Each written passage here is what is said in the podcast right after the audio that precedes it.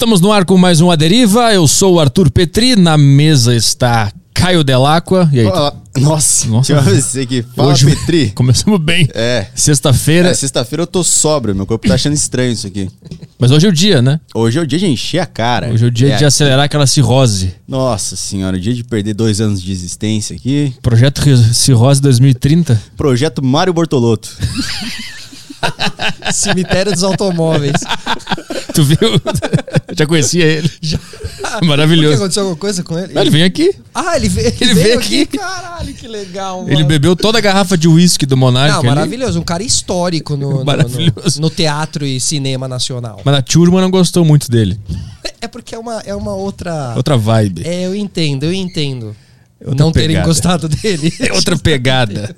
Não, teve um negócio que ele, ele tomou três tiros e quase morreu, né? Aí a gente lançou um Isso. corte, né? Experi- experiência de quase morte. Só que na verdade ele não teve a própria experiência de quase morte. Ele falou: não vi porra nenhuma, não mudei nada, é isso aí. Aí os caras ficaram brabo. Não, ele, ele... Posso já, já, já, já Claro, começar a gente vai fazer uns merchan daqui a assim? pouco, mas toca, toca a ficha. Não, ele, ele leva esses tiros, inclusive, na frente do cemitério dos automóveis, que é um bar que ele tem, meio teatro, meio bar aqui em São Paulo. Praça Roosevelt. Tipo isso, eu não sei É se ali, é né? na Praça Roosevelt, mas é ali por perto, a boca do lixo, né? Esse centro de São Paulo, assim, Isso. meio sujo, que. Sujo, né? Que, que essa galera do, do cinema nasceu, assim, Zé do Caixão, todos esses caras vêm dessa, dessa movimentação cultural dos barzinhos e da noite de São Paulo que vai até 7 horas da manhã, essa galera, teatro, cinema Ele e fala tal. que até às 10 da manhã. Tem uma porta de ferro, você bate na porta pra poder entrar, porque ela fecha, mas você pode entrar, tem umas coisas ali. Tem a senha. Bortoloto, maravilhoso. É, ele contou a história e ele disse que ele tava tão bêbado que ele só falou pros caras: não mexe o saco, assalta aí, não mexe o saco. Ele tava bebaço. Os caras falaram pra ele: deita no chão. Ele falou: não consigo, não tem como. Nossa, mano. Então o Caio tá no projeto Bortoloto 2030. Chegará lá. Quer tomar três tiros e sobreviver, né? É, 2030, né? Chegar em daqui nove anos parecendo o Mário com 60. Que o Mário deve ter quanto? 60 anos? 58, eu acho. Ele é muito bom. Ele é muito engraçado. Galera, é o seguinte, é, se você quiser fazer parte do grupo da Deriva no Telegram, é, o Caio vai botar o link provisório do Saco Cheio TV no chat pra vocês aí, porque aconteceu, aconteceram alguns problemas no Saco Cheio TV. Então o link é provisório, o link emergencial tá aí no chat, né? Já botou? Tá no chat. Então, se você quiser acessar o Saco Cheio TV, é por esse link aí, só por alguns dias, tá? Então você acessa aí, assina a plataforma e lá você tem como entrar no grupo do Aderiva no Telegram e também participar do grupo do Aderiva do Saco Cheio TV, que aí tem outros programas lá que não tem nada a ver com a Deriva nem com o Flow Verso, mas se você quiser ver o que tem lá, acessa sacocheio.tv. Acho que é isso aí, tá explicado o que é o Saco Cheio TV, né? Eu nunca sei se eu expliquei direito, tá explicado, Caio?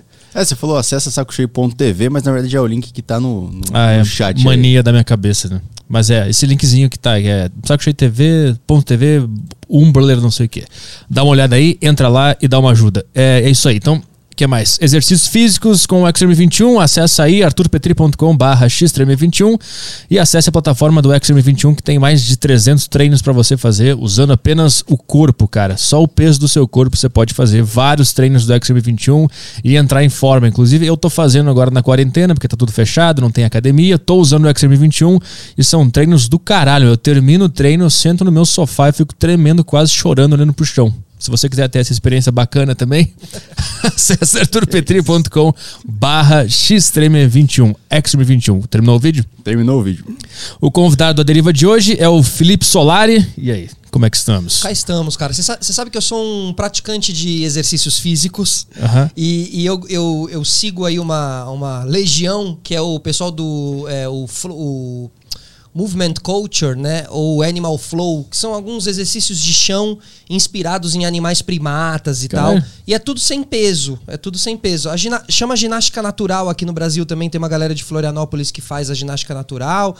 Mas enfim, é uma série de exercícios que usam muito o chão, tem muita coisa de jiu-jitsu ali, também muita base de jiu-jitsu e tal, mas o, o não uso do peso também é uma, é uma premissa, assim. E, cara, você não usar o peso não significa que você não vai ficar forte, que você não vai conseguir desenvolver músculos ali e tudo mais. É tipo assim. calistenia, tem a ver? Isso, tem muito a ver com calistenia. É uma, uma das bases disso tudo, assim.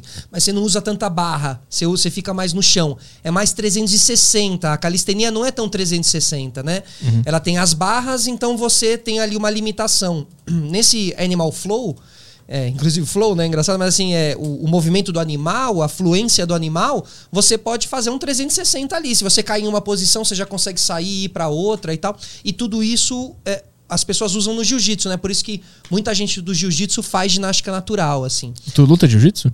Eu pratico jiu-jitsu. Ah, é, São não- coisas não é luta, né? É, não, assim, eu, eu, eu não, não- sou um fera do jiu-jitsu, assim, sou apaixonado, pratico, mas não sou, eu sou faixa branca e tudo mais, assim. Mas eu, cara, adoro, velho, adoro, pratico e acho um esporte muito foda, assim. Sempre fui do futebol, mas mudei pro jiu-jitsu e, e- e Mas recente isso? tem...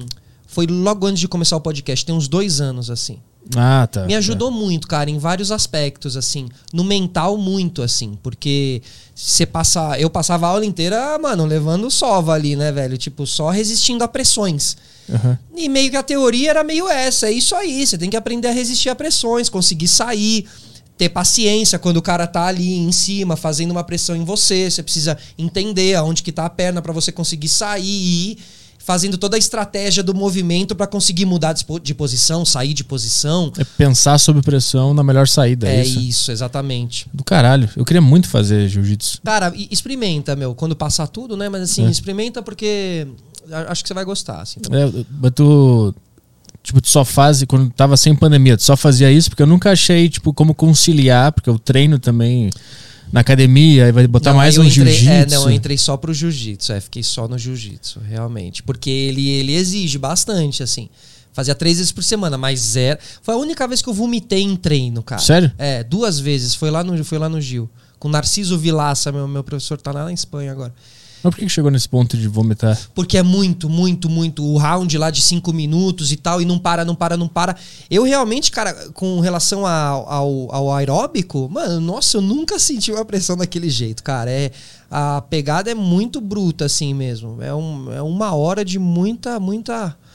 Muito ritmo. Por isso, né, que o corpo se desenvolve do, do, do jiu-jitsu de uma maneira diferente de quem tá na academia, né? É muito aeróbico mesmo, assim. Os caras ficam bem rasgado ali, né? É, Fibrado, você você me assim. pareceu que era. que não tinha tanto aeróbico, parecia que era só um movimentos pequenos e curtos. Não, tem, tem bastante. É maluco, assim. Você fica, mano, muito esgotado, muito esgotado. Porque você não. A gente não entende o quanto que aquela pressão e três minutos tentando sair de uma pressão pode, mano, acabar com o teu, Ah. com teu ritmo, sabe? Aham. É, é, é a movimentação de alguns músculos durante muito tempo que é, cara, uma loucura, assim, velho. E a preparação pra ter esse preparo físico também rola lá. Rola lá, É, é. muito puxado também. É, puxado, assim. Mas na, aí, aí nada. é, vai. Corridinha. Você pode comparar com um crossfit, digamos assim? Você Aham. pode um pouco ali no Gil, assim. Aham. no- Num, num aeróbico de Gil. Muito polichinelo. Aí tem aquela coisa do vai pro chão e volta, vai pro chão e volta. Porque no Gil você tem muito isso, né? Caiu no chão, tem que levantar. O cair e levantar é uma prática muito forte. Então, vários exercícios de repetição pra tentar desenvolver movimentos. E eu era meio durão, ainda sou, assim, quero. Preciso ainda me desenvolver muito no Mobilidade, né? é, cara. Uhum, Ô, tem uns lá que não sai, tem uns exercícios que o professor faz e fala, mano, como é que você tá virando essa perna? Mas é louco, porque ele te explica a matemática, né? Passo a passo. Agora vai, coloca essa mão aqui. Aí quando você coloca, o teu corpo vira. Aí você fala, filho da mãe, mano, era só colocar essa mão ali. Aham, Tá ligado? aham. É... E aí você destrava aquela. Aquele movimento dentro do teu cérebro, assim. E você volta pra casa falando: caramba, destravei mais um movimento no meu corpo, na minha vida. E eu não sei, eu acho que isso é, deixa a tua cabeça. Isso vai, vai, vai deixando a tua cabeça é, exercitada também. Sim, Entendeu? eu- Ela é um estímulo pra cabeça, assim. E isso funciona depois no teu dia a dia, no trampo. Eu acho que tem uma relação direta, assim. Eu, eu tô lendo aquele livro O Poder do Hábito, tá ligado? Ótimo, já li. Ele fala lá na- sobre os, os- Como é que é? Os hábitos angulares, que são os que desencadeiam todos os outros, né? Que faz os outros funcionarem. Ele fala que o exercício físico Ah, ele, ele é um isso. hábito angular que faz todos os outros ficarem mais fáceis de fazer, tipo, estudar, é, acordar na hora certa e tal. Trabalhar, é, eu É, concordo 100%. A academia também, né? Assim, Aham. O exercício físico como um todo, cara, ele te destrava muito pro teu, pro, teu, pro teu dia a dia, assim. Esse livro do Poder do Hábito tem, uma, tem um momento, se eu não me engano, que eles falam sobre um cara que teve Alzheimer, né? Que esqueceu Aham, aham. os caminhos das coisas e tal. Mas tinha algumas coisas que ele não tinha esquecido, tipo, alguns caminhos que ele não tinha esquecido, que eram justamente caminhos que ele tinha feito a vida inteira, assim, uma questão de hábito. Eu não lembro ao É. certo o que era, assim. Ele, ele tinha perdido o poder de guardar as coisas. Mas tinha alguma parte na cabeça dele que ainda estava gerando novos hábitos, mas ele não sabia. Ele nem sabia como que ele tava fazendo. Que ele saía de casa e voltava. Isso, tinha uma coisa de Ele, caminho ele ali. sabia voltar, mas aí uma hora fala assim, quando não era mais primavera, por exemplo, não tinha mais planta no chão, ele se perdia, Ah. porque ele tinha se acostumado com aquilo. Claro, era um hábito. Não é que ele sabia o caminho, ele sabia por hábito que ele ia Isso. fazer. Racionalmente ele não sabia voltar pra casa, mas no cérebro dele tinha algo que fazia ele voltar. Que louco, né? É muito doido. eu tô- agora eu tô, na, eu tô na- no capítulo que eles falam sobre o Starbucks. Como é que Ah, o eu Starbucks fez pra ser a rede que é hoje e tal. E aí eles falam sobre um, um funcionário que era um- ele era drogado, o pai dele era drogado, não sei, ele não tinha nenhuma motivação, nada. Eu não li ainda como é que eles resolveram esse problema. Mas eu tô nessa parte agora. O, a gente falou de Alzheimer, né? Agora vai ter o Oscar agora, né? E um dos filmes que está indicado ao Oscar é o The Father, né? O Pai. Que é com o, o cara do Silêncio dos Inocentes lá, o. Anthony Hopkins. Sensacional. Anthony Hopkins. E ele faz um cara, um- o pai, né, dessa família, ou chama The Father, e ele começa a ter Alzheimer. E é um filme que conta essa história, assim, Anthony Hopkins, um super ator.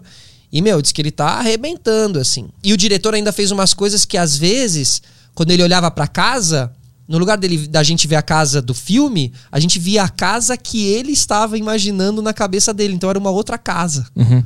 Louco, né? Porque o- a pessoa de Alzheimer, ela deve ver a realidade de uma maneira diferente, cara. Só pode ser. Quando ela vê um filho e não reconhece o filho, o que, que ela tá vendo, então?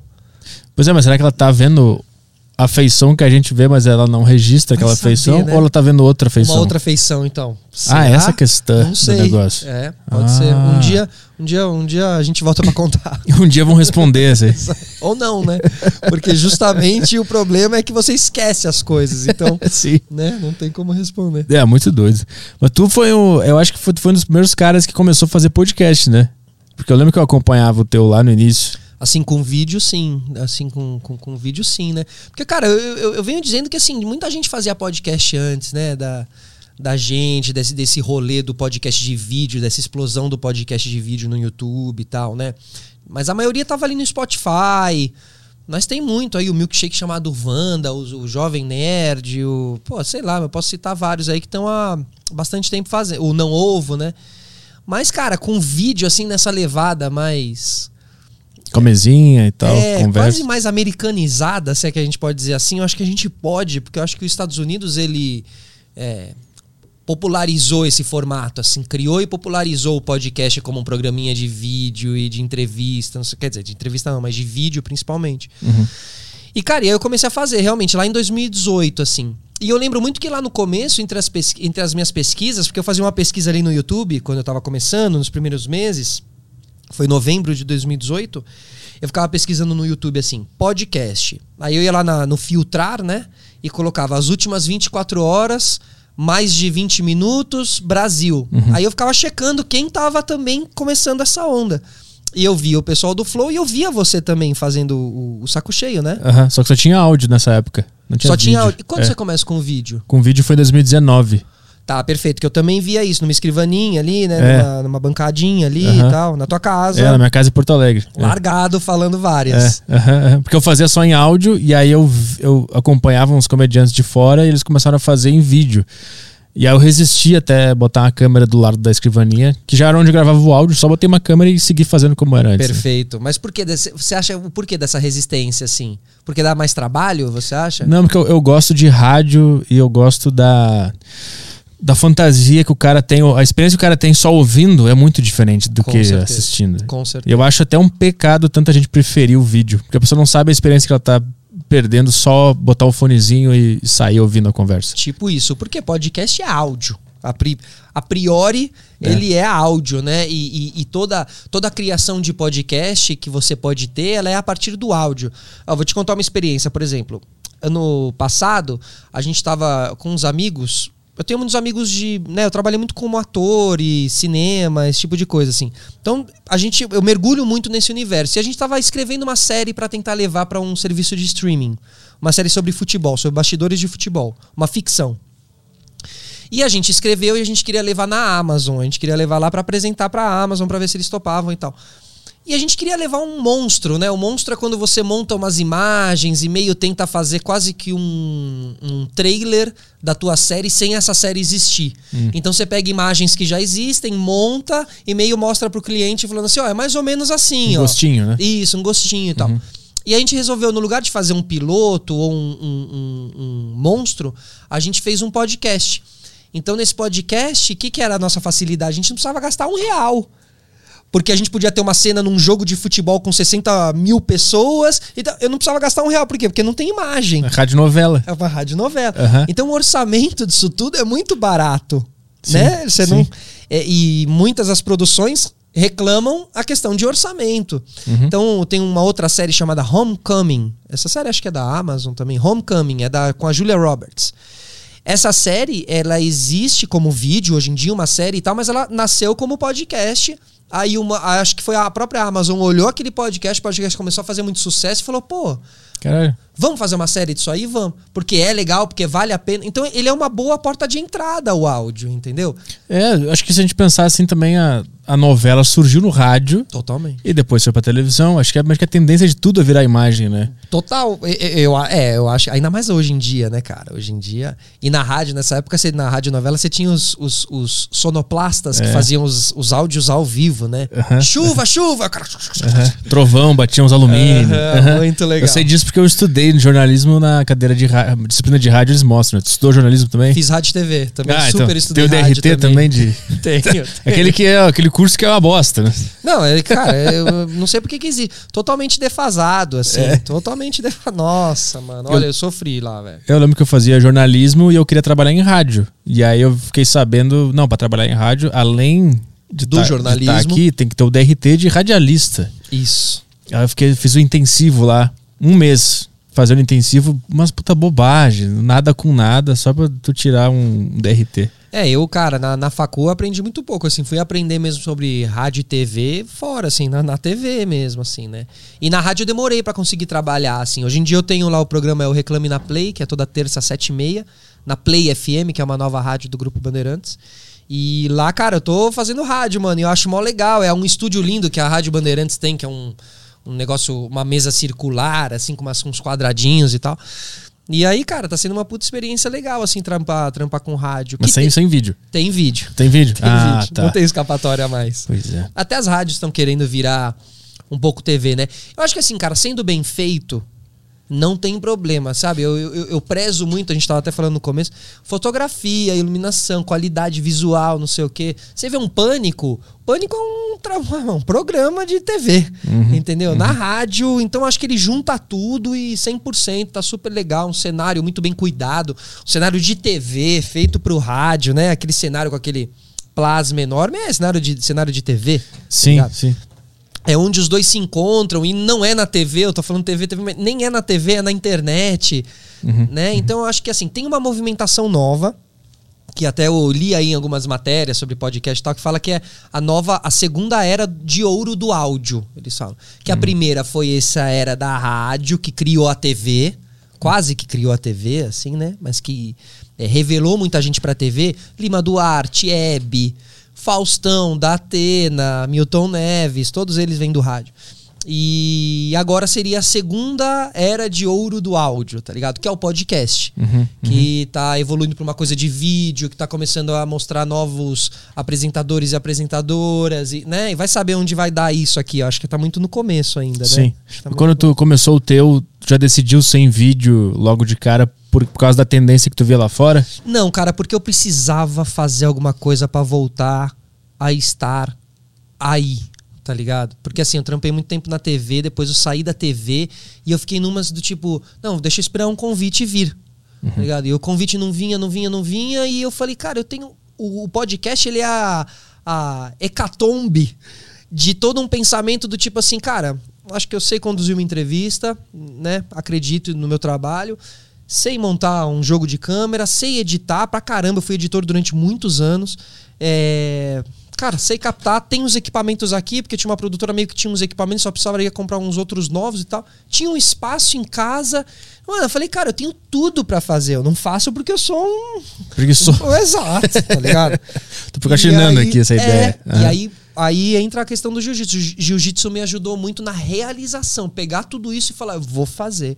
Ninguém me segura agora, não sei o quê. Preciso fazer isso aqui, isso aqui vai ser tendência. Eu enxerguei isso, assim, apostei nisso, Uhum. né? Enxerguei agora com o Jornal da Segunda-feira, é fácil falar, né? Do tipo, agora deu certo o podcast no Brasil. Mas em comentarista de 2018, futebol, né? Isso, tá ligado? Quando o time é campeão, não, trabalho bem feito. disse desde o começo, que era É. um grande técnico e tal. Mas assim, realmente, apostei nesse mercado. Falei, meu, tem um negócio bem interessante aí. Eu, como um cara que foi VJ da MTV lá atrás, que gosta de ser esse tipo de comunicador, que queria ter um programinha de rádio, mas o rádio também não vinha, não sei o que. Eu falei, mano, fazer um podcast independente, em casa, faço com imagem, faço uma boa iluminação.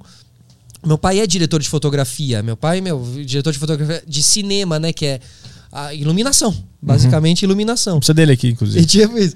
Cara, eu, não, tá lindo aqui. E eu cresci é, vendo meu pai fazer jogo de luz. Então, cara, eu falei, não, mano, eu vou colocar todo o- know-how, digamos assim, sabe? Coisas que eu aprendi a vida toda aí nesse rolê. Deixa eu tentar colocar em um projeto independente. Eu queria entrar no YouTube, mas eu tinha medo de entrar como youtuber, sabe? O youtuber Sim. num lugar mais do. Do, do, jo- do moleque, do bagunceiro, não sei o que. Eu falava, pô, já foi assim, cara, vou ficar ridículo fazendo isso. Tentou fazer vlogs. Te- tentei fazer um que teve dois episódios bizarros, um negócio meio de futebol. É, e então, assim, não, não me achava, não me sentia confortável. É, hoje em dia eu digo que no podcast você entrevista a pessoa frente a frente, assim, nos, no- na coisa do youtuber você fica, ficavam os dois sentados de frente pra uma câmera, ficava lado a lado. Sim. Sabe? E eu Aquela dinâmica que- estranha, né? Isso. O lapela, o não sei o quê. Eu vi no podcast, meu, um, um, um combo. Isso aqui é maravilhoso, isso aqui é É maravilhoso, maravilhoso. sabe? A rádio é muito bom. isso aqui é a nossa, nossa, no- nosso instrumento de trabalho, né? O, o médico, o bisturi, não sei o quê. Às vezes o apresentador meio que não tem um instrumento de trabalho. Pô, isso aqui, cara, é o kit. É um fone e um microfone pra gente poder falar, conhecer ideias, né? Conhecer pessoas novas. A gente fala lá que no Sistema Solar a gente conecta pessoas a novos pensamentos e modos de vida. Então é meio isso, assim, cara. Esse microfone, ele, ele é a vida, mano. Ele é a minha vida, assim, cara, tá ligado? É... E eu tive um momento muito ruim aí nesse rolê de não me achar, que foi. Outro dia até, mano, eu trouxe isso na minha mente de novo. Foi o dia que eu, meu, eu tive que sentar realmente com a minha mãe e falar assim: eu preciso largar tudo realmente, esse sonho de querer ser apresentador, comunicador, e eu preciso fazer alguma coisa, assim, tipo, eu preciso trabalhar, Uhum. tá ligado? E, mano, eu fiquei muito perdido, cara. Eu não sabia o que fazer, mano. Eu- E mais do que perdido, eu fiquei muito mal, cara. Do tipo assim, mano, eu vou ter que largar o que eu amo fazer, meu, porque não tô tendo a oportunidade de fazer, tá ligado? É, nossa, velho, isso foi muito deprê, assim, pra mim. Mas quando é que tu. É que tu pegou a, a, a mídia mainstream, a normal, aquela da televisão, do rádio, e aí tu pegou a transição pra liberdade e independência da internet, né? Tu viveu os dois mundos, né? Vivi, vivi. E o teu sonho era ser o cara da televisão. Era isso. Isso, o grande apresentador da televisão. Não Aham. o grande, mas ali, em- com um grande programa, em um bom canal de TV, um programão de uma hora ali, uma sexta noite. Meu sonho é o lá o, o programa livre, né? Hoje em dia é altas horas, mas meu sonho era um programa livre da vida, assim, sabe? Até hoje é um pouco. Mas é, eu fui me adaptando, cara. Eu fui entendendo, eu fui me decepcionando muito com a TV também. Você tem que play the game, assim, tem que jogar o jogo ali na TV. Justa, inclusive, é, principalmente pra ser esse apresentadorzão de um programa de. Putz, não é só você ser um bom apresentador, você tem que fazer muitas outras politicagens e passar muitos anos numa emissora e galgando seu espaço, não sei o quê. Você viu aí o André Marques outro dia com o vídeo do Boninho? Você viu isso? Não vi. O Boninho, o André Marques agora vai apresentar o No Limite, né? Que o No Limite muita gente tava falando que ia ser o Mion que ia apresentar. Que agora volta a ter o No Limite agora na Globo. Aham. Mas, mas, o, mas reality? eu, eu lembro, mas o Mion ia. Tava falando que ele é pra Globo? Isso, aí ele Ah. saiu da Fazenda, ele sai... não tá na Record. Não, ele acabou Entendi, de sair da Fazenda, isso deu mó... Caramba, o Mion saiu da Fazenda e tal, e todo mundo começou a falar, é porque ele vai pra Globo, é porque ele vai apresentar o No Limite, então tá, vai ser essa coisa e tal. É uma, uma meio dança das cadeiras, porque o Faustão também tá pra sair da Globo, né? Ele anunciou que vai sair da Globo, é o último ano dele na Globo. Sim. E aí tá meio, ah, será que é o Rodrigo Faro? Será que quem, é, quem que vai ser? Enfim, tá essa, essa coisa que eu acho super interessante. Eu gosto de ficar vendo essas, esse jogo, assim. E aí o Boninho postou uma, uma imagem no Instagram dele onde ele passa um trote pro André Marques. André Marques, lembra o André Marques, né? Aí ele passa o trote falando assim: onde é que você tá, Mel? André Marques. Tô aqui na, na fazenda, não sei o quê. Pô, eu tô tentando te ligar aí, não consigo te achar, não sei o quê. Ele, não, não fala, chefe, não sei o quê. Eu falo, não, tô te ligando aí pra falar que você. O The Voice, The Voice, The Voice aí que você apresenta, não, não, não vai mais ter pra você. Realmente a gente teve que trocar, tem que mudar as coisas. Aí fica um silêncio e o André Marques fala, é mesmo? Você tem algum conselho para me dar? Até achei marcante isso, né? O André Marques, que é um apresentador da Globo, tá na Globo há muitos anos, e você acha que tudo para ele é assim? Ele fala, mas você tem alguma dica aí para mim, alguma, algum conselho? Ele fala, não, eu só queria te falar também que. Ah, você vai apresentar o No Limite aí também, pô, vai, vai ser você. Uhum. Aí ele, você tá brincando, não sei o quê. Aí depois tem um vídeo do André Marques todo tremendo na fazenda. Olha aqui, eu tô tremendo, não sei o quê. Então você vê que realmente, cara, é difícil para todo mundo, assim. Isso me marcou na coisa do André Marques. Você fala, pô, é um cara que parece estar lá estabelecido, mas a TV ela é muito difícil, assim, muito difícil. Você ser um grande apresentador, um Serginho Groisman da vida. Assim. Mas tu, que tipo de. Tu falou que tem que jogar o jogo. Uhum. Mas mais ou menos o que? Tipo, tu perde um pouco da tua, da tua liberdade criativa? Acho expressiva? Que você tem, sim. Sim, acho que você tem que se adaptar em todos os sentidos, na maneira que você fala, na maneira que você se veste, né? Nos eventos que você tem que começar a ir, hum. os jantares e não sei o quê, né? Às vezes até mesmo uma coisa mais interna, o jantar na casa do outro, é o grande apresentador daquela emissora. Então você vai, tem que fazer. Essa politicagem, acho que quando eu falo de jogar o jogo é uma questão uhum. mais de politicagem escolhe quem jogar, quem quer jogar, entendeu? Quem tem realmente essa ambição. Eu tentei ir até o momento onde não deu mais. É tipo, meu carrinho não aguentou. Eu acelerei e ele veio. Tum, tum, tum, ele foi pifando, porque eu fui vendo. Ah, é, tem que ser assim, assim, assim, assado. Putz, acho que eu não vou conseguir dessa maneira, assim. Prefiro nem fazer. Prefiro que se for, que seja de uma maneira mais orgânica e de sorte, divina. Vou lá, vou fazer o meu. Mas antes, quando o teu sonho era trabalhar na TV, tu tinha uma visão meio ingênua do negócio? Eu trabalhava na MTV, então, cara. É, diferenciado. Era do caralho, entendeu? Eu achava que a TV aberta era assim também. Uhum. Tipo, pô, é mó legal, mano. Era tipo isso aqui, assim, tá ligado? Sim. É, você, você tem um clima, você tem toda uma liberdade, você tem um ambiente muito gostoso de trabalho. Eu achava, aí eu fui pra Record, fui fazer o Legendários lá, junto com o Mion e tal. E aí lá eu tive um choque bem maior de TV aberta. Aí eu caí na TV aberta mesmo, aí eu vi o que era TV aberta. Uhum. É, e na Record você tem toda a questão religiosa também da Record, né? Então é, também tem vários. Não que você precise se enquadrar isso, isso aí não é uma premissa na Record, ninguém vem te cobrar. É religião na Record, inclusive. Isso para mim nunca vieram cobrar. Mas você sente que se você quiser galgar espaços maiores, não sei o quê, você tem que não se converter à religião e tal, mas você tem que estar tá ali, assim, é, por dentro e, e, e, jogando e rodando toda essa essa roda, digamos assim, da, da TV, entendeu? Mas tu, tu saiu da, da MTV por causa da oportunidade de ir pra Record. Foi, foi, foi. E tu acha que foi um passo errado ou não? Não, cara, não me arrependo nem um pouco, assim, tipo.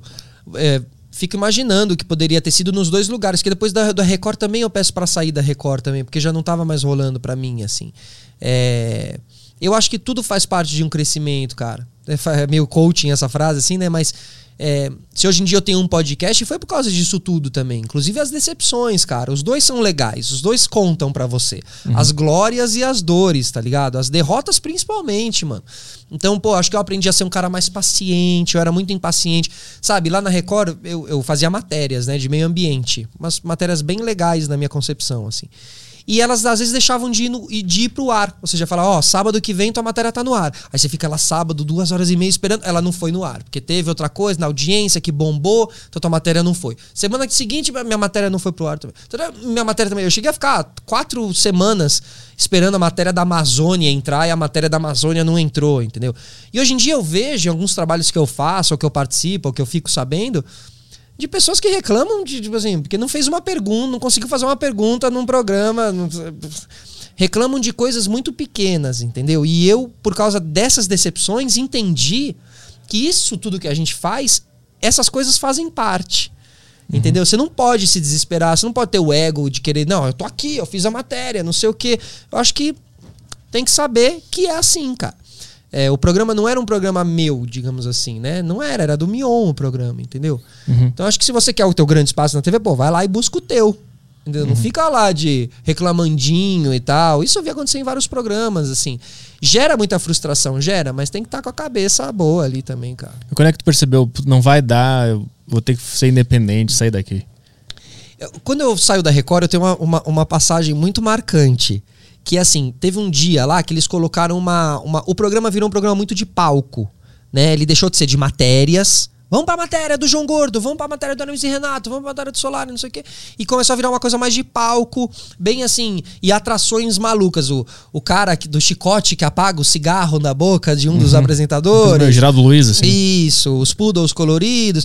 Aí, eu lembro que a gente levou um cara que era o Mr. Splash. Ele, ele, ele, cara, ele subia numa plataforma de 10 metros. Esse cara tem no YouTube. Ele botava uma piscininha de criança. Aham. E, mano, ele pulava dos 10 metros, ele caía na piscininha de criança e ele saía intacto, velho. Aham. Ele punha água, ele punha gelo, inclusive, nessa coisa pra ajudar o amortecimento. E ele tem uma técnica de esticar o corpo que ele consegue chapar o corpo, então ele não, não sente o impacto, ele chapa mesmo, assim. Tipo uma barrigada. Acho que eu lembro desse assim, cara, tá ligado? eu lembro. Pagamos uma grana pra levar o cara lá e tal. Então virou esse tipo. E aí ficava o programa inteiro, ele vai pular, ele não vai pular. Virou uma coisa mais nesse O João sentido. Kleber, assim. Isso, isso, Entendi, isso. entendi. Sabe? Então isso, isso tudo é, feria muito os meus princípios artísticos, assim, tá ligado? Não os princípios, mas o que, eu, o que eu sonho, o que eu sempre busquei, o que eu gostaria de me ver inserido e tal. E o Legendários era um projeto que quando a gente foi, ele era pra ser uma coisa e ele foi se transformando por causa disso, porque na televisão, cara, pra você sobreviver na TV aberta, na guerra da audiência, você tem que se transformar um pouquinho. Não tem jeito, cara, não tem jeito. Mas essa transformação, quem é que tá puxando ela? Isso é uma coisa. O I- é, o Ibope e quem dá Ibope. Digamos assim, quem dá Ibope vira referência. A gente vê isso até inclusive nos podcasts. Quem dá Ibope, quem dá views vira referência. E os outros que querem fazer começam a fazer igual, porque aquilo teoricamente dá o Ibope e tal. É, o jogo é muito isso. Por isso que os apresentadores são parecidos entre eles. As roupas que eles usam, os comportamentos que eles têm, as causas que eles defendem. Tem um combo ali um pouco necessário pra você fazer, assim. Não tem como a gente não não entender que tudo isso é um é um é o entretenimento, não é ah, tá lá porque tá lá, porque é da hora. Não, tá lá porque tem uma série de outras coisas e às vezes tá há muitos anos na TV, então tem um- uma construção de conhece muitos diretores, conhece as pessoas dos bastidores e tal, então consegue sobreviver durante mais tempo na TV, digamos assim. Mas, cara, aí um dia eu tava lá e essa coisa do palco tava comendo solta, já era um programa super palco. E foi o Zezé de Camargo e o Luciano. E eles fizeram uma tapadeira, um pedaço de madeira grandão, tá? Com cinco buracos. Buraco número um, número dois, número três, número quatro, número cinco. E aí tinham cinco pessoas que foram lá e colocavam. Esses buracos eram preenchidos com uma bunda. As pessoas colocavam uma bunda nesse buraco. Ficavam cinco. Glory hole. Um asshole. Um asshole. Um asshole. Glory pra alguns, ass pra outros. Então você olhava aquela tapadeira, então era um pedação grande, laranja com a cor do programa, e cinco bundas enfiadas, assim, com shortinho e tal. Mas era homem ou mulher? Ah, lá vem, lá vem essa Aí é que tá. Aí tava o Zezé de Camargo e Luciano, e eles, o Zezé tinha que adivinhar, porque uma daquelas cinco bundas era de homem, que era o Miss Bumbum 2012, 2013. Só pra saber, o pânico já existia nessa época? Já, já existia. Então tá já explicado por que isso aconteceu, tá? tipo isso, exatamente. É, a- a- em- em tanto que um- uma coisa que muito se falou do Legendários, no começo, quando a gente chegou lá no Legendários, na Record, é, rolaram algumas entrevistas coletivas e tal, e a gente falou de não colocar bunda, não teremos bundas. Essa, essa foi uma, uma frase marcante. Não, nosso programa ele é diferenciado. A gente não vai cair nessa de bundas e tudo mais. Corta dois anos depois, tapadeira. Glory hole ao vivo. É. Ai, ai. Ao vivo. Não, e aí, cara, é- esse dia ele é muito. mar- Porque a Record é na Barra Funda, né? Um lugar bem específico, assim, São Paulo. Eu sou de São Paulo. tal. Eu, eu lembro de sair de lá à noite, 11 horas da noite, meu, voltando pra casa no meu carro e falando, cara. Acho que eu cheguei no meu limite do limite do limite. Eu tava prestes também a ter que fazer uma matéria de, de urinoterapia. De ter que beber o meu xixi. Eu, eu tava fazendo umas matérias de sobrevivência. Então o negócio tava começando a ficar assim. Hardcore. É, é. E, cara, eu falei, ah, não, cara. Aí realmente eu falei, não, não vou. E larguei, meu, e larguei. Ele mandou uma mensagem pro Mion, falei, eu liguei pro Mion, né? Falei, Mion, ó, é o seguinte, não vai dar mais. Eu, eu tinha feito um contrato de três anos, fiquei os três anos. E depois, na hora de renovar, eu falei, ó, meu, não vou ficar, não vou renovar. Cara, não tô me sentindo bem, minha matéria não entra, não sei o quê. Mion, trabalho com o Mion há muitos anos. Mion me conhece. Mion, Mion me deu meu primeiro emprego. Tipo, comecei esse trampo, esse, esse rolê todo aí por causa do Mion. Cara, ele me entendeu 100%, só que ele falou assim, cara, eu não posso, te, eu não consigo te ajudar, tá ligado? Tipo, eu sei o que você quer, eu concordo com o que você tá me falando, mas aqui o jogo que eu tô jogando, eu não vou conseguir tirar o Zezé de Camargo do meu palco para botar tua matéria da Amazônia. Eu preciso ficar com o Zezé de Camargo em cima do palco, uhum. porque ele tinha os objetivos dele dentro da Record, entendeu? E que eu admiro muito o Mion nesse sentido, porque depois ele vai para apresentar a Fazenda, que era um programa que ele olhava com carinho, um grande reality da casa e tal, um programa de alta é, popularidade, expressão, né, projeção. Então, tipo assim, cara, eu admiro muito ele de suportar pressões, a gente tava falando sobre isso, uhum. e de jogar o jogo, entendeu? É, ele é um cara que topou e que, eu, e que eu não olho de uma maneira. Não, pelo contrário, eu olho e admiro pra caramba. Eu falo, mano, o cara jogou o jogo que eu sei qual é. Tipo assim, eu tava lá e ele ficou, entendeu? Porque o Mion, tipo, ele é um cara também que vai olhar a coisa das cinco bundas, assim. Ele, ele tem o senso de humor dele, tem zoeira. Mas ele, ele, ele é um cara super. É, com conhecimentos e, e, e inteligente.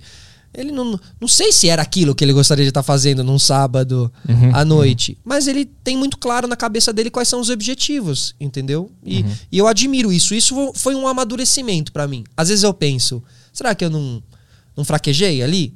Uhum. Tipo, não. Ah, isso não é para mim. Entendeu? Um artista meio isso, incompreendido. Assim. Isso. Uhum. Aí, cê, aí depois você tá lá reclamando que você não tem, que você não tá na TV, tá ligado? Sim. Então hoje em dia isso é muito claro para mim, assim. Cuidado quando você reclama, Solari, porque quando você tá, você reclama. Quando você não tá, você reclama. Então, uhum. porra, só uhum. vai reclamar, uhum. entendeu? Fica ligado, resiste mais à pressão. Aguenta aí. Porque o lugar perfeito. Cara, eu vou te ser sincero, no sistema solar é perfeito porque é independente. Aqui, pô, é gostoso, equipe super reduzida e tal. Quando você pega projeto grande, com muita gente trabalhando no mesmo projeto, inevitavelmente vai ter gente que não bate com você, assim. É inevitável. E você tem que suportar. Você não pode ficar mandando as favas todo mundo a todo momento porque é chatinho, tá ligado? Sim, sim. É uma empresa com um monte de personalidade junto, normalmente da, da, da combate, né? É, da... e, e, e, eu sei aonde. Eu tenho objetivos, assim. Então, cara, você tem que saber que para você conquistar esses objetivos, você vai ter que passar por uma e outra. Então acho que se a, se a TV me deixou um ensinamento, ele, ela é esse, assim, é esse, tá ligado? Uhum. Só que eu não me arrependo nem um pouco de ter saído.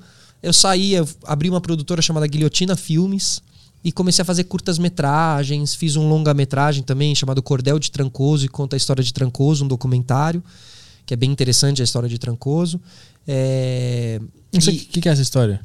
Cara, Trancoso é uma cidade lá na Bahia, né? E, ele, e, ela faz parte da Costa do Descobrimento no Brasil, assim. Então foi um dos primeiros lugares onde os portugueses chegaram aqui no Brasil. Uhum. E o lugar mais famoso de Trancoso é o Quadrado, que muita gente fala, ah, o Quadrado de Trancoso, o Quadrado de Trancoso, que tem uma igrejinha e é um quadrado, é super bonito o lugar. E aquilo é uma formação jesuíta, porque os jesuítas, quando chegavam no, no Brasil, ou nos lugares que eles queriam conquistar, eles colocavam uma igreja como o centro, né, o, o local de acolhimento dos povos locais, indígenas e tal, e fazia um quadrado que era o pátio, a área comum. De um lado eram casas e do outro lado eram casas. E as pessoas das casas da direita casavam com as pessoas da casa da esquerda. Assim. Então eles criavam um sistema social, uhum. né, a partir do, do, do, do dos jesuítas, assim, da religião e tal, e catequizavam, iam trazendo todo mundo para perto e tal. Então, Trancoso. E, e, hoje em dia, Trancoso é super conhecida pelas fe as grandes festas e casamentos e tal. E, mas é meio uma bolha histórica, assim. O quadrado tá lá quase igual ao que era quando os jesuítas chegaram aqui, sabe? 500 anos. Os portugueses chegaram 500 anos atrás e tal. Então uhum. tem uma história bem legal. Então, cara, eu fui fazer esses mergulhos, assim, sabe? Aí eu fiquei em Trancoso meses, em Trancoso.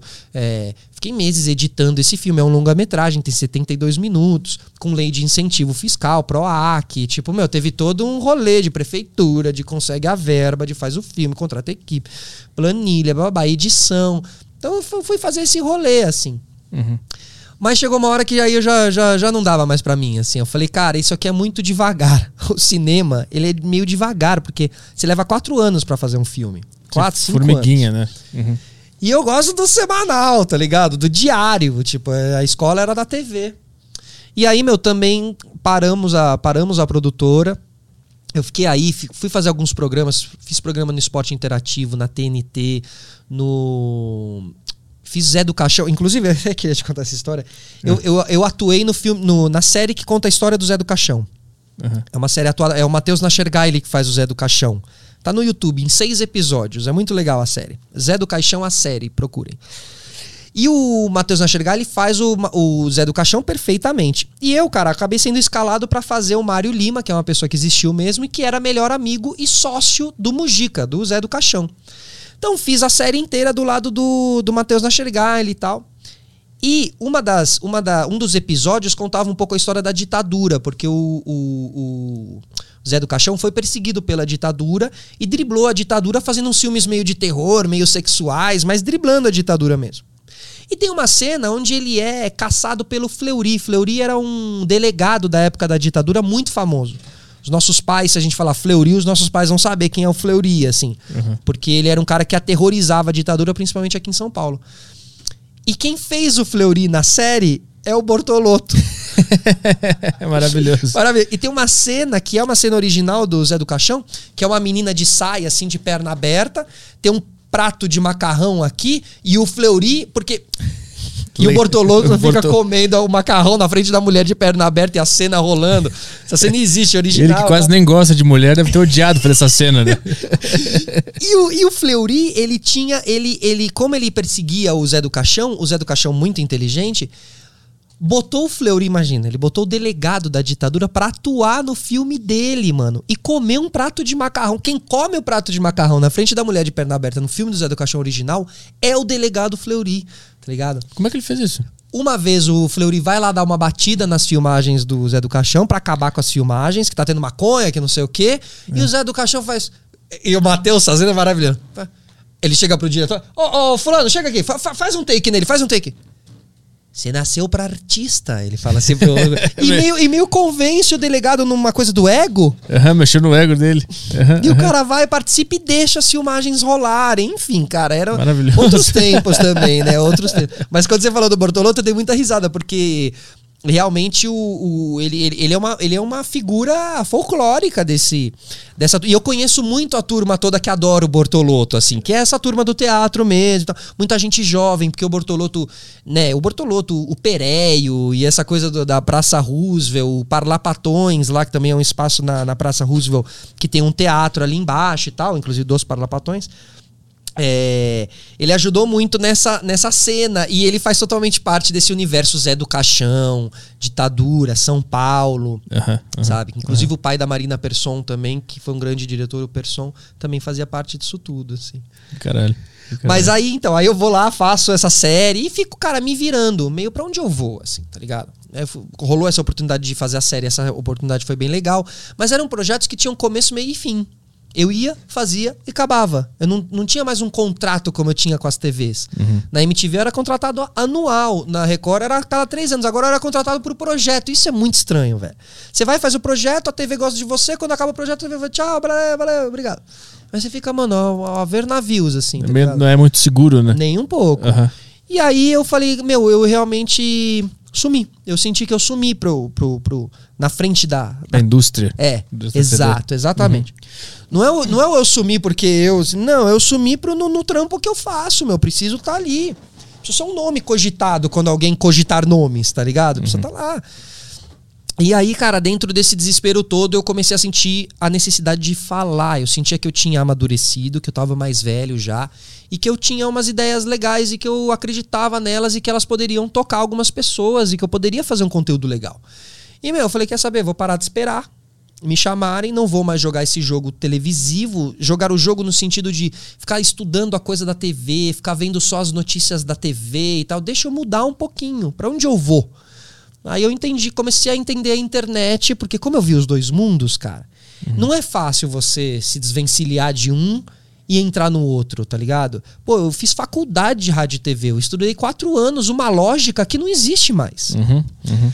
Entendeu? Eu trabalhei 10 anos numa lógica que não existe mais. Então eu tive, eu senti que ou eu me adaptava ou eu ficava para trás, velho. Uhum. E aí eu me eu considero que eu larguei vários tipos de preconceitos, porque quem é da TV tem um pouco preconceito com, com as pessoas da internet. A liberdade assim. que a internet proporciona, né? Isso. Parece que é tudo uma grande bobagem, sabe? Uma Porque coisa assim. falta muita regra, né? E na TV e no rádio precisa de, da pauta, do Isso, laudo, do camarim. do roteiro, do camarim. Isso, do estúdio enorme. O que, que chama agora? Chama alguma coisa agora. Tem que saber o que vai chamar. Isso, Aham. o ponto eletrônico, o É. diretor falando.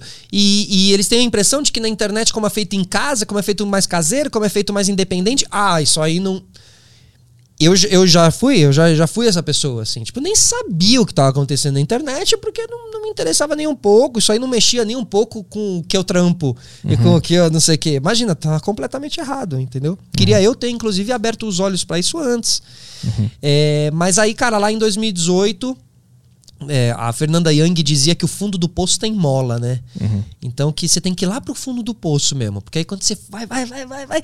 Mas quando você chegar lá no fundo, cara, vai ter uma mola que você vai bater e você vai subir, tá ligado? Lá vai ter uma resposta, né? Isso. Sempre tem. E aí, cara, eu, confe- eu confesso que assim, eu aproveitei o meu fundo do poço, no sentido, eu sou um cara de solitude, eu sou um cara introspectivo, que fico pensando e tal. Então, assim, tive um momento de uns seis meses ali de nuvem cinza, sabe? Tipo, Sofreu, achou que tua vida tava perdida. É, eu achei que eu ia ter que mudar de rumo totalmente, assim, cara. Que já tinha sido, sabe? É, foi mesmo, é isso aí, foi aquela época mesmo e tal, e passou. Mas tu tinha al- Vai mudar. alguma ideia do que tu ia fazer se não fosse comunicação?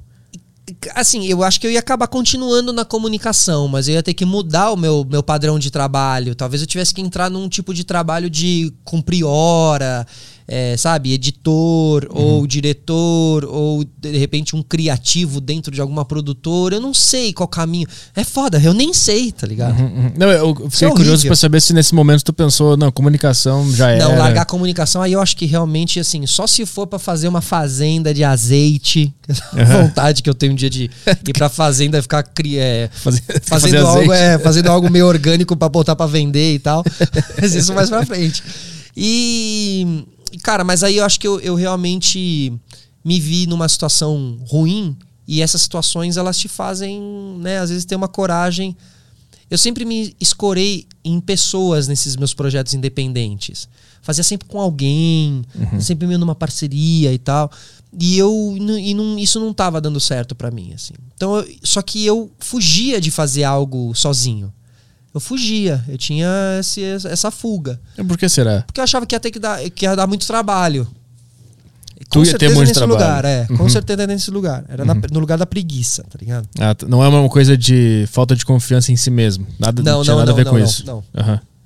Isso, isso eu, eu- eu- é até um problema. Tem muita confiança. eu, não, eu, eu confio.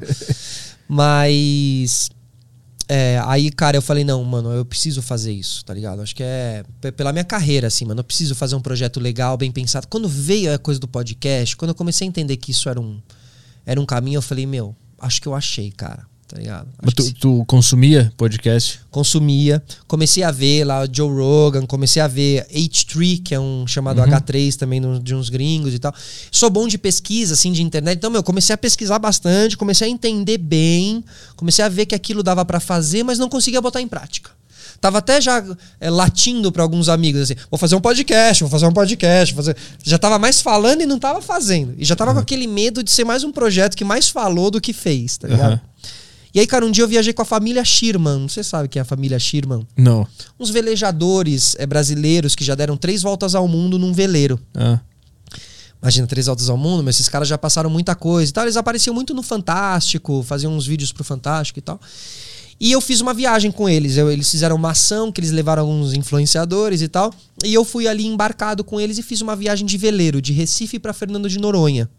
Só na vela, três dias, alto mar, puta Caralho, loucura. Três dias, mas- é confortável? Nem um pouco.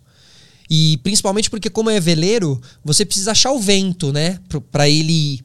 E às vezes, quando. A maneira de você achar o vento deixa o teu barco assim, ó. Hum. E você precisa ir horas e horas e horas assim. Você dorme amarrado. Você tem uma rede na cama. Você tem uma rede que você precisa levantar, porque senão você cai no chão, cara. Porque você fica é assim, ó, o tempo todo assim. É bizarro, mano. Tu aceitou fazer isso por quê? Ah, porque eu gosto muito dessas, dessas coisas de natureza, dessas loucuras de natureza. Lá no Legendários eu fiz incêndio florestal, mergulho no, no, no, no Marco Zero de canudos, é, fiz combate a, a- a petróleo, vazamento de petróleo. Eu adoro essas loucuras de Entendi. natureza, cara. Adoro. Qualquer tipo de aventura assim, eu adoro. Qual foi o mais, mais tenebroso? Teve algum que tu pensou, puta, vou morrer hoje? Sim, teve. Não teve Foi o veleiro, não? Não, foi, graças a Deus. Veleiro super seguro nesse sentido. Cara, foi uma vez que a gente foi com a Juju Salimene Uhum. lá pro, pra Utah, num Utah, nos Estados Unidos, no mesmo parque dos 127 horas, que o cara ficou com o braço preso lá, daquele filme, sabe? Que o James Franco corta o braço, que ele fica preso com o braço numa pedra. Puta. Ah, tá, tá. que é uma tá. história real, inclusive. O cara ficou preso e, mano, ele ia morrer se ele não. Ah, ele não ia sair, ninguém ia achar ele, ele cortou o braço e saiu e sobreviveu. Esse parque é um parque nacional lá, todo rochoso, todo vermelhão e tal. E, meu, alguém da produção do Legendários encontrou um vídeo no YouTube que era o maior balanço do mundo. O maior balanço natural do mundo. É uma, é uma pedra chamada Arch, que é arco, né? Arch. É uma pedra que sai de uma pedra gigante de 40 metros, sai um negócio assim, ó. Tipo um tubo de pedra. Então fica um buraco, um circulão aqui, assim, sabe? E o cara amarra a corda lá em cima, ele sai correndo e se joga. E aí, mano, o, a corda faz o pêndulo na- no meio daquele buraco, assim. Entendi. E aí, meu, alguém viu aqui e falou: vocês vão. Aí nós fomos, tá ligado? Assim, era assim, né? Ligaram pro cara do vídeo, que tá no YouTube, acharam esse cara do vídeo e falaram: ah, a gente quer mandar uma equipe brasileira de filmar, não sei o que. Ah, beleza. Quando a gente chega lá, meu, era um. Era um riponga, um hippie de papete, tipo, escalador nato, que nasceu na escalada, tá ligado? E louco, completamente louco. E a gente, mano, uns, uns cabaço, tá ligado? A gente não sabia de nada. Bom, aí, meu, a gente teve que subir uma, essa parede de 40 metros, que ela era minimamente inclinada. E a gente teve que subir. A gente, quando ele começou a fazer a gente subir, a gente subiu com as cordas de segurança. Ou seja, você vai subindo, você tem o seu cinto e você tem uma corda que está presa na própria pedra que você vai se colocando aqui o, o, o, o- o mosquetão e você vai garantindo a segurança que se você cair, você fica preso ali, você não cai, né? Só que do trigésimo metro pro quadragésimo, ou seja, nos últimos 10 metros, não tinha corda de segurança. Justamente no pior trecho não tinha. E a sequência era o nosso diretor, eu e a Juju. Subindo, escalandinho. E eu lembro claramente do Vans do meu diretor, porque eu vi o pé dele, né? De repente ele para. Ele para. E o escalador já tinha ido, já tinha subido, já foi. E ele para. E eu falo, Salinas, um abraço pro Salinas, inclusive. Salinas, vai, mano, vai. E a gente tava numa situação que era tão íngreme que se você tirasse muito o teu corpo aqui, assim, ó, já era o peso suficiente pra você cair ali da Caralho. pedra. Então eu tinha que estar com a cara bem aqui. E eu comecei, Salinas, Salinas ele, quê? Falei, sobe, mano. Aí Ele fez, tô tendo um ataque de pânico. Ele fez, juro, mano, juro. Cara. E eu fiz assim e tal. E se, mano, se ele escorrega, cara, eu, eu vou e a Juju vai junto. E, cara, é- assim. A gente chegou lá em cima, todo mundo chorando pra caralho. Foi eu, realmente ali, mano, ali realmente eu vi a morte muito perto. Mas ele ficou travado quanto tempo? Vocês ficaram muito tempo nessa Aí a situação? gente começou a gritar, a gente começou a falar assim, hey, hey, hey. Aí o cara da papete maluco voltou e foi puxando um a um, foi levando um a um. Cara. Aí quando a gente consegue chegar lá em cima, a gente chega chorando e tal, e eu já chego falando assim, malandro, eu vou descer dessa porra, não vou ficar aqui. Como é que eu desço? Ele fez, não tem como descer, você vai ter que descer de rapel, tá ligado? Aí, meu, eu lembro da gente ligando pro Mion, a gente ligou lá em cima pro Mion, falou, isso aqui é um absurdo, eu não tô aqui pra isso, cara, eu tô aqui quase morrendo, a Juju tá chorando, tá todo mundo chorando, não sei o que, enfim. Mano. E, e aí, cara, quando a gente. Tanto que a Juju Salimene, uma vez, a minha mãe contou que ela tava vendo Danilo Gentili e tava a Juju Salimene lá. E eles estavam falando sobre as matérias e o Gentili perguntou qual foi a que mais te deu medo. E ela fala justamente Dessa dessa. É, porque marcou muito, cara. Aham. E Mas aí, meu, depois no fim, assim, eu acabo descendo de rapel, rapel livre, de 40 metros, que é muito ruim de fazer, né? Que é aquele que você vai soltando e prendendo, soltando e prendendo, soltando e prendendo, né? Tá muito mais na tua mão. Você não tem o apoio da parede pra você colocar o pé e conseguir descer e tal. E, meu, e aí a Juju tem que descer fazendo o balanço por causa da matéria. A gente até Utah pra fazer uma matéria de balanço e chega lá, ela não faz a Tinha matéria. que ter tal. imagem, né? Então é o cara empurrando, a imagem é o cara empurrando ela, assim. Foi muito triste. Assim, Caralho. muito triste. Mas daí o, o veleiro, voltando pro veleiro, que você teve a ideia do podcast no veleiro, eu Cara, acho. quando a gente fez. exatamente. Quando a gente fez o. Quando, eu, eu- eu- quando a gente fez essa viagem, a gente termina de fazer essa viagem. O Schirman, o capitão Schirman, que tem 70 anos já, Wilfredo Schirman, É, imagina, três voltas ao mundo, um puta cara, meu, um realizador nato. Um cara que pega o mar e vai, e que sete horas da manhã está acordando no barco e ele já tá nadando em volta do barco para se exercitar de manhã. Tipo, um cara fenomenal. E aí, meu, na hora de ir embora, eu tava indo embora, ele me chamou e falou: Felipe, vem cá. Ele me levou até a frente do barco assim e falou: Olha, eu tive muito pensativo esses dias. Eu não sei se você está planejando alguma coisa, se você quer realizar alguma coisa, mas independente do que for, é, alce suas velas, busque seus ventos e vai. Ele fez para mim assim. Ele nem sabia. Não, não sabia. De nada que tava De passando nada. na tua cabeça. Ele não falou para eu fazer, ele falou uma coisa que ele e talvez eu estivesse ali realmente, mano, pensando, cara, que eu queria fazer. Eu lembro que a Foquinha tava nessa viagem comigo também. E eu falava já pra Foquinha, vou fazer um podcast, vou fazer um podcast. E aí eu peguei a, a coragem necessária. Eu falei, é, pode crer, mano, se esse cara deu três voltas ao mundo, tá ligado? Porque ele quis, é, por que, que eu não vou realizar meu podcast, cara? Eu sou um bosta se eu não realizar, entendeu? Uhum. Quando você pega um cara muito grande, assim, que te pega, te olha no olho, né? Grande de alma, e fala pra você, vai lá realizar. Acho que é, foi, o, foi o chamado que eu precisava, assim, sabe, cara? Foi uma mensagem aí teleguiada Uhum. e que eu senti o impacto necessário pra poder ir lá e realizar Uhum. Uma coisa que eu vejo muita gente da minha geração sem realizar, entendeu? Cheio de ideias, mas sem ter o poder da realização, mano. Tu, sempre acreditou nessa. Isso que tu falou agora, que a vida dá sinais e. Fui desenvolvendo isso, assim. Fui co- começando a acreditar mais, mas super acredito, cara. Super acredito, assim. Não, não, não é uma coisa altamente religiosa, não é uma coisa altamente. Mas, meu, eu acho que com certeza a gente tá aqui é, entre camadas. Uhum. E se você for um pouco mais sensível e sutil, você consegue perceber algumas camadas que outras pessoas que talvez estejam mais fechadas não vão perceber, assim. Camadas, tu diz, dimensões? É, de, ener- de energia, assim, sabe? Camadas de energia, assim. A gente vive numa, numa, numa redoma energética, né? É um mundo, mas é uma é uma, pô, uma inflação de energias, assim. Você você você pode escolher a que você entra, né? Acho que eu já passei por várias energias, energias mais autodestrutivas, energias menos, energias boas, energias más né? Você vê em você mesmo no espelho, assim, acho que quando você tá andando em boas energias ou em más energias, assim, eu acredito muito nisso tudo, assim, cara. E eu acho que isso tudo acaba tendo uma consequência no trampo, assim. E se, se um dia alguém chegar pra você e falar, pô, gostei do seu trabalho, gostei do que você tá fazendo e tal, acho que o brilho no teu olho também, ele se traduz muito pra quem assiste a gente, assim. Então, pô, se eu tiver lá todo podrão, não sei se eu vou conseguir transmitir uma coisa muito legal, entendeu? Uhum, Então acho que eu também me sinto como canal, às vezes, assim, nesse sentido energético mesmo. Acho que a gente é canal, e, é, canal me- mensageiro e receptor, né? Dessa, Exatamente. dessa energia. E, Uhum. cara, e, e acho que o, o comunicador é isso, tá ligado? Sim. Ele é uma esponja de absorção e ele é uma via de, de condução, assim, de conexão. Desde criança, tu já tinha veia artística de comunicador? Foi desde sempre isso? Desde sempre, cara. Porque meu pai é diretor, então cresci em estúdio, sentadinho na três tabela, vendo tudo acontecer, vendo a Xuxa quando tinha seis anos de idade, que meu pai fez um comercial com a Xuxa, não sei o quê. Então, assim, já havia todo esse universo, assim. E- mas eu queria ser ator. Eu queria ser ator, tá ligado? Sempre quis ser ator. Aí. Tanto que quando o Mion me conhece e tal, e depois ele me acaba me levando pra MTV, eu tenho a primeira chance na TV lá no Denadas, era mais como ator.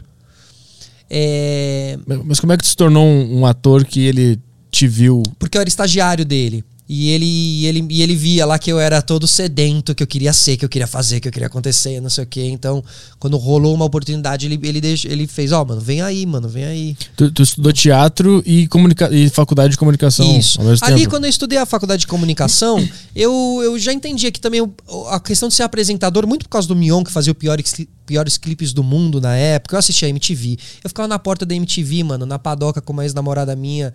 A gente ia lá passar a tarde porque eu queria ver os VJs passando, cara. Eu queria ver a roupa que eles estavam usando, eu queria ver. Tá ligado? Eu era muito esse cara, assim. Então eu já começava a entender que, hum, VJ da MTV, a coisa apresentadora pode ser da hora, não sei o que, ó, o que o Mion faz, que legal, não sei o que. E a faculdade de rádio e TV foi a mais próxima disso que eu achei. Porque você não tem uma faculdade de apresentador, você não tem nenhum caminho lógico pra você ser apresentador, né? Sim. Comunicador e tal. E o rádio e TV foi, foi isso, assim. Então quando eu entro na Band, eu entro por causa de rádio e TV, eu entro pra ser operador de TP. Eu, eu fui operador de TP do Mion durante seis meses. E lá na produção, que era uma produção que tinha o Vesgo, era estagiário, o Rodrigo Scarpa era um estagiário, o Bolinha, que depois foi do Pânico, era produtor. Era uma eh, produção bem interessante. E, meu, eu causava lá, eu era um moleque também, chegava, não sei o quê, falava pro Mion, meu, eu tô fazendo curso de teatro, não sei o quê. Então o Mion mais ou menos meio sabia. Quando ele vai pra MTV, ele fala, meu, vem pra cá, vem ser meu assistente de direção do programa aqui. Eu fui pra ser assistente de direção. Tamo lá nas reuniões pra desenvolver o programa, o que a gente vai fazer, o que a gente não faz, não sei o quê. Eu era assistente de direção e o Vasco era estagiário, o André Vasco era estagiário. E o Mion era o apresentador, essa era a equipe. O André Vasco é quem? É um cara que foi é apresentador também. Ele trabalhou comigo na MTV durante muito tempo. Puta, depois, ele, depois ele fez um programa chamado Qual é Seu Talento na Band, enfim. Ou no SBT, acho. É, então éramos nós três e tinha mais o diretor. E um dia nessas reuniões a gente causava muito. Porque o Mion já me conhecia da Band, o Mion já conhecia o Vasco lá da MTV. Então a gente ficava rindo, rindo, rindo, rindo, rindo. A gente era moleque, eu tinha 22 anos. Um dia o diretor vira e fala assim: Quer saber, Mion? Esse programa podia ser uma sitcom.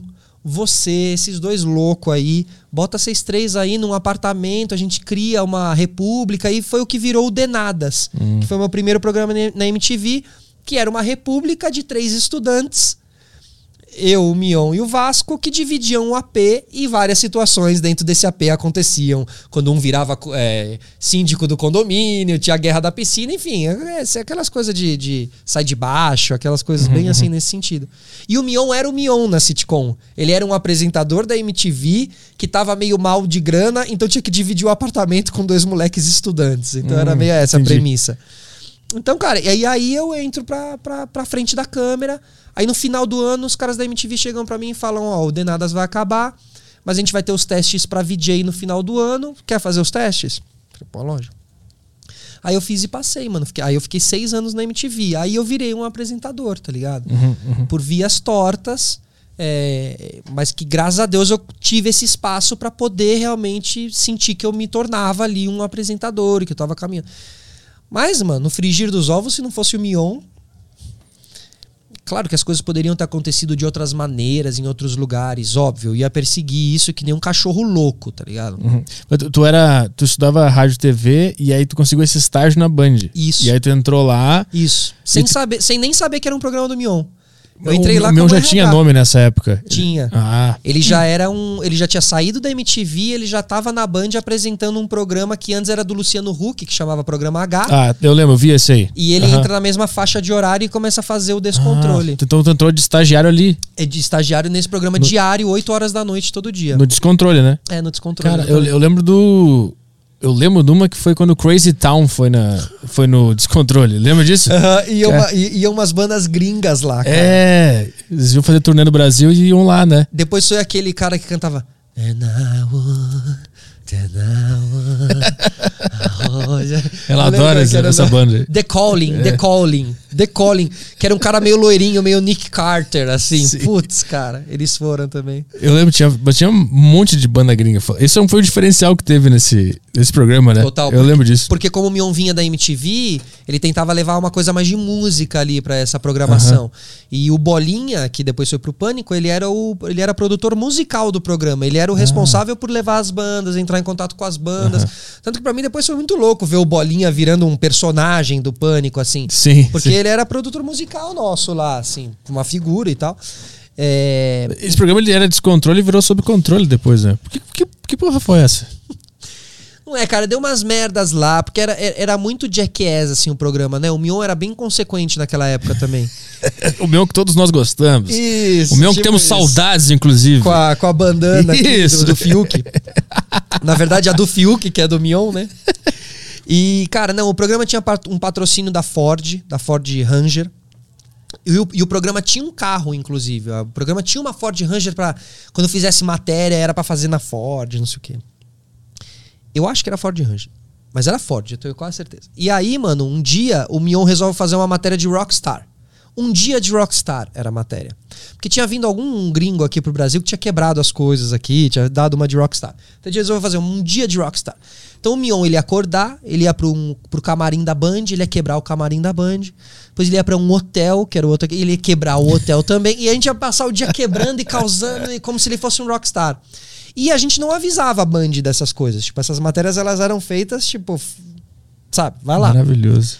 E aí, então, de manhã ele vai, quebra o camarim da Band. Aí ele sai, ele vai pro hotel, quebra lá uns negócios de hotel. E não satisfeitos, a Ranger pinga lá. Eu não lembro como é que foi a, a decisão final.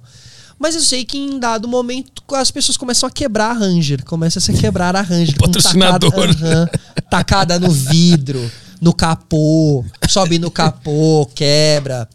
Fez a matéria, a matéria foi pro ar e, meu, deu mó. Já no próprio dia já deu mó confusão, porque quando as, as camareiras entram no, no camarim, o camarim tá tudo quebrado, espelho quebrado. Que que é isso, gente? Não, vamos fazer uma matéria de Rockstar. Imagina. O Saad lá. Maravilhoso. O Saad ficava louco, né? O dono lá. Imagina. Então, assim, cara, ele era. Foi muito legal trabalhar lá, velho. Foi muito legal, assim. Essa produção, essa época do, do, do Mion causando de. O Mion gostava muito do Andy Kaufman, né? Sabe? Sim. Então ele gostava de fazer toda essa coisa de provocar o público. Andy Kaufman foi esse humorista gringo que colocava chiado na imagem pra Sim. você achar que a tua TV tava com problema e na verdade era ele que tava gerando o chiado.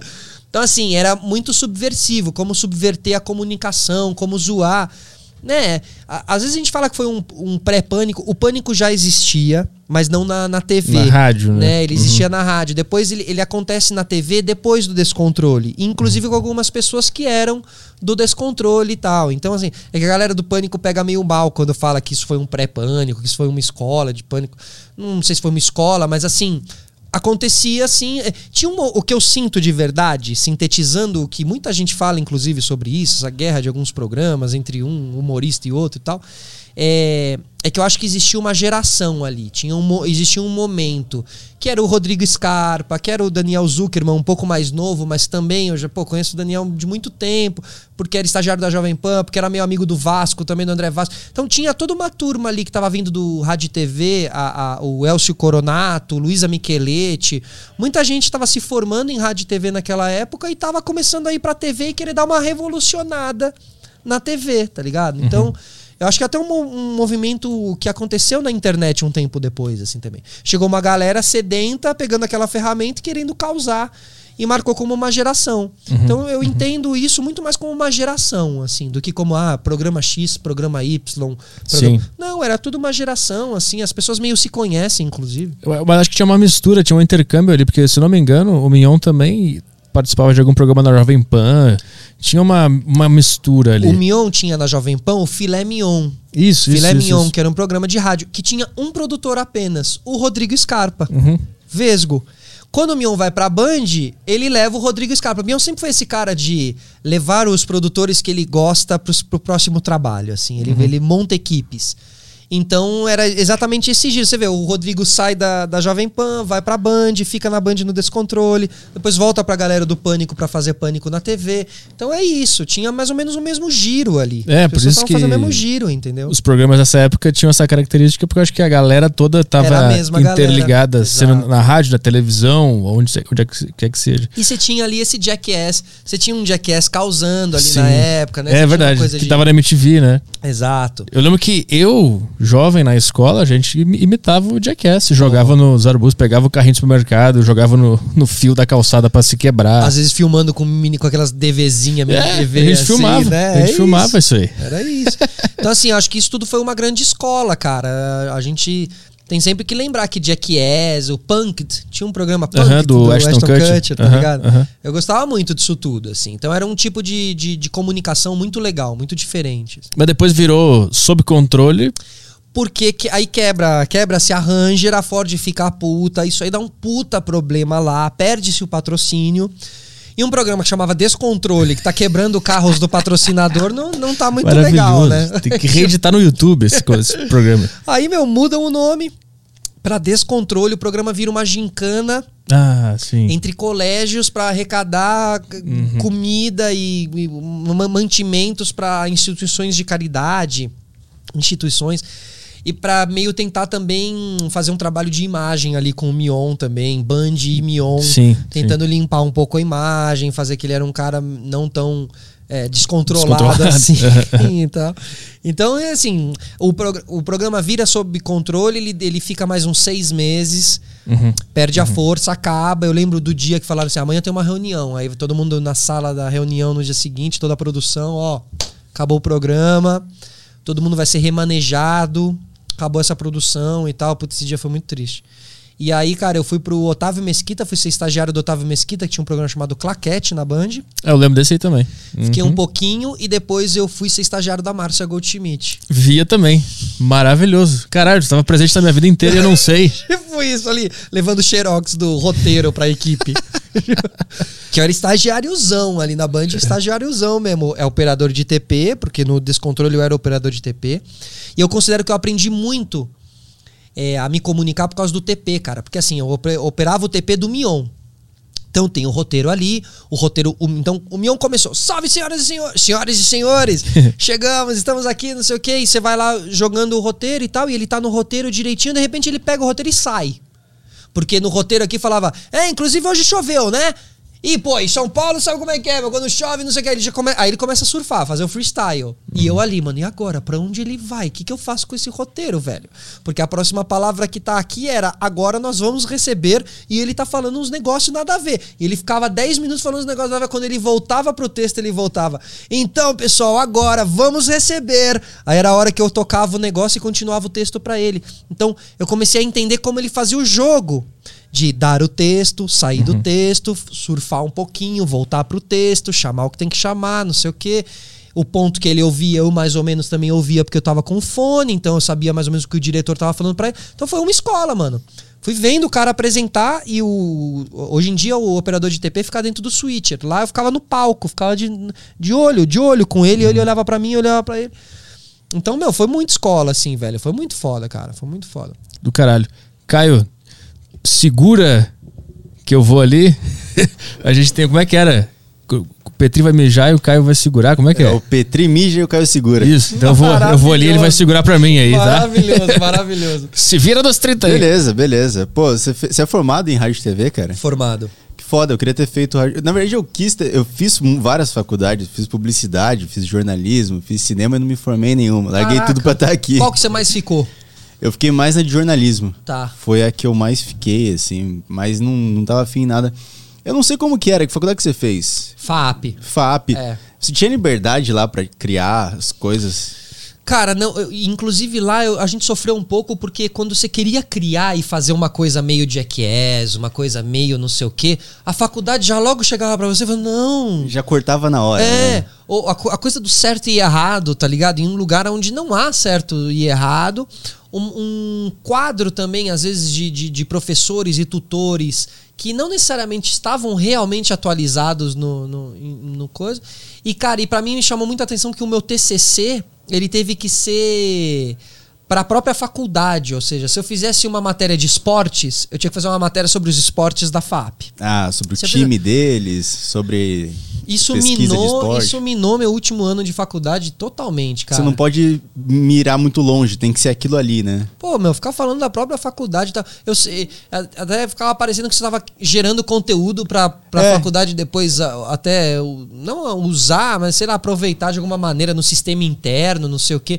Então, sabe, eu acho que já, ela já me parecia ultrapassada na época, a faculdade de rádio e TV. E hoje em dia eu acho que ela, eu acho que esse nome já nem mais faz tanto sentido, né? Eles não buscam muito se reinventar, né, quanto a isso. Eu lembro que eu tentava. Eu já tinha bastante referência de podcast na época da faculdade, eu tentava fazer alguma coisa mais descontraída, uma coisa que não fosse tão fechada, assim. Eu trabalhava no programa de TV da faculdade, mas era aquele ping-pong do caralho, chato pra cacete. Cara, programa de faculdade é muito programa de faculdade, É. né, cara? É. Inclusive tem alguns programas de TV que são programas de. Né? Quando tem um cenário meio. Aquele uma cenário meio- madeira É, pintada é, de azul. Cru pra Tipo, mano, caralho. você fala, cara. Que Parece coisa, que volta mano. pros anos 80. do Exato. Então, assim, eu acho que o- a faculdade de rádio e TV tinha que mudar de nome, cara. Tinha que virar uma coisa mais. É audiovisual, mas já tem que ser assim, rádio, TV e internet. Nem sei se rádio mais Pois é. atrai o estudante pra ir lá. É o grande lance desse- desses cursos é que te desinibe. É só isso que faz. É isso. Na verdade, ensina muita Só coisa. que quatro anos, você não precisa de quatro anos, né? É. Podia ser um curso mais curto, de repente, né? Eu acho Eu- que eu isso com que- certeza. Na faculdade de jornalismo, eu brigava com a diretora porque eu falava que tem que ter uma disciplina de teatro aqui.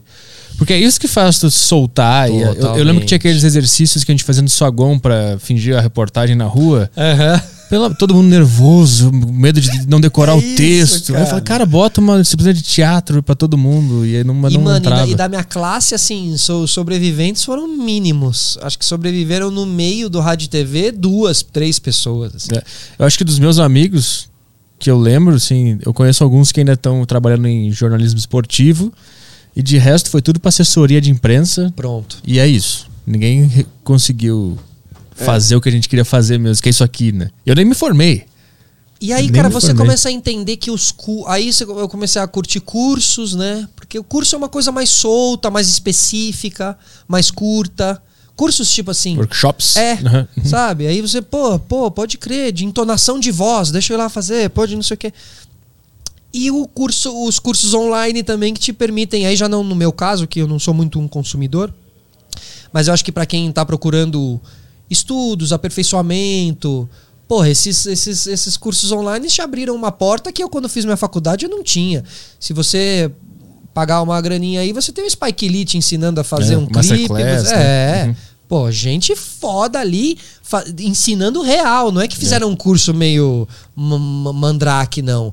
Tem um lá de edição que o cara, meu, o cara ensina muito, assim. Então, é, pra você buscar conhecimento hoje em dia tá muito, tá muito melhor, cara. Essa época eu tô falando de dois, ano 2000, mesmo 2000, cara, era meio, pô, quero entrar na TV, você tinha meio poucos caminhos, É, assim, uhum, sabe? é. Era louco. cara. Eram os, tipo, as grandes emissoras e a MTV, né? Isso, É. e a faculdade também, né? Que eu fiz na Rádio e TV na FAP, porque também na época ainda parecia uma coisa meio. Uhum. Não, Rádio e TV da FAP. Você vai estudar com a filha do Silvio Santos, sabe? Porque ela realmente fazia FAP na época. Tinha Uhum. meio essa. essa não, vai na FAP você vai conhecer um. Tua classe vai ter gente, vai estar o filho do não sei o que da emissora. Exatamente. Mas- Não mas teve tem um- nada de networking. É, e tem um negócio. A, a parte Fala. boa é que eu tive aula com o Pondé. O Pondé foi meu Caralho. professor na, na, na, na FAP. Isso foi legal. Mas de qual era? De, Que disciplina? filosofia, de filosofia. Ah, legal. Mas tinha. Nos dois primeiros anos, que era junto com cinema, tinha, tinha filosofia. Ah, do caralho. É. Sabe um negócio que vocês em São Paulo têm a puta vantagem, né? Porque por mais que tenha poucas emissoras nos anos 2000, né, pra trabalhar, vocês estão do lado delas. Totalmente. Cara, eu morava a dois quarteirões da MTV. É. Imagina, tipo, eu fazia em Porto Alegre, era só a RBS TV Total, mano. e a Atlântida, que é a Rádio Atlântida. E, e- como você enxergava São Paulo, assim? Como você enxergava uma MTV, tipo, como uma coisa, tipo, super distante, assim? Super distante, pra mim era Distante, tipo né? Nova York, Claro. assim, nem, Claro. nem tem como chegar lá. Já é outro estado, ainda por cima, é bem específico, que é uma emissora. É, né? é. E, e isso, cara, eu tenho certeza que aí a gente tava falando da coisa do, ener- do energético, né? De acreditar, de buscar, de sonhar e tal. É, eu morei realmente na rua Diana, que é uma rua que fica a dois quarteirões da, da MTV. Que é um reduto de palmeirenses, eu sou corintiano. Mas ali- ali Sofri perto do- bastante. Onde Nas é é? Perdizes, é do lado Ah, do, do- É. Tá. E essa rua Diana é uma rua que basicamente intercala a MTV até o Palestra Itália ali embaixo, o Allianz Parque hoje em dia. É, mas, cara, eu, eu comia na padoca do lado da MTV, eu deixei meu currículo várias vezes na porta da MTV, eu ia lá com meu currículo na época de faculdade, deixava lá, falava, ó, queria tentar um espaço aí, não sei o quê. Então, como tava lá, do meu lado, e eu passava do lado, ela me parecia mais palpável, entende o que eu quero dizer? E talvez isso realmente tenha tornado ela mais palpável mesmo, porque eu falava, ah, meu, eu, pô, perfeitamente posso estar aí, cara, já moro aqui do lado, não É. sei o que, sabe? Acho Aham. que teve essa, essa, essa relação. Você falando isso, com certeza, cara, eu, é um. É um é um privilégio, assim, tá ligado? Eu, eu, eu sei que grande parte do meu corre ali também foi porque eu tive a oportunidade de estar do lado e próximo dessas pessoas, entendeu? Sim. O Mion, se eu não conhecesse naquele momento, talvez eu tivesse conhecido em outro, numa festa, numa premiação. Então, é realmente, né, São Paulo ele, não sei, não sei, se, não sei se hoje em dia tanto assim, Pra caralho. muito ainda, Até né? pra podcast, por exemplo. Se Tanto não que tivesse tá aqui, aqui, né? É, se eu não tivesse aqui, eu não ia estar fazendo a E os deriva, por próprios meninos do Flow também, né? Também, né? Eles, eles sentiram que eles tinham que vir pra cá. Acho que todo mundo, numa hora, bate no teto. Assim foi comigo. Eu tava. Eu, eu fiquei aqui em São Paulo uma três semanas em janeiro de 2020 pra estudar, fazer o Wolf Maia, fui fazer o curso Maravilhoso. Ali no Frei Caneca? É. Aí Eu fiquei três semanas ali, então vivendo São Paulo, né? E aí, como eu sou da comédia, conhecia o Maurício Meirelles, então ele me levava nos comedy club, eu conhecia o pessoal, eu tava sempre com a galera da comédia. Então eu passei três semanas numa experiência São Paulo, assim, vivendo São Paulo. E aí? Aí eu voltei pra Porto Alegre, depois do curso, acabou. Eu me vi sentado na mesa no computador, assim, fazendo porra nenhuma. E Você aí falou, não, não, eu tenho que estar lá, eu tenho vou que ficar lá. pra lá. É, se eu ficar aqui, eu vou jogar minha, minha carreira fora. cara. Não vai. Não tem o que fazer. É, aqui. e você vê, né? Às vezes eu acho que, que eu movi montanhas, né, Pra fazer as coisas acontecerem, mas é, cara, eu nunca passei pela situação de ter que mudar de estado pra fazer as coisas acontecerem no meu, no, no- no meu trabalho, assim, né? Vira uma, um impeditivo, assim. Não, não sei se é um impeditivo, porque inclusive eu sou, cara, eu gosto muito da galera do Sul, assim, gosto muito da galera do Sul de, de rádio e TV. O. O Potter, você conhece o Potter, Luciano Sim, Potter? ele é do Puta, caralho. o Potter foda, velho. Eu quero trazer ele aqui também quando, Cara, quando ele puder. Pra mim é uma das maiores. Pra mim, hoje em dia, é a minha maior referência. É, eu lembro É. que uma vez eu fui numa dinâmica de grupo pra conseguir um estágio na RBS e na ficha tinha lá qual, qual a sua principal influência no, no grupo RBS. né? Eu botei ele. Potter. É. Pô, não, e assim, tem a turma do Pretinho Básico, tem muita gente boa ali também de rádio do Sul e tal, mas, cara, o trabalho do Potter, assim, mano, eu conheci há pouco tempo. Conheci primeiro via Pretinho Básico, que é uma coisa mais de humor, mais escrachada e tal, mais zoeira, né? É, e, cara, mas depois eu comecei a ver que ele tem uma veia muito inteligente de política internacional. Ele tem um podcast chamado Era Uma Vez no Oeste, que ele faz junto com o Magro Lima, que também é Aham. integrante do. E junto com o Escola, Daniel Escola, que é da RBS. Aí bem mais cabeçudo, falando sobre política internacional e tal. Meu, eu acompanho ele no Twitter, meu, que cara foda, inteligente. É, é, como é que é? Um cara assim esclarecido nas ideias, nas visões. Ele tem outro programa lá que é o Timeline, Isso. tá ligado? Que agora ele saiu. Esse timeline é um programa, um tipo de programa que eu busco, assim, na É? vida. É. Tu queria levar um pouco de rádio pra internet? Cara, eu acho que sim, assim. Eu acho que essa coisa do ao vivo, a gente com esse fone e microfone, dá uma vontade É de trazer umas notícias Aham. do que tá acontecendo. Soltar uma vinheta. É. Daqui a pouco a gente volta. Ah, isso. Chamar um comercial. Nem tem, só pra, só pra fingir que é rádio. Sim. Entre um nosso, entre um comercial nosso mesmo. assim. Mas, não, eu acho que assim, cara, eu acho que a gente tá um pouco carente de boas referências, assim, Uhum. de grandes comunicadores, a não ser aqueles que a gente já sabe quem são há muito tempo e tal. Uhum. É, e o Luciano é um deles, e, meu, eu, eu torço pra que ele, que ele voe. Sabe, pra que ele vá pra Globo News, depois que ele vá pra Globo, sei lá se é- na Globo é o lugar que se voa, mas. É que eu acho que ele é muito criativo pra estar num lugar desse que vai fechar ele Justo, numa, numa é, isso é regrinha, verdade, assim. isso é verdade. Talvez uma outra emissora pode dar uma liberdade maior pra É. ele, assim. Sabe que aqui na Deriva a gente tenta fazer rádio, a pegada do rádio. Eu tento ignorar a câmera, a gente tem um soundboard ali, aí eu tenho o Caio que não aparece. Eu tento passar essa vibe. Eu acho que quem faz essa transição da maneira mais perfeita é o Howard Stern. Sim, Que é ele- mas ele nem olha, ele nem, pra ele nem tem câmera, né? Não. Ele só tá falando. É rádio. É. É. E o jeito que eles fazem aquele estúdio. É do caralho. Puta. Aquilo lá é do caralho. ele sentadinho, conversando com os caras, os caras estão do lado de lá, com a banda montada É, em cima. é. E ele tem uma. E os caras respeitam muito ele, né? Acho que também tem uma coisa da construção, né, cara? A gente, tipo assim. A gente ainda é muito novo. Quantos anos você tem? 31. A gente, eu tenho 39, mas assim, ainda somos novos, né, cara? Ser, Uhum. ser velho é, é uma coisa muito. Ainda, ainda tem muito caminho pela Sim. frente. E eu acho que o Howard Stern, e muito de alguns comunicadores que a gente admira, é porque o cara tem uma trajetória, tem uma história, né? Então quando você tá lá vendo o Howard Stern, você fala, mano, olha como os Red Hot Chili Peppers falam com ele. É. Ué, claro, mano, o cara tá com os Red Hot Chili Peppers entrevistando esses caras há anos, entendeu? Sabe que o- no Media Kit do Aderiva a referência é Howard Stern. Tá Pô, escrito lá. maravilhoso, mano. E tem, e tem climinha, Howard Stern. Pô, tem obrigado. climinha, lógico Obrigado. que tem, lógico que tem. A coisa da, ali tem as luzes muito bem trabalhadas. Mas eu acho. E, e isso é um programa famoso, né? O Howard Stern lá é um programa muito conhecido, muito comercial, muito ah, popular, que cabe numa emissora. Eu não sei se está numa emissora, mas eu acho que Tá numa rádio via satélite. Numa que é rádio tipo TV a cabo.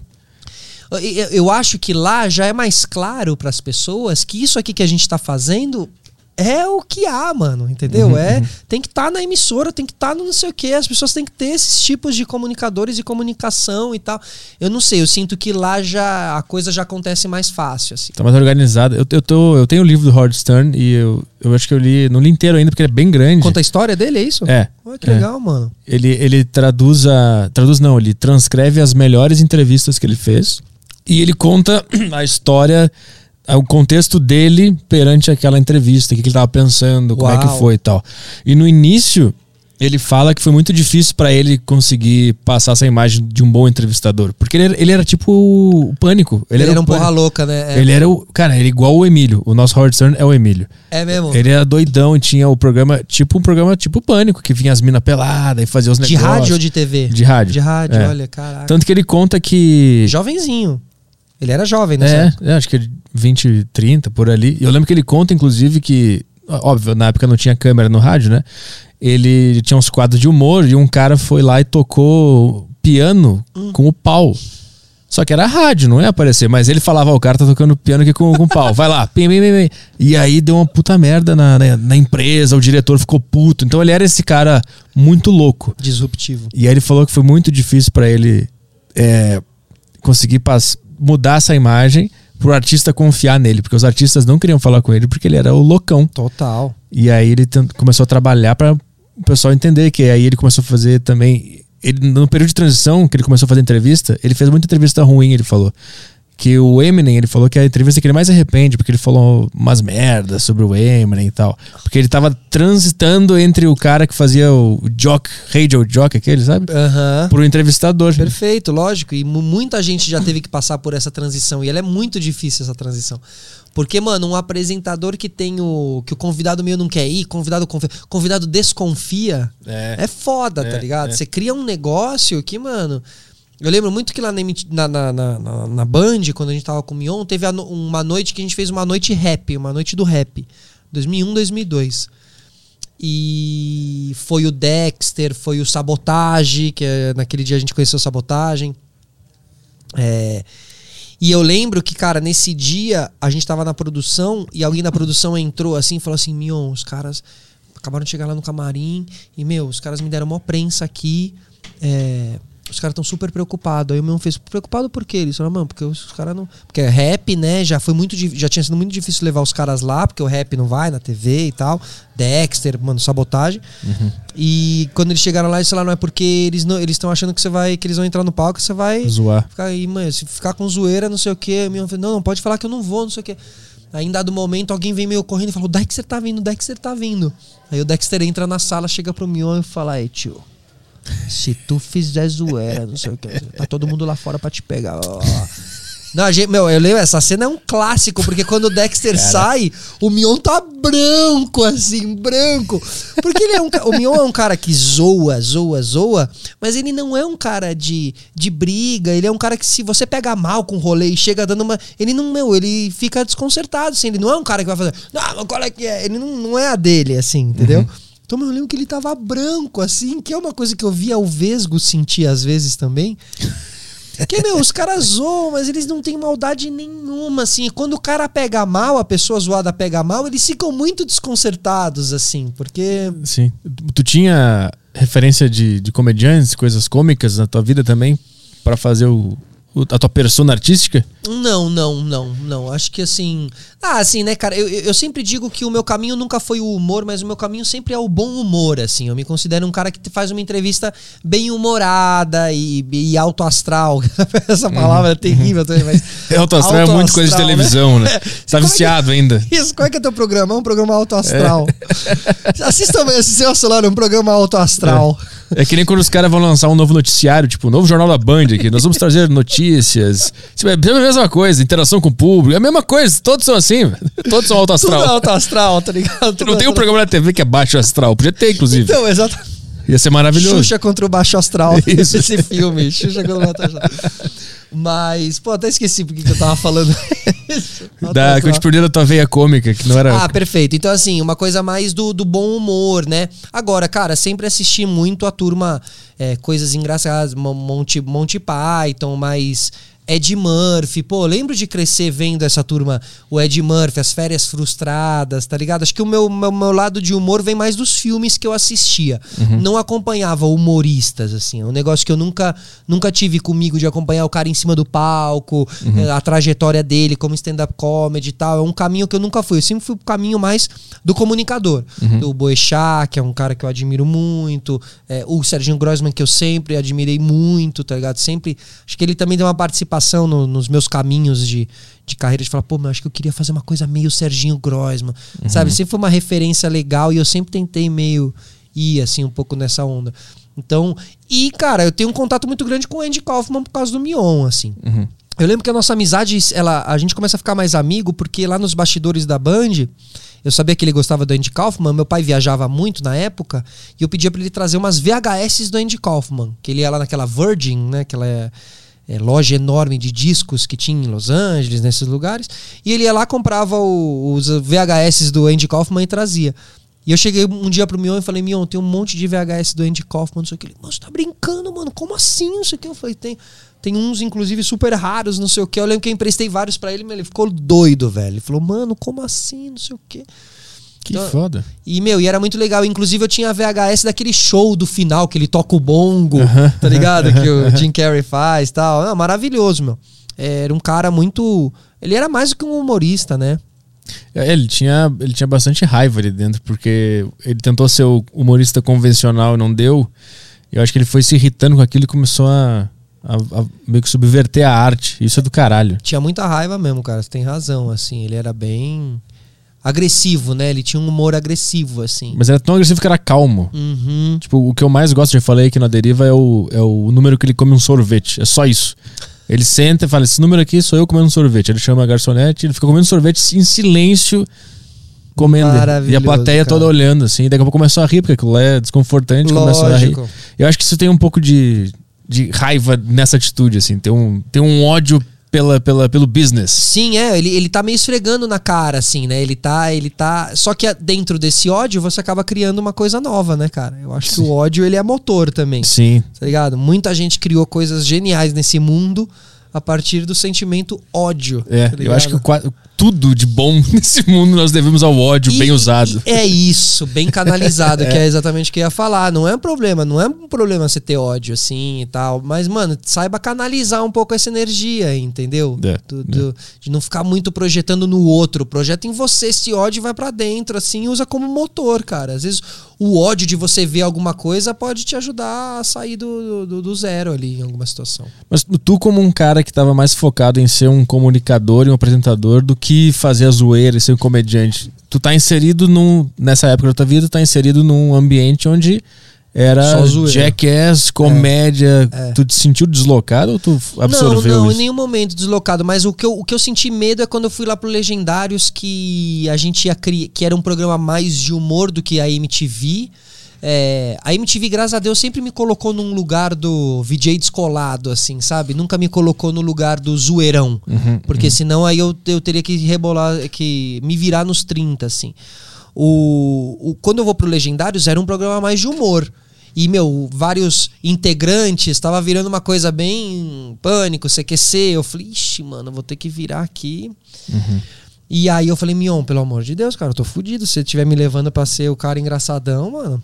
Aí ele falou, não, vamos pensar num quadro diferente tal. E a gente criou o, esse quadro que era de meio ambiente. Uhum. E que no lugar da gente ir nos lugares e fazer. Aqui atrás está acontecendo um incêndio florestal. A gente decidiu que ia ser em primeira pessoa então eu ia entrar dentro do incêndio florestal, eu ia mergulhar, eu ia descer o rapel, eu, eu ia virar o personagem para trazer ação, o elemento de ação e tentar transformar o tema meio ambiente, que é um tema meio chato, entre aspas, uhum. em uma coisa de entretenimento. Então a ação o cara mergulhando, o cara não sei o que, faz o telespectador ficar colado na TV e colado na TV ele, a gente acabava passando uma mensagem de meio ambiente para ele, de sustentabilidade. Uhum. Então, esse era o objetivo. E a gente teve muitas referências muito legais. Assim, o Sea Sheffer é uma referência nossa. Sea Sheffer é um grupo de ambientalistas que tem um logotipo que é uma caveira e tem um, um, um bastão do, do Netuno cruzando, assim, né? Que é o cara do mar e tal esse cara ele era do Greenpeace, ele era muito radical pro Greenpeace, ele é expulso do Greenpeace e ele abre essa Sea Shepherd, que é um eles têm uns vídeos muito loucos de uh, navios japoneses caçando baleia, aqueles japoneses que caçam baleia, eles vêm uhum. com um barco e eles metem o barco de. Eles batem no meio do barco e eles pulam e os caras, os japoneses começam a jogar jato d'água para tentar fazer eles caírem na água. E é guerra, guerra, guerra. Cara, eu ia perguntar guerra, como é que um cara foi expulso do Greenpeace. Agora uhum. entendi, entendi. É guerra, mano. É guerra, assim. Foda. É sequestro, é a porra toda, assim. Sequestro de, de, de Pescadores. Caixa d'água, é, é, sequestro de locais, tá ligado? Não, sequestra um pescador porque ele tá pescando uma sardinha, né? Então, assim, Entendi, cara, eu, entendi. eu entendi neles um tipo. E é super legal o site deles ali, as roupas, os caras. Meu, os caras são muito foda, assim, Sea Sheffer. E aí eles foram a maior referência ali, cara. E, e eu acho que era um quadro muito legal, mano. Mas eu acho que ele tava num programa errado, assim, sabe? Ele tava num dia e num programa onde as pessoas estavam esperando outro tipo de mensagem, outro tipo de coisa. Mas ele é um quadro. Eu acho que ele era um quadro bem legal, assim, cara. Quando tu disse, ah, foi num incêndio florestal, é isso? Mas o que, o que que era isso? Tu ia denunciar? Não, fui combater o incêndio florestal mesmo, com o Ah. Ibama ali. A gente foi com a brigada Tiro Quente Brasil, que é uma brigada. Cara, você vai lá, isso foi na, na ilha, ali perto da Ilha dos Marajós, isso foi na. Eu vou esquecer agora o lugar. Ilha do Bananal, Ilha do Bananal. Cara, um incêndio enorme, a gente chega lá, exer vai direto pro exército, já dorme no exército, acorda 4 horas da manhã, pega o caminhão, vai sentido os focos de incêndio, que é longe pra caralho, 300, 400 quilômetros.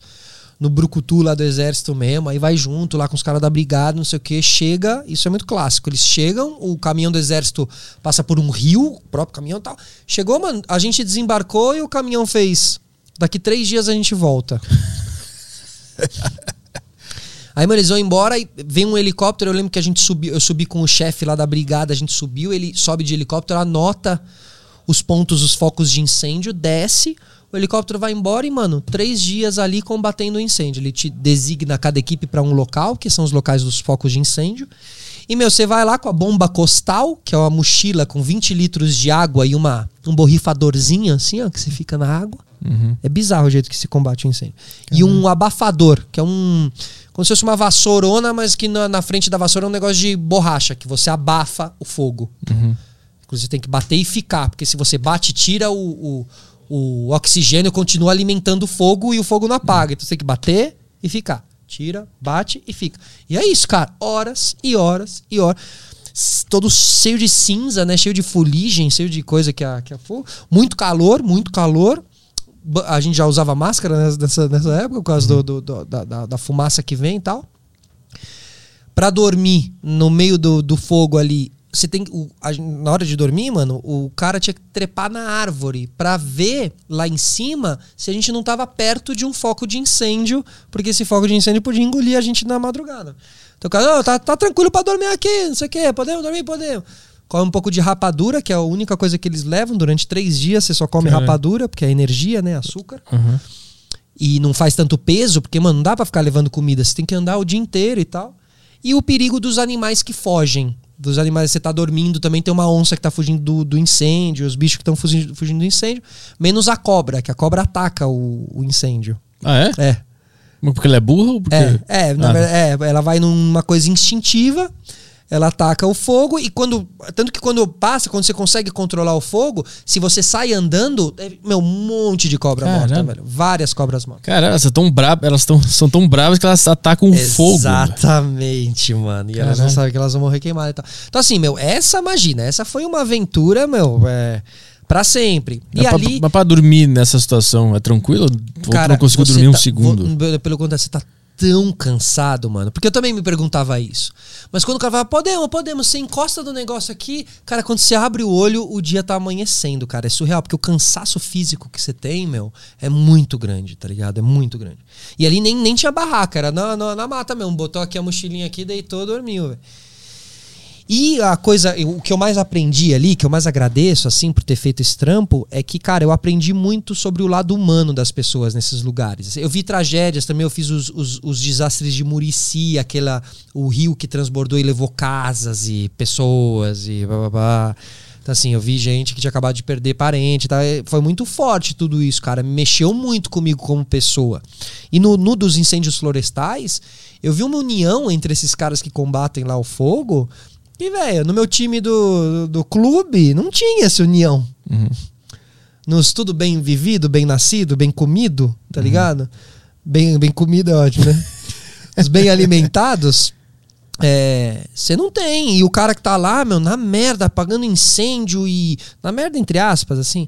É, É uma situação isso. perigosa. Isso, exato. Aham. É, pô, se abraçam e te tratam de um jeito, te acolhem, e entre eles também uma fidelidade, uma amizade, um negócio. Pô, cara, Sabe? Você volta, meu, muito pensativo, entendeu? Que Eu te perguntar, como é que tu negocia com as pessoas, os profissionais? Porque tu é um cara que tá ali e tu é um amador, né? Tu pode Sim. botar a operação toda em risco. Como é que existe uma preparação? Os caras ficam putos, tem que insistir muito pra eles deixarem tu participar. É, a gente tinha ali debaixo dos braços, uma- eu fiz o treinamento da polícia e o treinamento do bombeiro, logo no começo dessa jornada toda, assim. Então a gente tinha, ó, o cara ele é já ele fez o treinamento aqui da polícia, ele fez o treinamento do bombeiro, sabe fazer rapel, sabe fazer não sei o quê. Tinha uma série de pré-requisitos que caras falaram, ah, beleza, então, pode vir, assim, sabe? É, eu sentia que em algumas matérias era uma matéria bem protegidinha, que não ia acontecer nada comigo. Porque os caras também tinham essa preocupação. Agora, eu sentia que em outras, cara. é, eu fiz uma de 24 horas no, no quartel do- da, da polícia lá, do SAMU. E ver gente tendo ataque cardíaco e peguei no- nos carros da polícia lá que vai cortando o trânsito e a gente lá dentro. Tipo, cara, tudo isso foi, foi, foi muito louco. Mas é muito engraçada essa tua pergunta, porque não, cara? Porque poderia ter dado merda, entendeu? Em dado momento eu percebi que podia ter dado uma. Podia dar uma merda em algum momento ali, cara. Podia dar uma merda em algum momento, assim. Sim. E, e outra coisa, tu te coloca em, em zonas de desconforto de propósito nessas situações. Isso vem de alguma filosofia ou é só um gosto por estar em lugares que não são habituais na tua vida? É um gosto mesmo, cara. Eu gosto dessa parada, assim, mano, de realmente sair do. De estar nessa. Nesses lugares que eu não pertenço, assim, nesses lugares que eu não. E eu, e eu, e eu acho que é isso, né? Eu, eu, eu, eu acredito que eu posso. Então, tipo, eu ia lá fazer não sei o quê. Sabe? Foi uma época que eu, eu cuidei muito do meu corpo, da minha resistência física. Foi uma época que eu comecei a assumir mesmo que eu era um personagem, né? Não era um personagem, mas eu era um, uma pessoa aí, de ação. Aquele Bears Grill, Bears Grill lá, Bear Grylls, sabe? O, Não tô ligado. Sabe, o cara lá da. O Man vs. Wild, lá, o cara que faz o. o- que fica na mata. Que fica aquele- sozinho? aquele é, aquele cara famoso que fica na mata. Como e- escorpião. Isso, tá, tá, isso, tá ligado, tá ligado. eu meio me, me, me, me- achava ele. Comprei todos os DVDs dele na época, assisti todos os programas dele na época, comecei a ver, pesquisar coisas sobre sobrevivência em mata, comecei. Sabe, eu me, me joguei ali, velho. Eu falei, é, dá, vou, vou virar esse. esse é, a, a gente falava que era um ativista ambiental, né? Vou virar esse ativista ambiental radical, tá ligado? Vou virar. E pra isso eu preciso estar forte, porque um dia pode dar uma merda, eu posso confrontar um grupo de caçadores, de golfinhos, que os caras vão achar que eu sou um cuzão, vão querer vir pra cima e não sei o quê. Isso eu também tava preparado, assim, mano, pra situações mais, mais quentes, assim, também, sabe? Qu- Quando os caras te falam assim, ó, vocês vão pro meio do mato lá, apagar fogo, vai ficar três dias lá e depois o caminhão volta. Tu já sabia que isso ia acontecer ou foi na hora? Não, Só na pra- hora, na Tá. hora, Ah, foi na hora. Mas quando tu vai preparado, assim, tu sabe que tu vai passar uma semana no desconforto, sem dormir e tal. A tua mente, ela vê isso e ela tem uma voz que fala: Não, não faz isso, não precisa fazer isso aí. E a outra é maior. Ou nem existe essa que diz, não, não faz isso. É, tudo tá dizendo, faz isso. Aham. O não faz, eu não penso. O que eu penso é o. Ai, mas, mano, precisa ir lá fazer isso, não sei o que. Ah, precisa mesmo, não sei o que.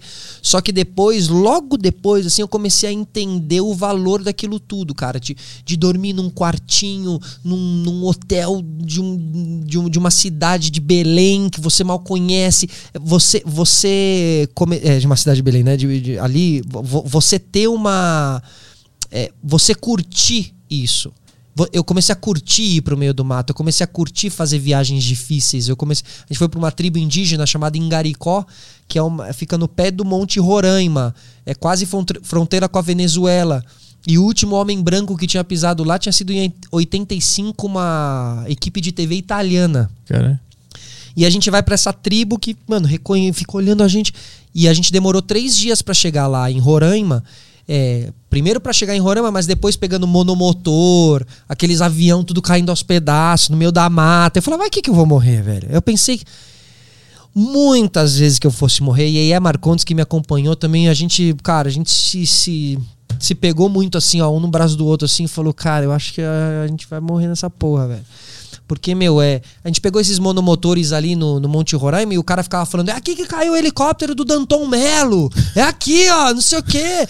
Porque não respeitou Macunaíma, não sei o quê. Macunaíma, né? Macunaíma, que é o, o, o guardião daquela região. Então, um monte de indígena, um monte de não sei o quê.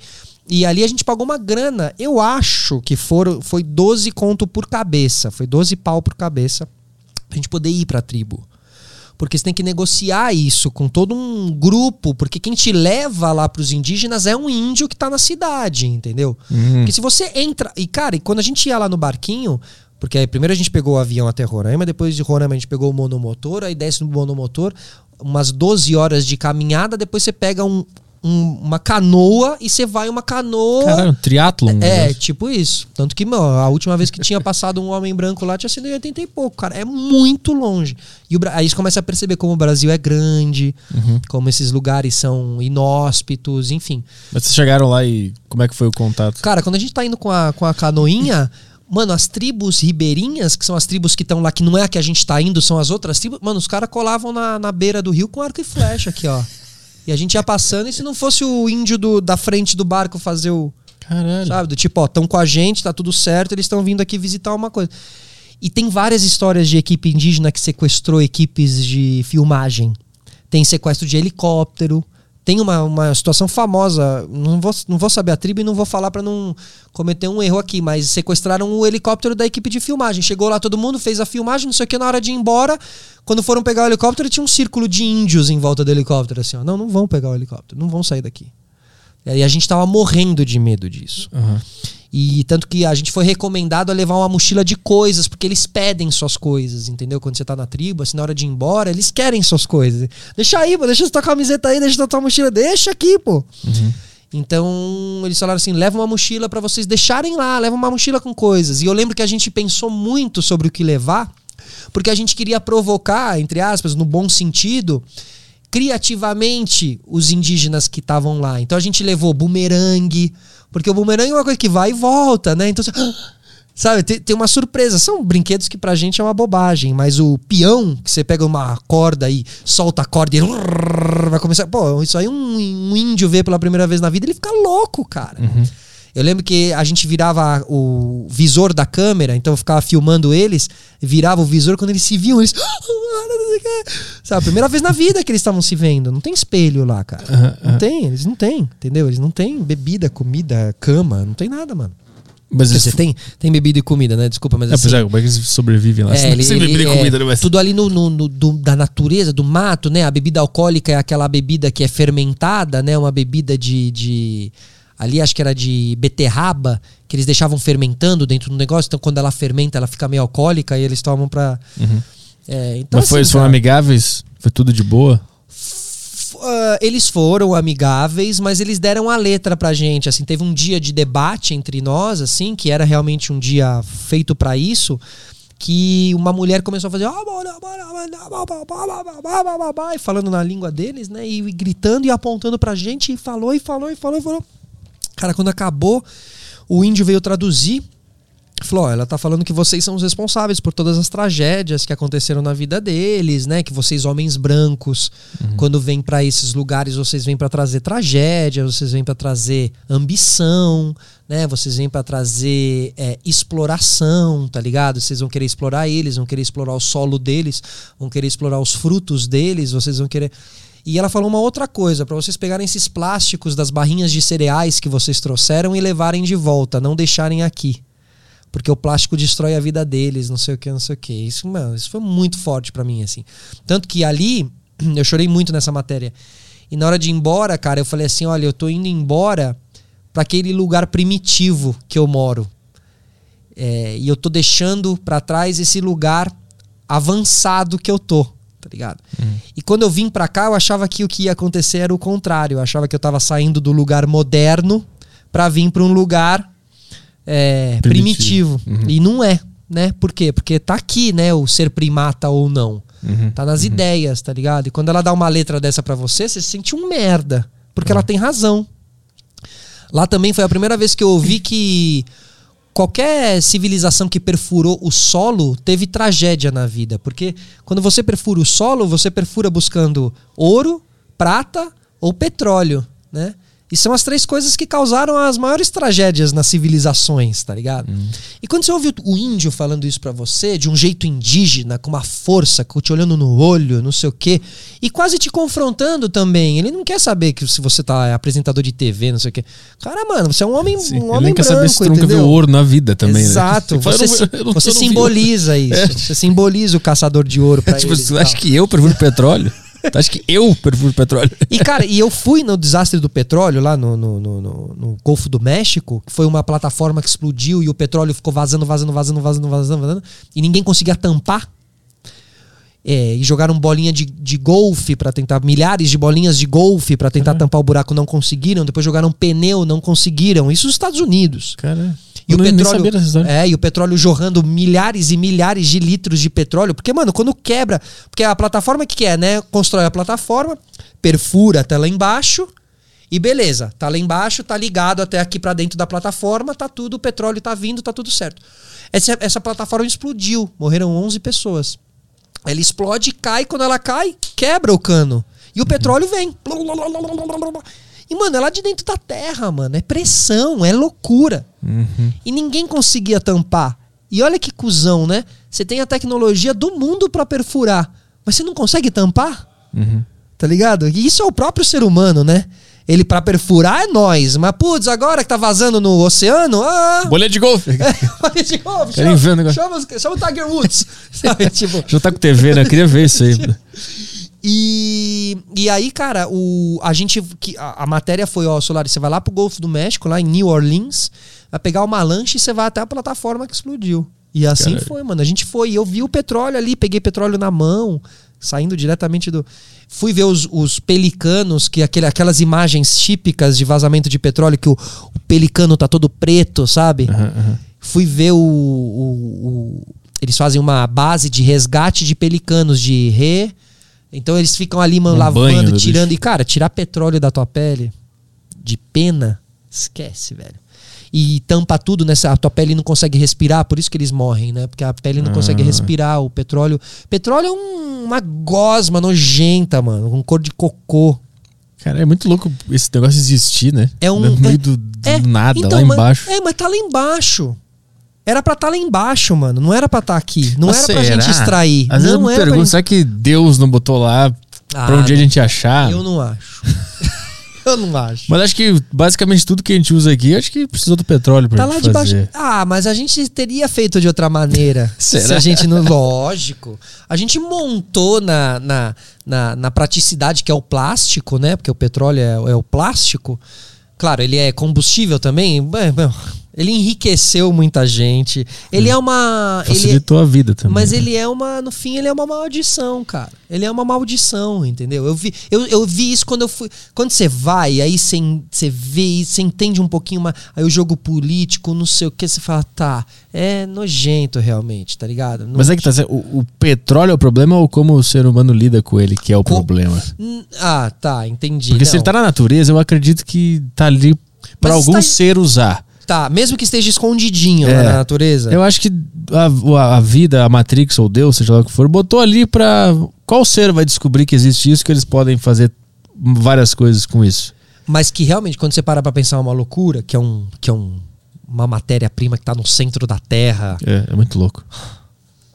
e que disso realmente você pode fazer um plástico, que foi um negócio que mudou. Mas o plástico também é uma. Tra... Fala de plástico pra família Schirman, que navega pelos oceanos afora aí. Vai falar de plástico com eles. Eles, mano, abominam o plástico, tá ligado? Por causa dos animais, porque o que já viram de tartaruga, não sei o que, o que já foram em ilha e se acha. A gente foi fazer uma coleta de lixo em uma ilha deserta no meio do oceano. E eu achei um- uma latinha. Isso foi dois anos atrás. Eu achei uma latinha de Guaranataí Hum. na, na ilha. Guaranataí é um Guaraná que deixou de existir em Aham. 92.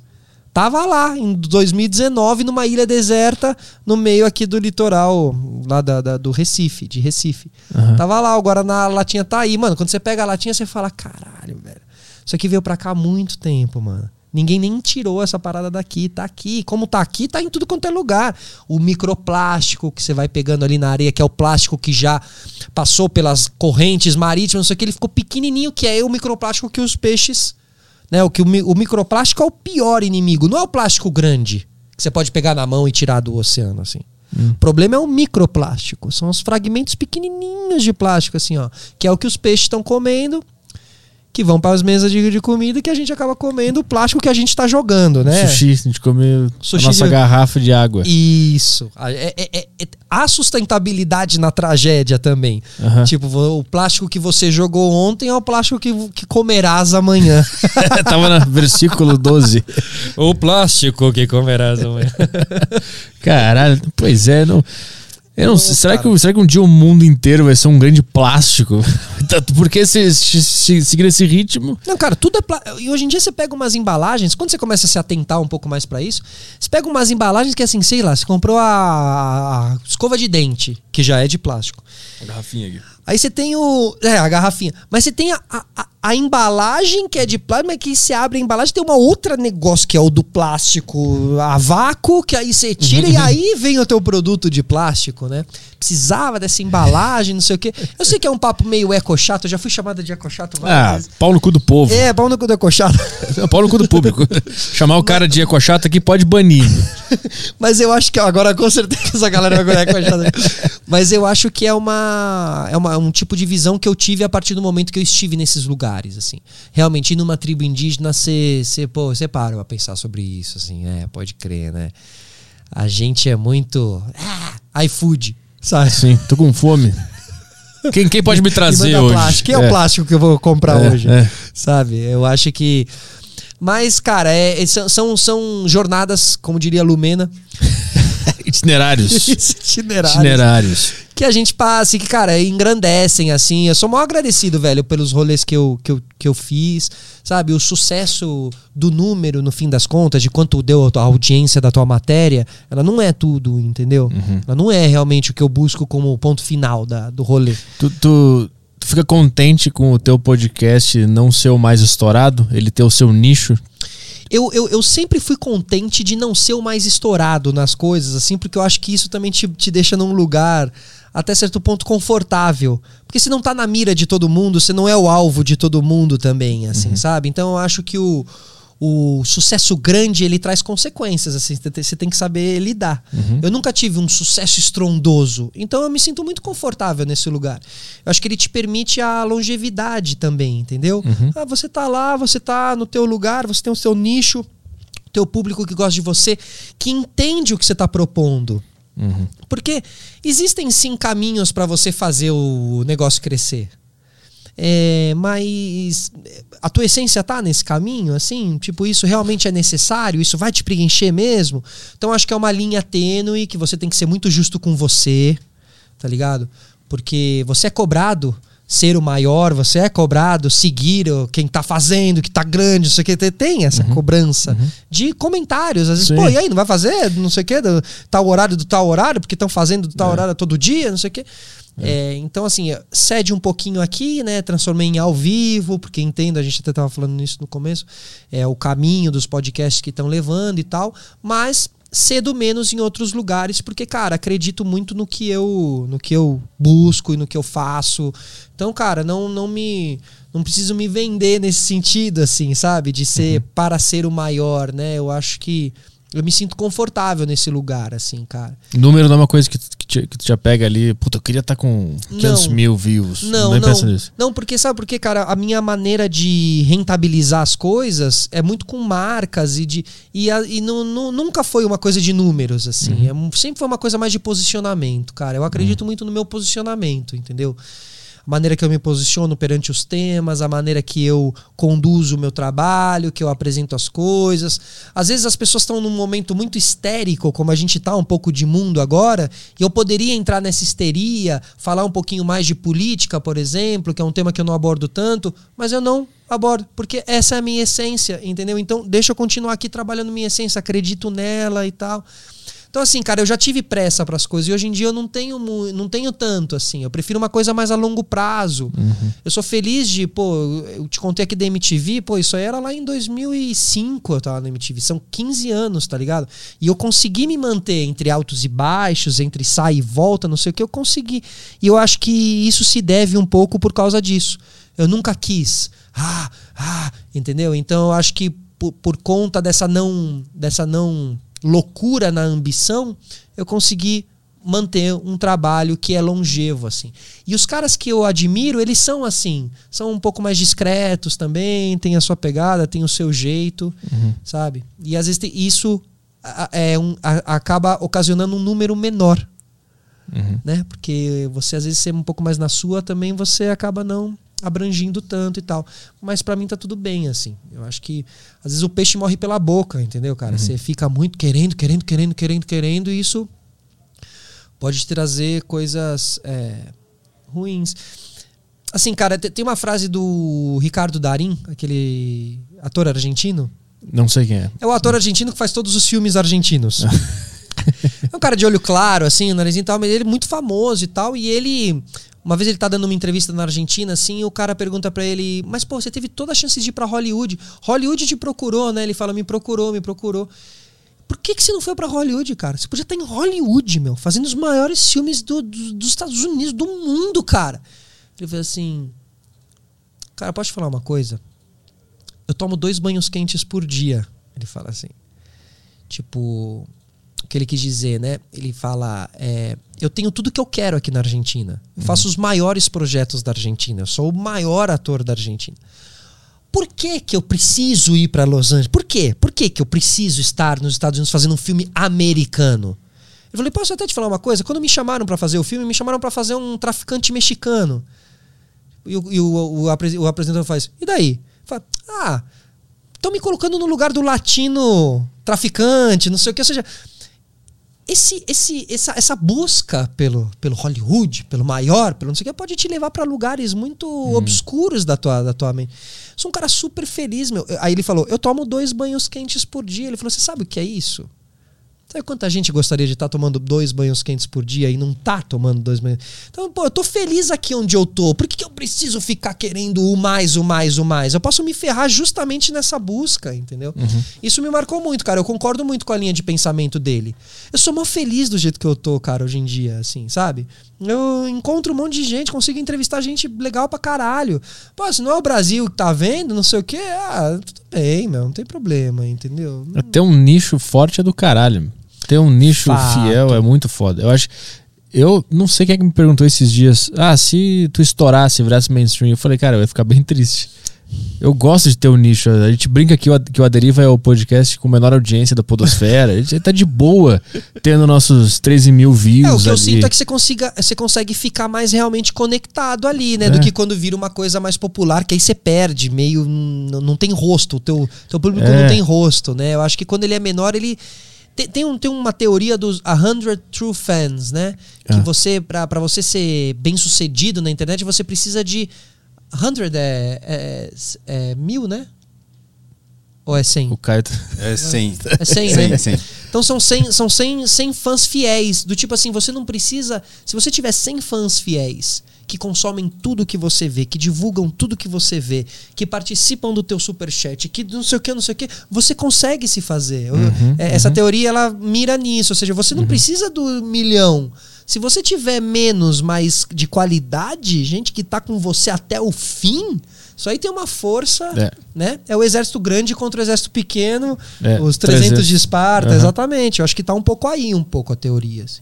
É, do caralho. Temos questões da turma aí, Caio? Rapaz. Agora vem a questão. Temos questão. Tá com. Tu quer ir no banheiro? Não, tá não, curado? Só tava, tipo assim, quanto que eu falei? Tá, Eu- tá, hoje em dia eu tenho Se feito quiser- isso no podcast. Quanto que eu falei? Tal, Se falei quiser ir no banheiro, pode Não, não, avisar tô de boa, tô de boa. Beleza.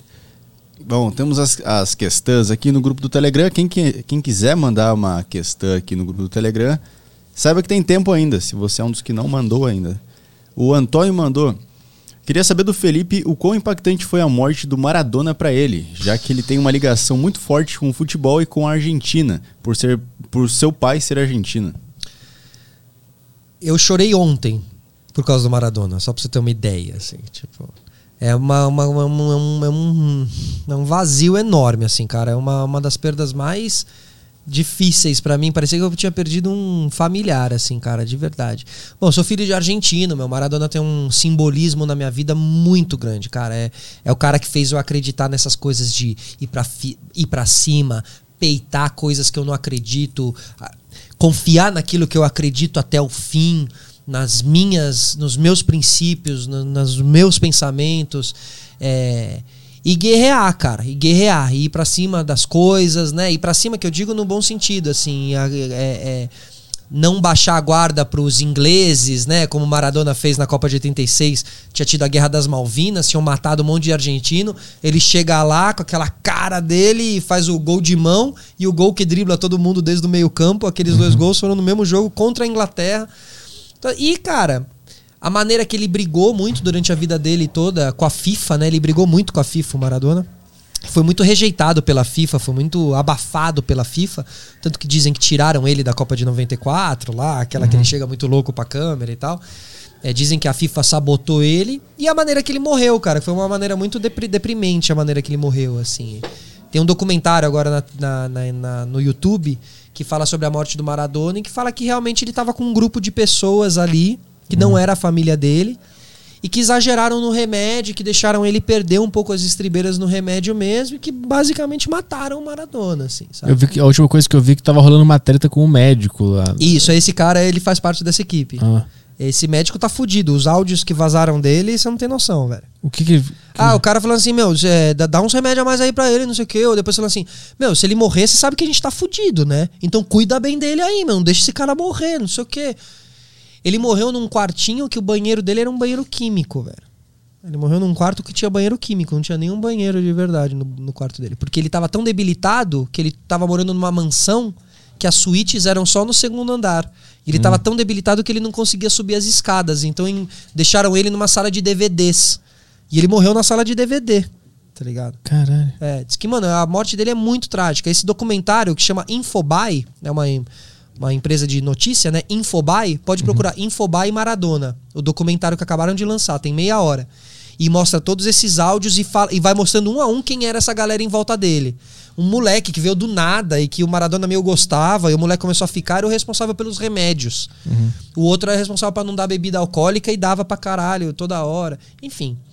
Mas o Maradona, para mim, ele simboliza, cara, quando eu preciso de uma força, quando eu sinto que eu preciso eu vou lá e fico assistindo uns vídeos do Maradona antigos, assim, cara. O, o, tu acha, pra ti, o Maradona, falando do futebol, ele representa mais do que o Pelé pra ti?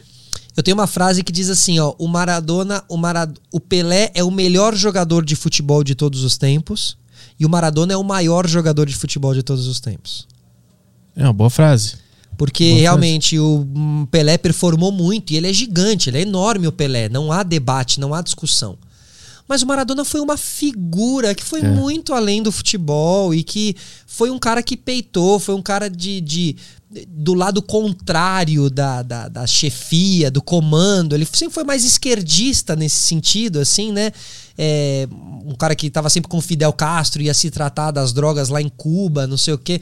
Mas acima de tudo, um personagem que falou bobagem, que não falou, que usou a droga, que se jogou e que teve seus altos e baixos e que teve uma carreira até um pouco decadente, mas que viveu nem um rockstar, né? Exatamente, um rockstar do futebol. E é aí, aí que me pega, cara. Eu adoro o Maradona por causa disso. E em lugares que as pessoas odeiam o Maradona, eu adoro. Quando ele faz uma frase meio metida, quando ele fala uma coisa meio arrogante, eu falo, caralho! Sabe? Acho que ele tem uma personalidade, uma autoconfiança muito. Eu vi aquele, aquela série que tem quando ele vai pro México treinar lá, o, o timezinho aqui. Ali já é um pouco deprê já. É, ele consegue andar. Sempre com uma, recebendo massagem o tempo inteiro nas pernas. Falando né? um jeito meio, falando meio mole e tal. Quando ele tomava muito remédio, ele não conseguia falar. E é uma pena, cara, 60 anos, entendeu? A gente viu o Maradona, parece que ele era já um senhor de 78 anos. Cara, tinha 60 anos, entendeu? Você vê o grupo de 86 que ganhou a Copa com ele, o Ruggeri e tal, estão todos inteiros, velho. Uhum. Bem, ainda vão viver por mais 20, 25. E o Maradona era para ter vivido durante mais 20, 25. Mas as pessoas ao redor dele destruíram ele, cara, desde sempre. Ele era um cara muito inocente, né? Veio muito do nada ali e de repente estava em Nápoles com aqueles mafiosos italianos do sul da Itália. Podendo ter tudo que ele quisesse, né? Porque ele jogava bem pra caralho. Exato, no Nápoles.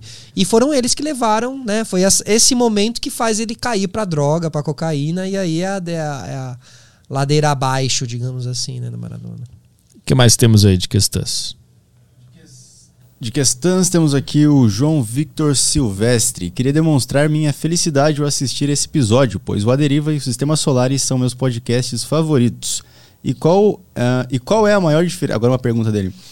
E qual, qual é a maior diferença, além do, público que, uh, além do público que vocês sentiram com esse boom do podcast? A diferença, além do público, que, que vocês perceberam nesse boom aí? Cara, eu acho que a gente já passou pela fase de ouro dos podcasts, assim.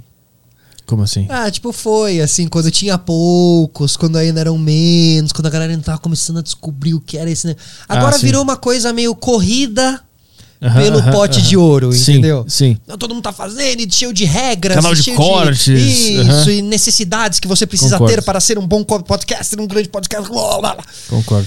Então eu fico pensando assim que talvez a gente já tenha passado aquele Passou. momento que era mais levinho, Uhum. sabe? Ah, olha lá o podcast. Passou aquela. aquela. sei lá, seria compara comparável ao- à época do Nirvana ali. Passou essa época do Nirvana Isso. tocando na garagem. Isso, em Seattle. Agora tá todo mundo faze- rasgando a, a roupa, usando xadrez, tocando. tana, Pronto. tana, e aí daqui, mas daqui a pouco eu acho que vai limpar. Vai ficar quem quem faz por vocação. É, porque o longo prazo ele é pesado, né? Quem, quem, quem fez aí três episódios não sabe o que é fazer 50 a mais. Tipo, é, dá trabalho. Em algum momento você vai ficar meio desanimado. Aí é a hora que separa o joio do trigo, né? É. Ou seja, eu tenho certeza que você já esteve desanimado em algum momento Pra aqui caralho. Eu Eu também. Quantos anos eu faço? Pô, 10 anos já. Então, se a gente largasse no desânimo, cara, não ia estar aqui hoje, entendeu? Então, eu acho que é, resistir também é um segredo aí. Vai, vai estar fazendo podcast daqui um ano quem também tiver resistido, tá ligado? É, Eu, eu acho que tem um negócio também de, de vocação, assim, de gostar de fazer rádio. Eu acho que tem alguma ligação com o rádio ainda. Boa. E quem ouvia rádio quando era criança e curte rádio vai durar. Eu acho que, acho que esse leite aí vai te sair a nata daqui uns 3, 4 anos, meu, eu acho. Mas dentro disso que, disso que você fala, que tem que ser pra você, né? Ah, não, essa é a minha. Eu, eu, eu tô gostando de estar aqui, tá ligado? Aí, por consequência, tem um convidado, vai ser também da hora con- conversar com ele, entregar um programa no YouTube de podcast. Mas o princípio ativo de tudo é eu quero estar com o microfone e quero estar me comunicando. Porque aí, cara, você, se o, é, os teus números não estiverem indo tão bem e tal, você não se frustra tanto, mano. Porque a- o coração daquilo é você com o microfone. É. Não é o tamanho do convidado que eu vou trazer, o número que vai dar, porque se fosse isso eu já teria desistido. Uhum, uhum. Entendeu? Então não é sobre isso, velho. É sobre outra coisa, tá ligado? Boa. O que mais? Temos outra questão aqui do Bruno. Questão. Eu queria saber se o Felipe acha que no futuro a TV aberta vai voltar a ter uma emissora ou um, ou um programa mesmo, ah, com, uma, com uma alma meio MTV barra pânico na TV, com liberdade e loucuras. Ou isso já era e a TV aberta vai seguir para sempre ser essa coisa sem graça, cada vez mais quadrada. Não, acho que a TV tem que ir atrás desse tipo de conteúdo, desse tipo de programa, assim, sabe? Ele dá uma sub... dá- às vezes rola uma subestimada assim, a coisa do jovem, da bagunça. Mas eu acho que falta, cara, que tem um. Cara, quando eu posto coisa da MTV, meu, a galera fica doida, sabe? Eu já conversei com o Elcio. Eh, Coronato, tem um vácuo aí, tem um buraco aí. As pessoas que precisam desse buraco ser, sendo preenchido. E qual que é esse buraco? É um pouco isso, assim. Essa bagunça, essa TV um pouco mais livre, mais aberta. Né? A MTV, acho que ela não se compara ao Pânico. Eu acho que ela era. Ela era mais. Putz, ela não era só humor, né? Ela tinha. Ela falava papo reto, ela falava de rap, ela falava de, de, de AIDS, entendeu? Em 2000. Entende? Ela era muito, ela botava uma tela preta no meio da programação dela e falava desliga a TV e vai ler um livro Sim. durante E meia hora. Tinha aquelas vinhetas que não faziam sentido, Os lembra? promos, Eu totalmente. ficava olhando aquele negócio, caralho, porra é Aquilo essa? era. A gente até falou com um designer que foi no Sistema Solar outro dia. Aquilo ajudou a dar a cara da MTV. Aqueles comerciais muito loucos, que às vezes você terminava, você até ficava meio com medo, É, assim, meio Porra, sinistro. foi. né? Será que eles inseriram alguma informação na minha cabeça e eu não percebi? Sim. Provavelmente sim. Eu acho que aquilo foi um ativo da MTV muito louco. Que eu acho que faz. Às vezes, cara, eu falo que os podcasters também têm que olhar pra televisão antiga, Uhum. pra uma MTV. Você pode estar no meio do teu podcast, botar uma tela preta e falar: saia desse podcast, vai ler um livro, sai desse podcast, vai abraçar tua mãe. Ou- Chama- ou- chama- chamar o super chat de super chato, que a gente, a gente chama aqui. O pessoal fica brabo. Cara, essas quebras, essas brincadeiras, assim, tem que fazer, meu. Até vou, vou citar de novo, mas eu citei outro dia que o pessoal do nosso podcast, sabe o nosso podcast? Aham, eu fiz com eles aqui Ah, é, presencial. pode que é o primeiro presencial deles, É, né? é. Eles me falaram que viram um cara que tava fazendo um podcast, esqueci o nome, desculpa, mas ele fez um podcast de que as pessoas estão jogando videogame e enquanto falam, né? Enquanto dão a entrevista estão jogando videogame e tal. E isso é um formato, né? E eu me lembrei do programa do Luciano Amaral. Eu não sei se você lembra, chamava Fala Mais Joga na Play TV. Putz, que não. ele ficava jogando um videogame, tinha um chroma key atrás dele, então o jogo ficava passando atrás, o cara tava dando entrevista e jogando. Mas o que, que eu quero dizer com tudo isso? Tem muito formato por aí que já foi feito na TV. A banheira do Gugu é um formato, né? Se bem que tem uma banheira aqui, eu ia até comentar isso. Tem uma banheira aqui. A gente vocês pode têm- reeditar, Não, Vocês né? têm que fazer um podcast nessa banheira, É cara. verdade. Pode, Sério? Pode ser, né? O... Os dois sentados um de frente pro outro, assim, ó. O É verdade. microfone aqui, ó. Chamar o Zuckerman no, no, no Deriva 100, que ele fez o primeiro, né? Aí no Deriva 100, porque ele tem muita Vai. cara de quem topa. Bota totalmente. Bota espuma, bota espuma. Isso. Nus. Isso. Luz. Luz. Nus. Tocando o pé um no outro aqui. Umas pétalas de. E um nome, assim, sabe? Champanhes. Na banheira. Tipo, sei A lá. deriva na banheira. Isso, na banheira podcast. Tá. Aí vamos fazer o, o, Mas, enfim, o centésimo a gente faz isso aí. Isso. Brincadeiras, brincadeiras à parte, que é uma baita banheira. É, é tudo formato, né? O táxi do Gugu, lembra? O Gugu disfarçado num táxi. Hoje em dia tem aquele cara que faz, aquele gringo que faz o karaokê no carro, que é maravilhoso, que vai o Red Hot Chili Pepper, vai o Elton Ah, John, sim, sabe? sim. aham. Aquilo, cara, é formato, entendeu? Então é isso que eu quero dizer, assim. Não há só um formato de podcast. Falta entendeu? formato. É, eu É. acho que as pessoas estão. Todo mundo tá muito de No olho flow, né? no flow e tal. Tem, tem um formato, inclusive, tanto de disposição de câmeras, de mesa e de dois apresentadores, mas há uma série de outros formatos. E há formato de podcast que não vem do podcast. Você pode olhar o filme do Quentin Tarantino e querer fazer um podcast só mais violento, porque você curte Quentin Tarantino. Tua referência não foi podcast. Tua referência foi cinema. Tua referência pode ser o Nirvana pro teu Aham. podcast. Tua referência. Isso é um bagulho que falta aqui no Brasil, referência. É. Falta referência. É, eu acho que falta as pessoas entenderem que tem que abrir o leque, mano. Tem que buscar em várias coisas, entendeu? É, é. É, então, assim, eu, eu, eu, eu, eu, eu- eu acho que eu meio que desafio a galera. Eu quero ver podcasts foda, mano. Eu quero abrir o YouTube e falar o que, que esse moleque fez ou essa mina fez que pensou isso, mano. Queria ter sido eu. É, Subversão Tá é, a, É é a palavra que a gente tem que buscar sempre que a gente for criar. Então fica essa provocação que a gente tava falando É. do meio do podcast, cara. É. Sempre, eu- tanto que quando a gente começou a fazer o, o Aderiva lá no estúdio do Flow, eu falei pro Caio, vamos fazer as- jogo de câmera tudo diferente. Você ficava na. O convidado ficava do teu lado da É, mesa, E né? o pessoal re- reclamava, ah, vocês ficam tudo torto. Eu falava, foda-se, eu prefiro ficar torto, Eu acho que no fundo a gente sabia que era melhor fazer de frente pro outro, Sabia? mas. Mas eu não vou fazer igual. É, É era tudo ao isso, contrário. porque você É. tem essa pulga atrás da tua orelha, mano. Você, vou chegar lá e fazer um café com leite, entendeu? É, Não, vou me complicar. Exatamente. E a gente botava uma câmera que pegava todo o estúdio, a câmera do backstage. A gente tentou, dentro do possível, Trazer uma mudar. linguagem. É. E isso aqui já é, uma, já é uma quebra, a gente tava falando no começo.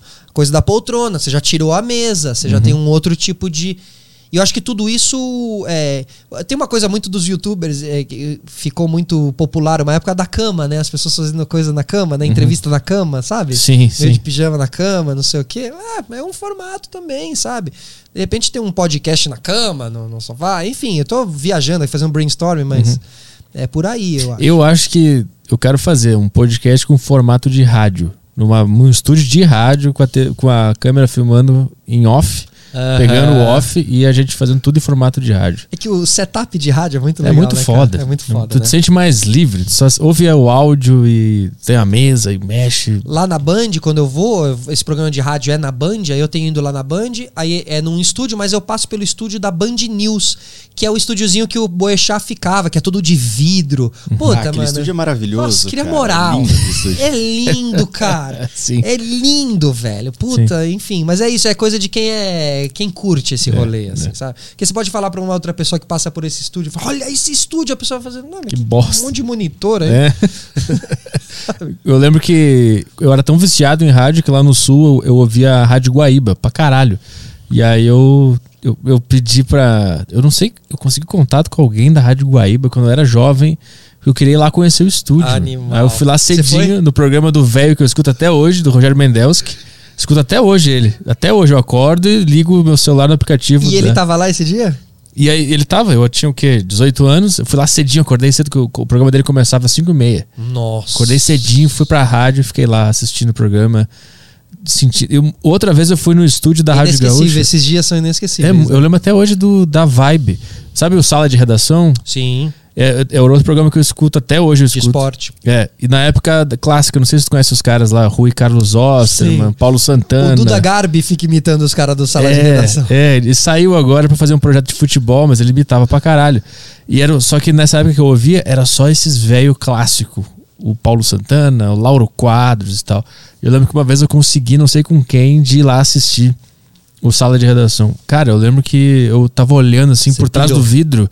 Eu falei pro meu amigo, cara, parece que eu tô sonhando, porque eu tava vendo aquele negócio do rádio, os microfones, tudo, que lá é uma. Não, e se você muito faz foda. o. Quando fizerem o filme, né, da vida do, do Arthur, vai estar lá pequenininho olhando aquele estúdio, ao dia que mudou a vida, não sei o quê. Que é isso, né, cara? Eu, eu lembro o, o primeiro dia que eu fui num programa de auditório que foi no H, do Luciano Huck. E eu fui lá. Não, não era, era o Otaviano Costa. E que os caras iam cantar e rolavam. Ih, fora! Ih, fora! Lembra disso? Sim, sim. Aquele dia eu fiquei, uau, mano, é o que eu quero. Nossa, que loucura. Esse ir fora era foda. Que é um bu- Isso é um negócio que hoje em dia, mano, você É não pode. ridículo, né? Não, isso é muito Ah, é pesado. bullying é. também, né? E fora é cancelado hoje. E, e às vezes o cara É fazia... verdade, meu. É, e às vezes ele fazia... Eu, mal começava a cantar, a galera já tava... Ih, Uh. fora! Só julgava a aparência do cara, já, eu podia ser um puta talentoso.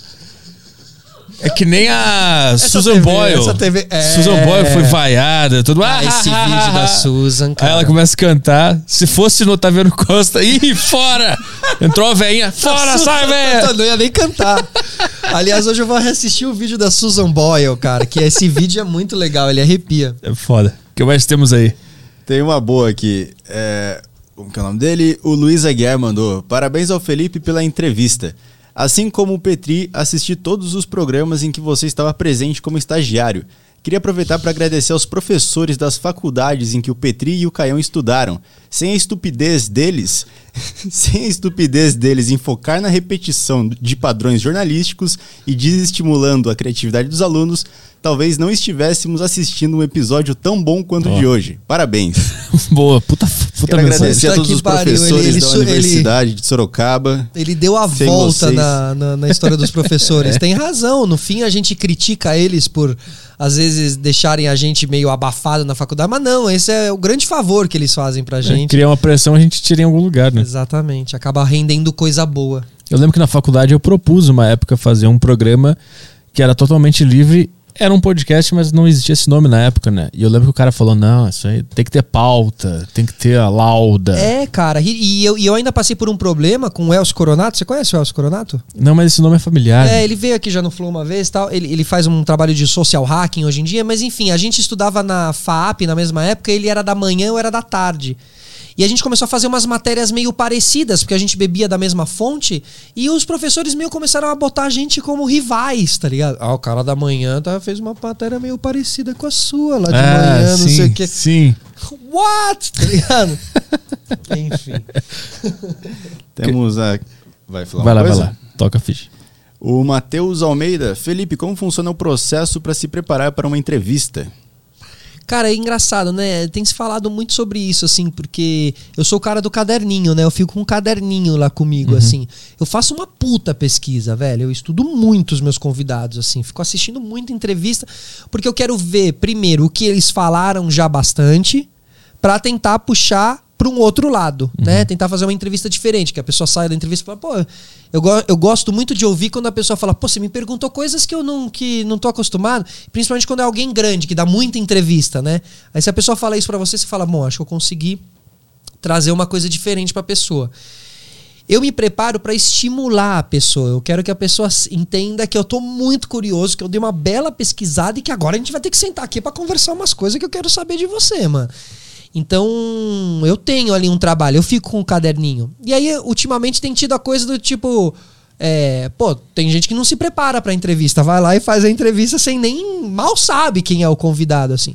E eu acho que são linhas diferentes, assim. A minha é me preparar bastante, estudar bastante pra tentar achar umas curiosidades, pontos de emoção, isso é um negócio que eu tento achar, assim. Então, se eu vejo que a pessoa falou com muita emoção do filho em uma outra entrevista, então talvez eu traga o filho é, no final, mais no final do nosso papo. Sempre a, a parte mais emocionante pro final, pra pessoa já estar mais desarmada, então aí começar a de repente entrar numa camada mais profunda.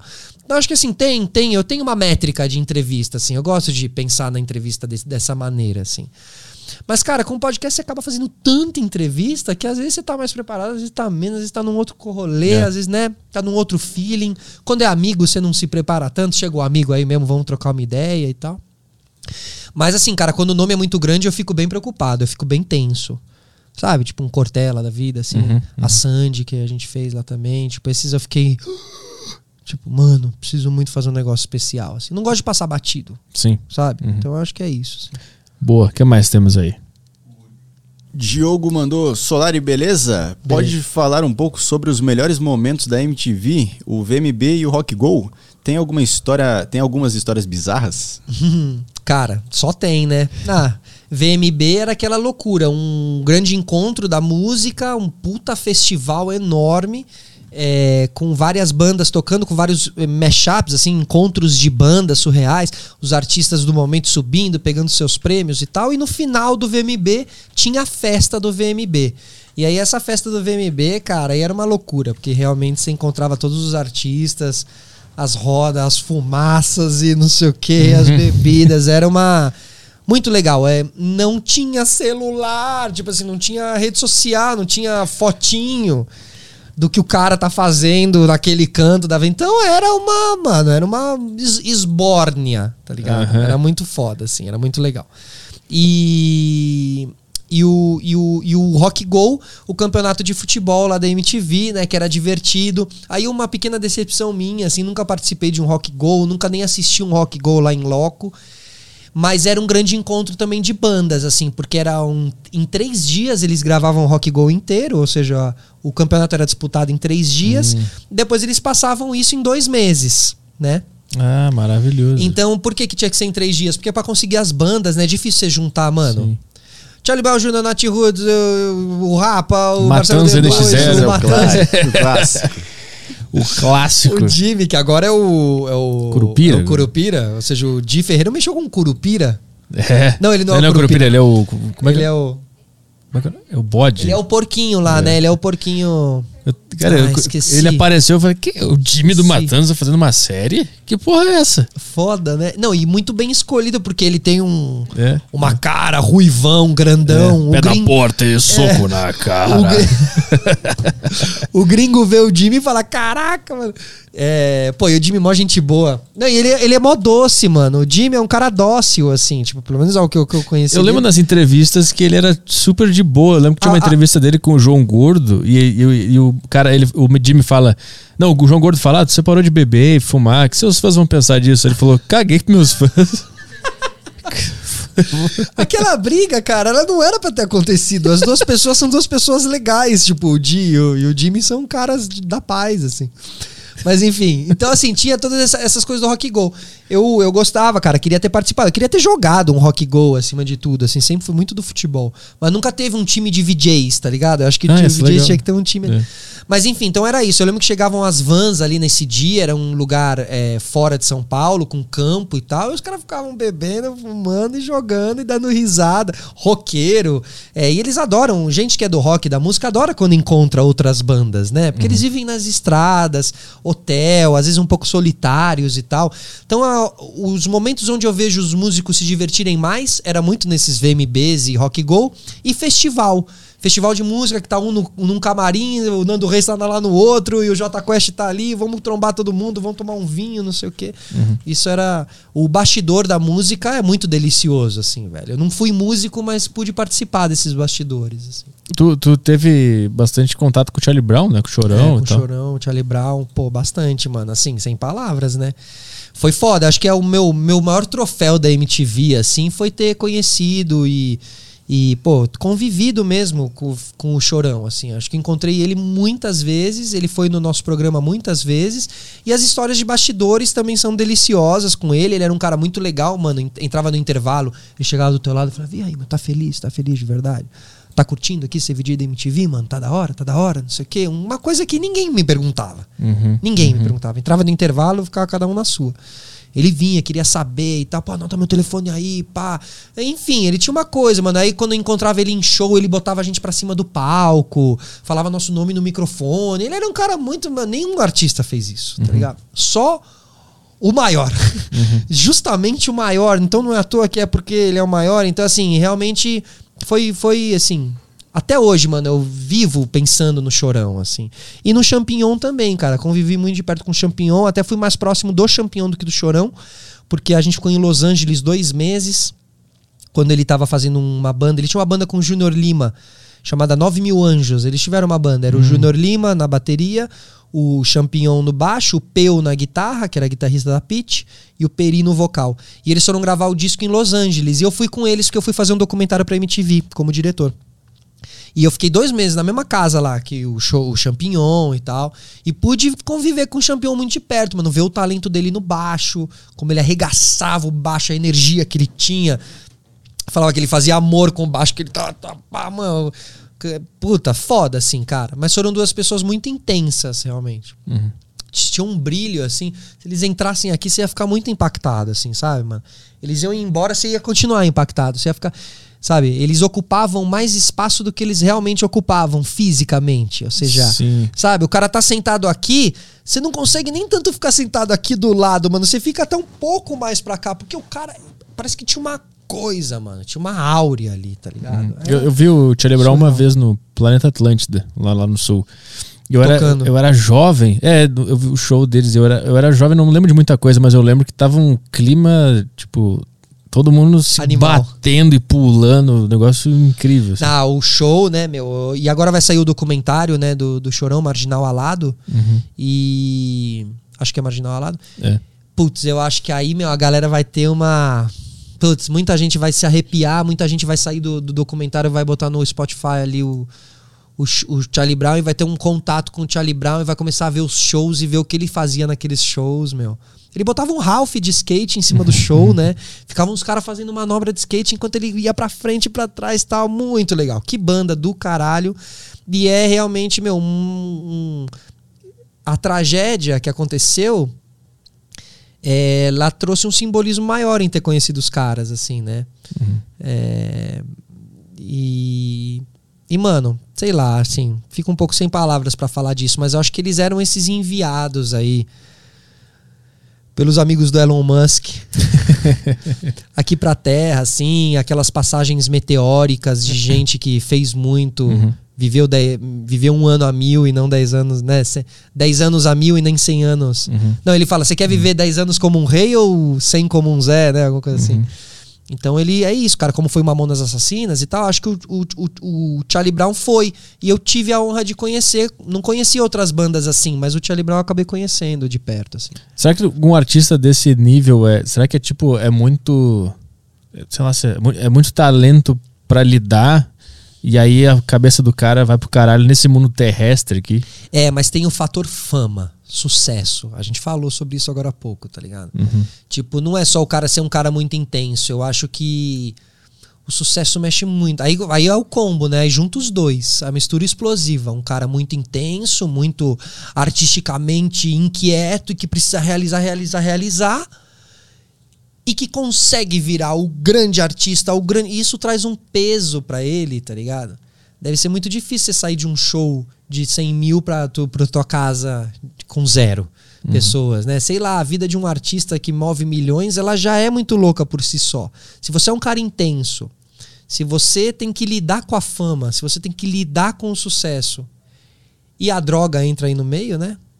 Porque o que matou no fim foi a a droga, né? O, o combo de drogas, né? Porque não foi uma, assim, tipo, teve um combo ali, um, uma mistura errada, né? Uma mistura que saiu do controle, né? Uma mistura onde se acelerou e depois se freou e aí deu um, um piripaque, assim, né?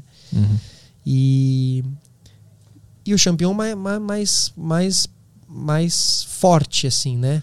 Mais pesado, assim, eu acho, nesse sentido, assim. É, não foi aquela coisa de Um suicídio. overdose, Isso, meio é. que Meio que es- escapando das mãos, assim, É, sabe? é, Como é. foi com o Heath Ledger também. é, Eu fui dormir e acordou morto, sabe? Sim. meio assim. É...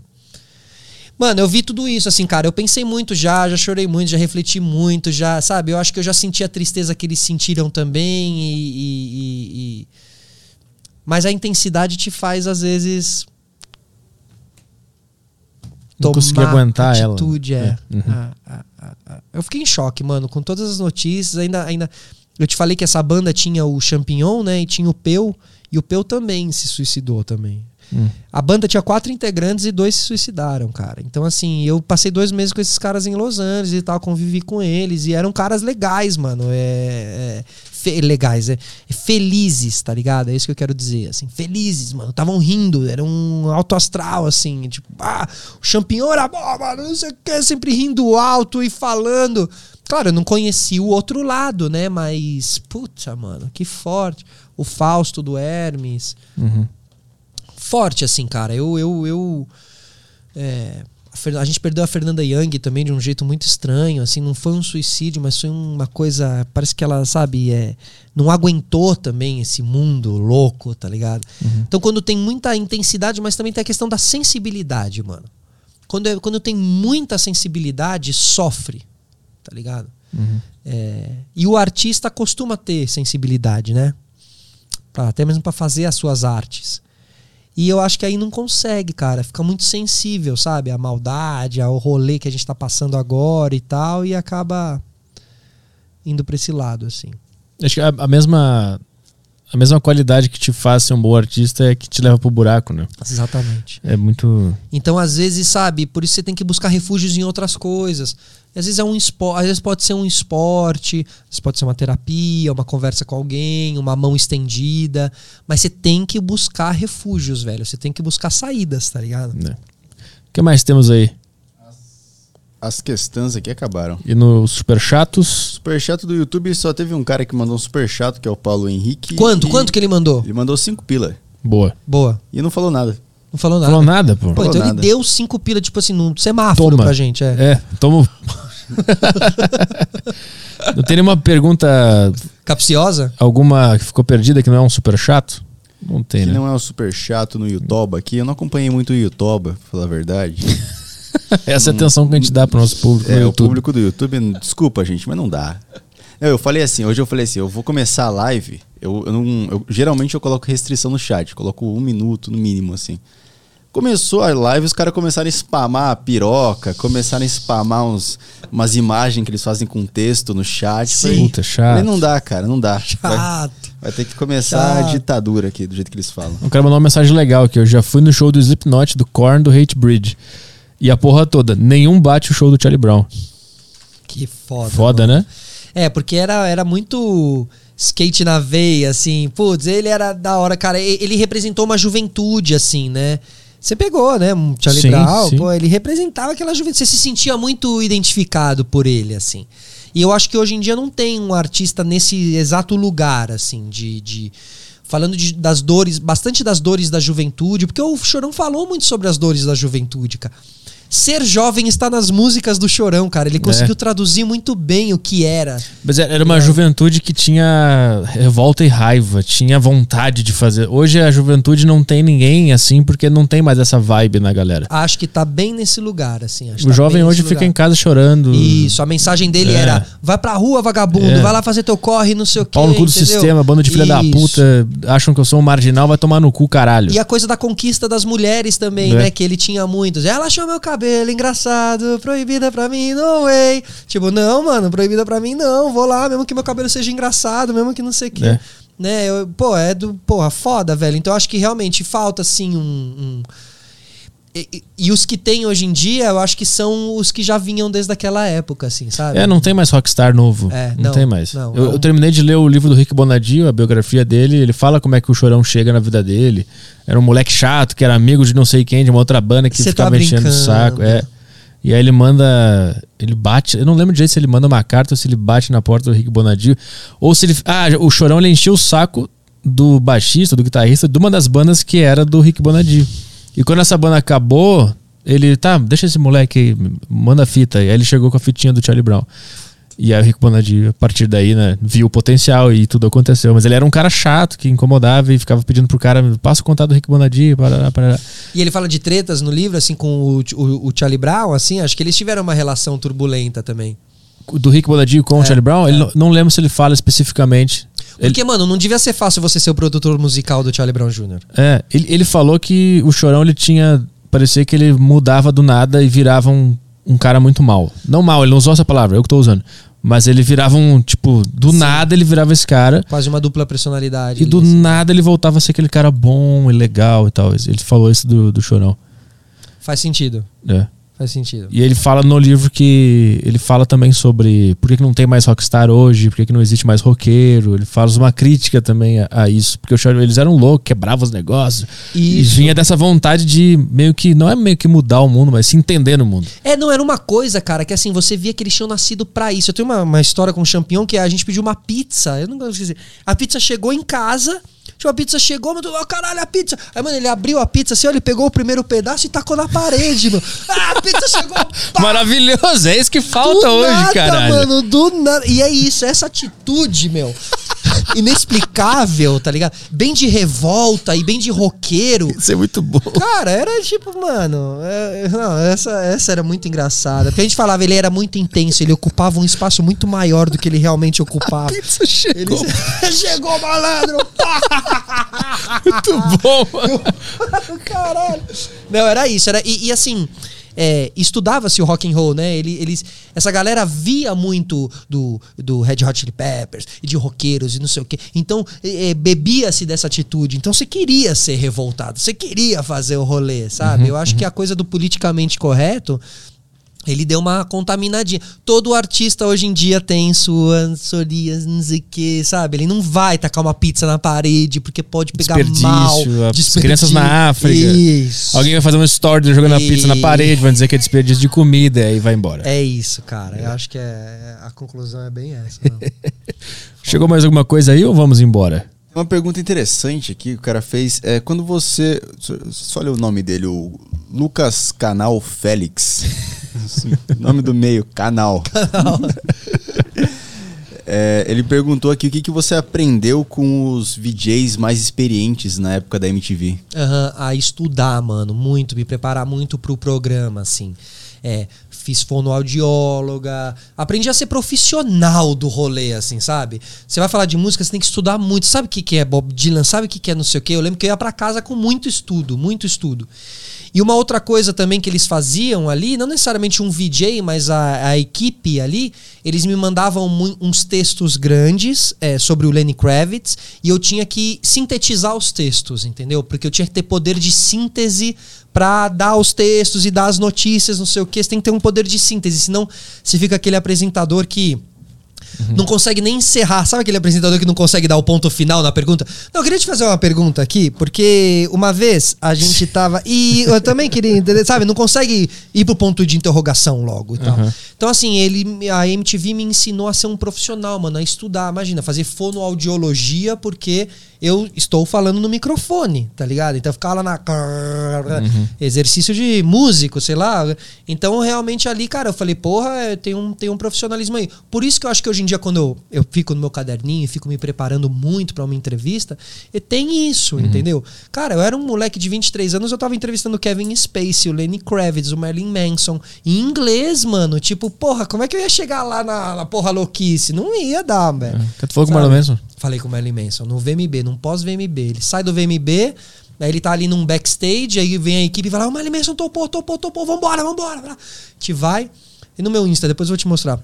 Aí eu chego lá, a gente começa a conversar, eu falo, como é que foi o show? Ele, foi bom, eu andei pelo palco, as pessoas passavam a mão nas minhas partes íntimas, foi bem gostoso, ele falou assim pra mim. ah, é mesmo, que legal. Tá. Mas ele foi ok, assim, ele deu uma entrevista ok, porque você sempre tem medo, né, de entrevistar esses gringos muito famosos, porque ele pode ser meio escroto com você, assim, você é só mais um ali e tal. Uhum. Mas graças a Deus não, não, não tive esse azar, assim. Uhum. Só com uma banda, Kasabian, uma banda de um rock inglês. Os caras são meio mala, né? Os caras foram meio cuzão comigo, tô assim, ligado. cara. Eu senti na entrevista que por causa daquele inglês de inglês, eu não tava em- em- dominando tanto. Eu senti que eles perceberam isso e começaram a falar umas coisinhas pra me tirar um sarro sem eu perceber, sabe? Eu percebi essa atitude deles, assim. Mas foi a única, cara. Até o Kevin Spacey, que era um cara conhecido como Casca Grossa, me deu uma entrevista legal também. Como é que foi a primeira vez que tu entrou ao vivo como VJ? Ficou nervoso pra caralho? Pra caralho, mano. Lendo os TPs e tal. A sorte é que esse meu primeiro ano de MTV foi em dupla, foi com o André Vasco. Então, a dupla sempre ajuda, né, cara, nesse sentido da, da, da responsabilidade, assim, sabe? Eu acho que o individual, ele te traz uma responsabilidade muito maior, assim. É, então, ali, como a, como a gente dividia, era um pouco mais tranquilo. Mas. Mas o ao vivo, cara. É que eu volto a repetir, mano, não tinha na época o cancelamento, não tinha rede social. Esse arquivo da MTV, que inclusive é uma coisa que todo mundo fala, né? Onde tá o arquivo da MTV? Porque o arquivo não tá disponibilizado, ele tá travado lá na MTV. Sim. E eu às vezes penso que, cara, eu devo ter falado muita bobagem lá em 2005, Uhum. nesse arquivo travado. Por isso que é travado, deixa travado lá, meu. Diariamente, diário, programa diário, duas horas na MTV no ar, falando loucura, num programa chamado Chapa Coco. Mano, eu devo ter falado muita merda lá. Então, assim, mano, às vezes dá até medo. Eu, tem uns videozinhos ou outro que ainda tem no YouTube, assim, que eu olho e eu falo, nossa, cara. Eu não gosto de como eu apresentava mais antigamente, assim. Eu acho que eu, eu era meio metido, assim, tá ligado? Sim, entendi. Eu me achava, assim. E realmente, com- com 23 anos na, como VJ da MTV, eu, eu É, mas parecia que devia todos... ser insuportável. Eu devia ser insuportável. Mas a, a imagem que nos passava é que todos, Todos. os DJs da MTV eram Era extremamente descolados, se, se achavam. Pô, tu vai, vai apresentar um clipe com a mãozinha na, É- na é coxa, assim. perfeito. E sabe por quê? Porque a gente estudava Bob Dylan. a gente- então Ah, isso trazia sim, uma. sim. Sabe? Você tinha uma superioridade, um ar de superioridade. Perante a cara. plebe. né? Isso, Entendi, isso. entendi. Entendeu? Não, eu sei de música. Vocês não. Nós estamos apresentando a música para vocês. E sem sabe? falar o nome da banda também, é Randy Slamos. Vocês não sabiam que era assim? É, My Chemical É Romance. isso. né? A gente falava My Chemical Romance, sei lá, My Chemical. É, o meu romance químico. Isso. O Link Park. Linkin Park. O, o Limp Bizkit era mais difícil de O falar. Chester Bennington. Chester Bennington. Então, o vocalista Chester Bennington do Linkin Park E fala. era uma sequência, né? Bom, agora acabamos de ver ali diretamente do Carnegie Hall a banda Red Hot Chili Peppers com seus integrantes Bob Dylan, Anthony Kidd. Com, com, a pez- com o pezinho naquela caixinha, assim. E aí a mão em cima da perninha. é, tipo, porque- ensinando, né? Isso. Red Hot Chili Peppers. Ah, plebe. Era uma Oi, plebe, tudo inglês, bom? né? Bem-vindos. Era um curso de inglês. Você sabe que a MTV, quando acabou a MTV, a MTV Brasil e tal, os VJs ganharam de presente, a MTV mandou fazer uma três tabelas, a caixinha Ah. que você botava o pé, Aham. com o nome escrito de cada um. Então cada um ganhou uma três tabelas. Puta, presente do caralho.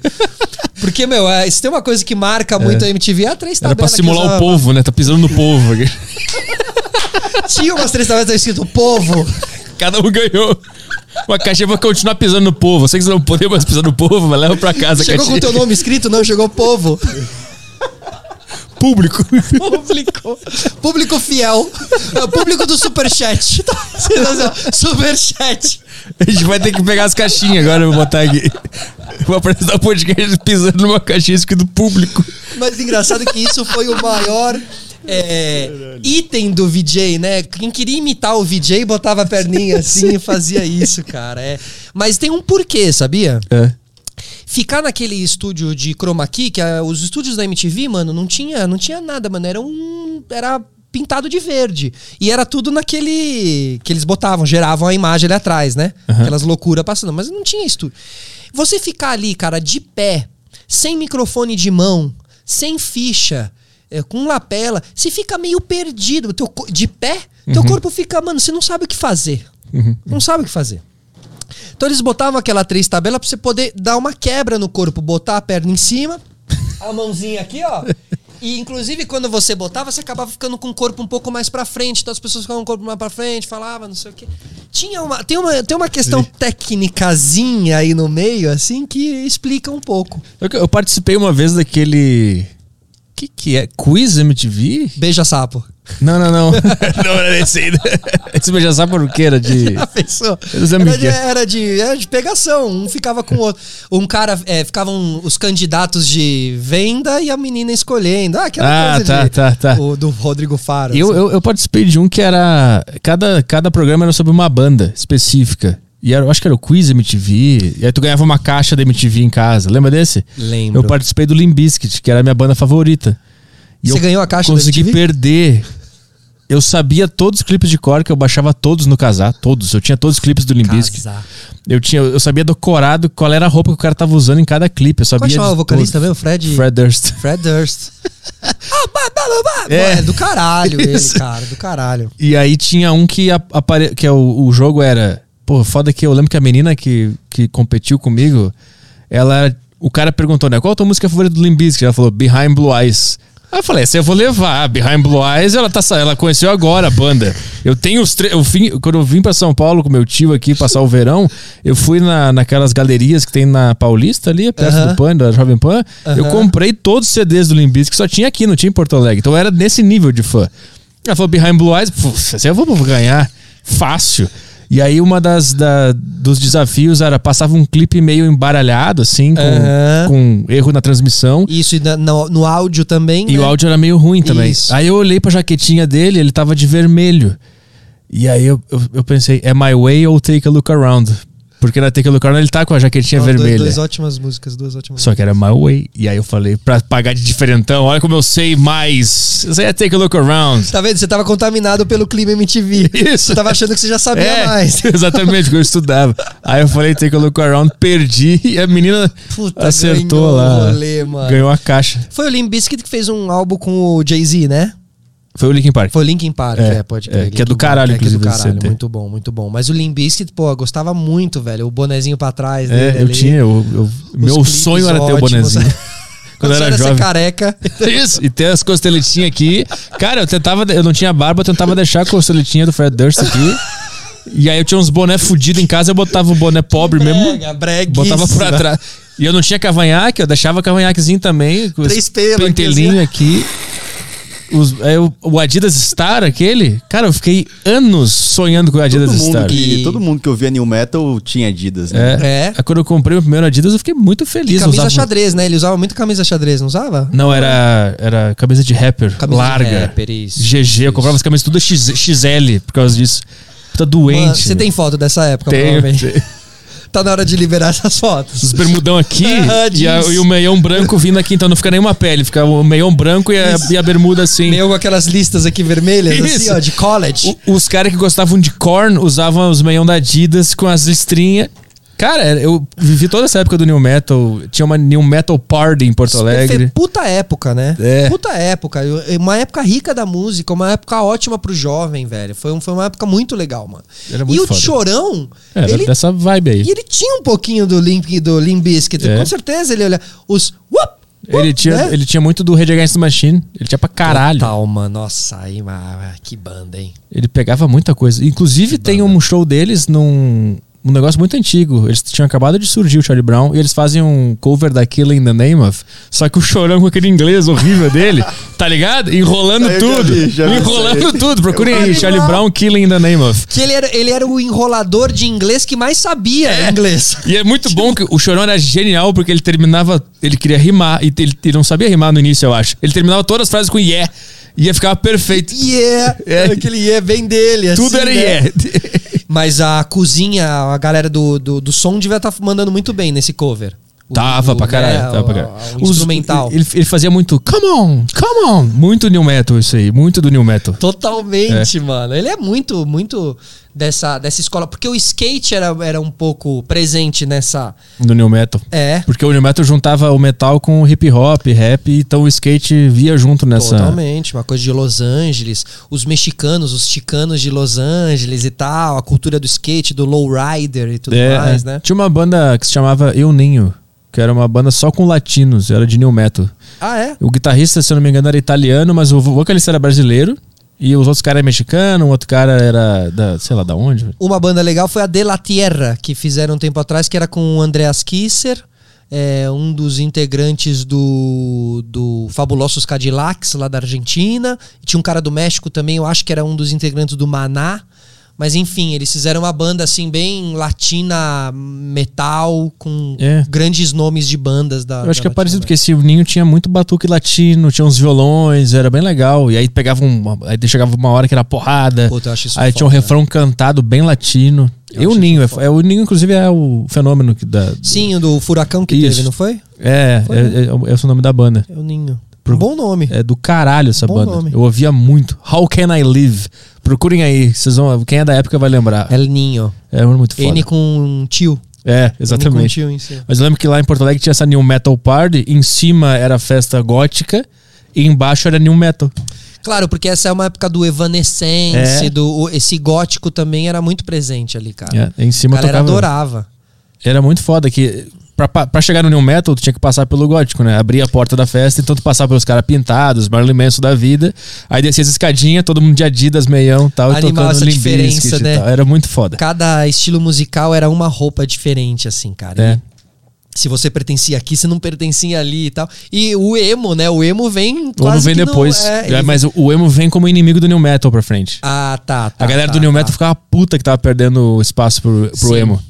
Ah, esses emo aí. É, esses My Chemical Romance. Eu É. gostava muito de My Chemical Romance, eu gostava, pra caramba. Mas tinha muita, nossa, eu vivi muito essa época do emo ali na MTV, assim, anunciei muita banda emo ali, porque era o que tava bombando naquela época, cara. Eu senti, eu senti, eu lembro porque eu gostava do New Metal e o New Metal tava em alta, né? 2001, 2002, 2003 era New Metal, New Metal. Aí começou a, a vir as Cair. bandas emo. E eu lembro que eu era jovem e eu pegava puta pilha. Ficava muito brabo. Fiquei, principalmente com o Fresno, que era da minha cidade. E eu tinha uma banda de New Metal na minha Caralho, cidade, em Porto Alegre. É, e eu ficava puto com os Aham, caras, com as claro. franjinhas. O que fazer? E eu lá ouvindo Break Stuff. Eu ficava muito puto, porque esses caras estão fazendo sucesso e eu não tô. Total, meu. É, mas ele é, é, se tem uma coisa que eles passaram foi por isso, assim, né? Na MTV também, imagino que esses caras não tiveram de é, olho torto ali na MTV, entendeu? De repente a MTV tava sendo invadida por bandas de emo, cara. É, um monte de moleque, não sei o quê. Os João Gordo da vida ficavam loucos. O João Gordo quebrou um disco do Limp Bizkit naquele programa dele, Sério que ele mesmo? via Do os Iglu, clipes. aquele do é, Iglu? ele tava vendo Nuke, e aí ele ficou, isso é uma merda, pegava o CD e jogava no chão. eu, eu fiquei E puto com ele o também. Blink-182? O Blink era legal. Tava nessa época? Era assim, na mesma época tava, do né? New Metal, era. 2001, era legal, 2002. Era legal, era legal. Era do caralho. Eles quebram um paralelo ali quando eles começam a fazer uns clipes bem tirando sarro de boy band. Sim, lembra? Uns sim. clipes bem com humor, assim. E depois o Eminem faz isso também. Ele começa a fazer isso Pode aí crer, também. pode crer. E faz muito bem. Quando É. ele faz, ele faz muito bem. Era engraçado os clipes do Eminem, cara. É. Engraçado. A... Como é que é a música mais famosa do Blink? A All the Small Things? Que o clipe é todo zoando As, boy bands, o Backstreet Boys no É. aeroporto. Sugar Ray. Lembra do Sugar Ray? Caralho, total. Sugar Ray foi a primeira mano. banda que eu fiquei viciado na minha vida. Puta, era muito boa. Porque o primeiro CD do Sugar Ray é porrada, ninguém sabe disso. Ah, é? É metalzão, new metal. Acho que foi a primeira, primeira banda de new metal. É guitarrão pegando. Nossa, Sugar Ray, E depois começou aquela When It's Over. Na, na, na. Eu vou ouvir agora no carro voltando Sugar Ray, mano. Esses resgates de música são muito bons. Sugar Ray é bom. Minha mãe comprou o CD do Sugar Ray e ficava ouvindo no carro. O tempo CD. inteiro. tempo inteiro. CD. CD. CD, pessoal, era um negócio que era prateadinho, assim. Aí ela tinha aquela. Every morning, na, na, na. essa música que era muito famosa e o CD era que bem era bom. pra você botar num dia de sol e É, sair por é. aí, assim, né? É, é, é. Era do caralho. Sau- Saudades, saudades. Saudade dos anos, anos 2000, early, early 2000. Exatamente. É verdade. Boy, as- o N-Sync, Justin Até isso era bom. Até isso era bom, Até as cara. boy bands eram legais. Saudosismo, né? Tudo começa a virar bom. Na época o cara odiava e agora ele ama só porque era da mesma coisa que ele gostava. não existe mais, tipo, virar bom, tá ligado? Então tá. Temos mensagens legais aí nesse meio tempo ou, ou não? Sim, tem no Telegram aqui. Ó, legal. Daniel Vieira mandou. E aí, Solari, beleza? E sobre o pessoal do Hermes e Renato, como foi trabalhar com eles na MTV e na Record? Na Record eu tive mais contato. Na MTV eu tinha pouco contato. Hermes e Renato tinha uma coisa que eles ficavam numa casa separada na MTV, assim. Era a casa dos Hermes, que é lá que eles criam, que eles fazem os roteiros, que eles filmam, é, que eles gravam. Então, assim, tinha, uma, tinha um distanciamento dos VJs com o Hermes. A gente não cruzava eles tanto. Eles não ficavam ali nos estúdios para fazer os programas diários, eles faziam sempre externa, eram gravações, então eles eram quase à parte, assim. E na Record a gente fica dividindo o camarim durante três anos, assim, puta, os caras são demais, meu. Os caras são foda, assim. Eu acho que eles têm um posicionamento muito legal porque eles são. É, eles são humoristas, mas eles são sem risadinha, assim, sabe? Os caras do Hermes, eles são os caras. É, Mas seu Saraiva, assim. e, tipo, papo reto ali, sabe? Não, não, não dá pra você chegar com eles, "Ah, ah, e aí, Hermes, não sei o que. Eles são mais papo reto, são uns caras até sérios, assim, até certo ponto. Então eles não são teus amigos de prima. Eles precisam primeiro ver qual é que é a, sua pra depois eles começarem a trocar uma ideia com você e tal. E, e assim foi lá no Legendários, assim, eu- a partir do momento que a gente passava horas naquele camarim ali esperando o programa começar, a gente começou a ficar amigo e se divertir, a gente dava muita risada, cara, aquele camarim do Legendários. Ele tinha Hermes e Renato, João Gordo, o Blade, o Mionzinho, o Hulk Magrelo, o Anão, o Nestor. tipo, era, meu, era Turma uma boa. Pô, era só, imagina, o Nestor, o Anão, que trabalha com a gente desde o. Trabalhou com a gente desde o, desde o Descontrole, o Anão já tava lá no Descontrole, o Nestor. Cara, esse cara, moleque é uma figura, né? E o que ele anima os nossos camarins. sobe aí, sobe aí, Nestor, dança, não sei o quê. Enfim, cara, tem histórias, tem histórias proibidaças. Tem que escrever um livro. Tem que escrever um livro sobre todos os bastidores da MTV, da Record, tudo. Não, aí um dia a G Magazine do Blade, uma, um dia pintou lá na produção e todo. Porque o Blade era aquele figura que ficava, um fortão que ficava só de toalha no palco. Enfim, cara, o Mion ele é, ele é para-raio de louco, né? Os loucos caem lá, assim, é muito engraçado. Então era isso. Então, meu, não tinha como não ser divertido. A gente não dá risada lá. Mia Mello, lá no camarim com a gente, o Elcio Coronato, enfim, tinha uma, o Guipado, a paraquedista. Era doideira, velho. Era engraçado, era engraçado. E os caras do Hermes eu adoro. Eles fizeram um sistema solar, inclusive, a gente fez por call, então deu pra colocar todos os cinco ali. Depois assistam Foda. essa entrevista. Vambora, Caio, é isso aí? Só um super chato que o cara mandou aqui. Boa. O Máquinas Forte mandou. Solari conheceu o maestro André Matos. Também grande perca pro metal. Divulguem o documentário que vai sair, vai sair do André. Um dos maiores vocais do mundo. Representou bem o Brasil na gringa. Escutem For, For Tomorrow, live, DVD, ritual, vocal muito foda. Grande nome. É, a, a galera. é, e eu acho que assim, o André Matos é um cara que, né, talvez no Brasil não tenha sido tão reconhecido quanto merecia, assim. é, principalmente também por, por. Por ser um gênero musical que as pessoas não valorizam tanto no Brasil, assim, né? A gente tem aí também o Sepultura. São grandes, a gente sabe o tamanho deles, a gente sabe a importância deles, mas a sensação que dá é que fora eles são, foram mais reconhecidos, assim. E são explosões de talento, tá ligado? O André Matos é uma explosão de talento, era uma explosão de talento, um vocal maravilhoso e que às vezes eu converso com pessoas que são engedradas em música e eles sempre tra- trazem o André Matos como referência. Assim, não, mas o vocal do André Matos. Se as pessoas são voltadas para uma coisa mais erudita, também música clássica, puta, paga mó pau pro André Matos. O metal, né, o heavy metal tem uma coisa próxima com o erudito, assim, né, com a música clássica, assim. As, guitar as guitarras, os, os acordes e eu acho que a voz, né, o eu acho que tem muito presente, meio detonator, assim. É, inclusive o Bruno Suter trabalhou lá com a gente também muito tempo. Então, assim, uma, uma perda uma perda grande, né? É, forte, assim, também. De um cara que, que merece mais reconhecimento, assim, com certeza. Quem sabe o tempo não traga esse reconhecimento. Como é que é o nome do documentário mesmo? Só pra lembrar a galera aí que vai sair. O cara não, não mandou o nome do documentário, mas eu posso pesquisar. Ah, aqui. tá. E tem o Ah. Endo- Endurance também, que eu acho que é o documentário do Sepultura, né? Acho que chama Endurance. Ah, boa. É, que, meu, assiste que esse documentário é muito foda, pra entender o tamanho do Sepultura. Um cara que eu quero muito conversar é o Max Cavaleira. Muito. Desde o comecinho da deriva a gente tá de olho nele. Cara, Só que ele tá- ele tá nos Deve Estados ser di- Unidos, é, né? Deve ser difícil. Ele mora lá. também. E pra falar, assim, né? Ele deve ser um cara mais resguardado, eu acho.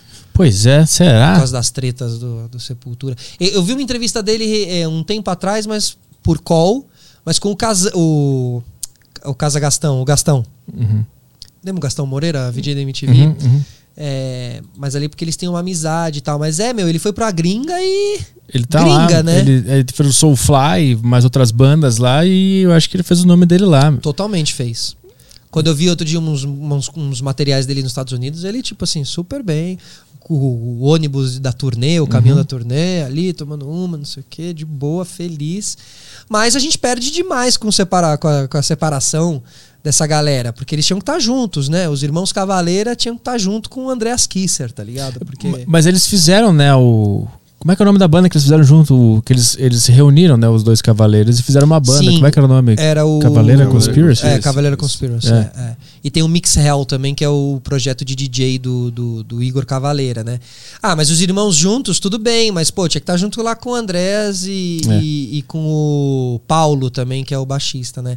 É, o Andrés é um gênio também, né, cara? Então. E é o cara que manteve o nome do Sepultura. E o Sepultura, quando você vê as imagens originais dos shows do Sepultura com o- os cavaleiros os cavaleiros ali na, na bateria e tal, quando você puxa a história, que eles eram pequenininhos, molequinhos, mano. Eu achei outro dia umas fotos, porque eu entrevistei o André Kisser, eu fui buscar umas fotos.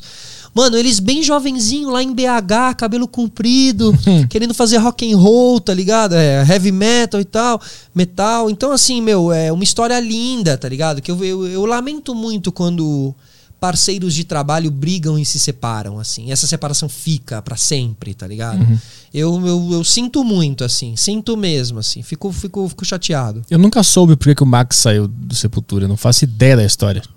Não faço ideia. É, eu, eu, eu acho que, tipo, teve uma. Começou a rolar uma questão mais interna e o Max começou a pedir um camarim só pra ele. Tem essa história. Posso estar me, me envolvendo. É, ele pode dizer que isso é bobagem, né? É, não, mas isso é dito, assim, por integrantes, em entrevista e tal. Tipo assim, que ele realmente começou a, a, a criar uma separação dentro de um, de um, de um grupo, assim. E não, não, não- aquilo não caía bem. Mas eu já vi, cara, vocalistas fazerem coisa parecida, assim, também. É muito feio. É muito feio. Você tem tua banda, tua banda chega mais cedo, ensaia, passa o som. Você chega um pouco antes com a tua mina famosa que você fica também. Vocês chegam lá num camarim separado. Você encontra a tua banda no palco, sabe uma coisa meio assim? Meio distante, assim. Porra, meu, pelo amor Meio de Deus, fria. cara. Aham. Não, e a banda fica puta, né, cara? Você tava lá no começo, você começou aqui, daquele jeito, a gente tá ali, aí agora porque você é o vocal e você ficou maior, porque todo vocal de banda fica maior, você vai dar dessas, entendeu? E se todo vocal de banda que ficou grande quisesse sair pra carreira solo? Não ia sobrar uma banda. É. Eu admiro o vocalista que ficou enorme e que continua olhando pra banda dele e falando, isso aqui é minha banda, mano. James Hetfield. Um Maravilhoso, exemplo. maravilhoso, Um maravilhoso. Eu, ta, eu tava aqui tentando puxar alguém que. Alguns exemplos que, que não fizeram isso, cara. Ficaram grande. Bom, tem vários, né? Mas ficaram grande e saíram pra carreira solo. Outro dia eu tava vendo o Exalta Samba. Vou trazer um pouco de samba aqui, olha um pouco de pagode. Não, Exalta Samba, assim, teve o Krigor, que foi o- na primeira formação do Exalta Samba, teve o Krigor. O Krigor é um baita vocalista, fez vários sucessos e tal. Quando o Krigor sai, parece que a banda vai acabar e eles conseguem trazer o Pericles, que já era, já era fazia parte da banda, e eles trazem o Tiaguinho. Uhum. Tiaguinho, meu, molequinho, começando, tudo magrinho, não sei o quê. E aí eu tava vendo uma entrevista dos ex-integrantes e eles falaram que, ah, e aquele dia. O cara pergunta assim pra eles, e aquele dia do Faustão? Como é que vocês se sentiram? Aí eles, ah, aquele dia foi muito difícil. E aí eu descobri que a banda Exalta Samba foi terminada no Faustão, ao vivo. Cara, E eu não sabia, eu fui lá na internet, Faustão, Exalta Samba, e vou ver. E, meu, e a banda ali, o Tiaguinho tinha ficado enorme, tá ligado? Já não- queria voar seus, seus, seus voos solos. O Pericles também vai junto, então o Pericles também sai pra carreira solo no mesmo dia do Tiaguinho. E a banda do Exalta Samba acaba, mano. Os caras ficam sem. E eu fiquei, e eu, e eu fiquei vendo o vídeo do Faustão e o Faustão vai na banda. E aí, meu, e agora? Você que vem aqui há 25 anos, os caras estão indo pra carreira solo, e você? Aí o cara faz. Ah, agora é contar com Deus, né? Eu tô muito impactado com isso, meu. A cena é muito foda, Caralho. assim. E o Tiaguinho tá completamente constrangido. Porque, claro, né? Ao mesmo tempo que você vê na cara dele que ele já sabia tudo que ele queria conquistar e que ele já tinha claro que seria o Tiaguinho, carreira solo e sucesso, não sei o quê, ele tava mal, mano, de passar Sim. pra. De deixar os caras e tal. Então é isso, meu. Acho que você coloca na balança, né? Realmente, às vezes você fica tão grande que você quer voar teus, teus voos solos e tal. Mas não esquecer quem tava com você desde o começo, isso aí não vale só pra banda, isso aí vale pra tudo, velho. Pior que eu ouvi mais Soulfly do que Sepultura na minha vida. Olha. Eu curti mais o Soulfly. Não sei tu também, Caio, porque o Soulfly é mais new metal e na É. minha época me agradou mais. Sepultura eu ouço só o álbum que tem o Roots. Re- Refuse, É, então. Resist. É, o, esse Roots, porque quando eles trazem esses, essa coisa do batuque, quando eles trazem os elementos brasileiros É. do Refuse, Resist é muito foda. É muito foda. É, esse, esse disco dele. E essas apresentações que eles fazem, eles fazem uma no VMB, com todo mundo batendo o tamborzão. Acho que tá o Nação Zumbi junto com eles, e eles tocam o Roots, Bloody Roots, sei Foi- lá qual tem, que é. tem um que foi com o Olodum, né? Ah, então é esse, então é esse. Não é, não é com o Nação Zumbi, é com o Olodum. Puta que pariu. Ou o Olodum fez com o Soulfly, agora não sei. É, mas assim, tem um momento onde eles entendem que esses batuqueiros loucos dos tamborzão caem muito bem pro, pro metal. e aí assim. o Slipknot surge por causa disso. Que era uma banda bem de, de, de batida, né? É, é. Com as máscaras, né? Eu tinha um pouco É. de medo do Slipknot, assim. Acho uma banda forte. Eu, assim. eu acho que eles falam que foi influência do Sepultura, Ah, né? é mesmo? Ter os, os batuques ali. E as roupas dele, uns macacão, umas coisas meio pretas, assim, de, de É. mecânico, né? E Isso aí era meio um bagulho meio de jovem de. Não, a minha cara não importa, o que importa é a minha música. Era essa a vibe deles. Inclusive tinha treta do Slipknot com o Limp Bizkit, e aí o, o- tem uma entrevista do Corey que ele tá com, a- com aquela máscara, ele fala: Aham. a gente não precisa mostrar a cara, que o Fred Durst ele é um businessman, não é um músico. O que importa é a minha música, ele com a puta máscara. Assim.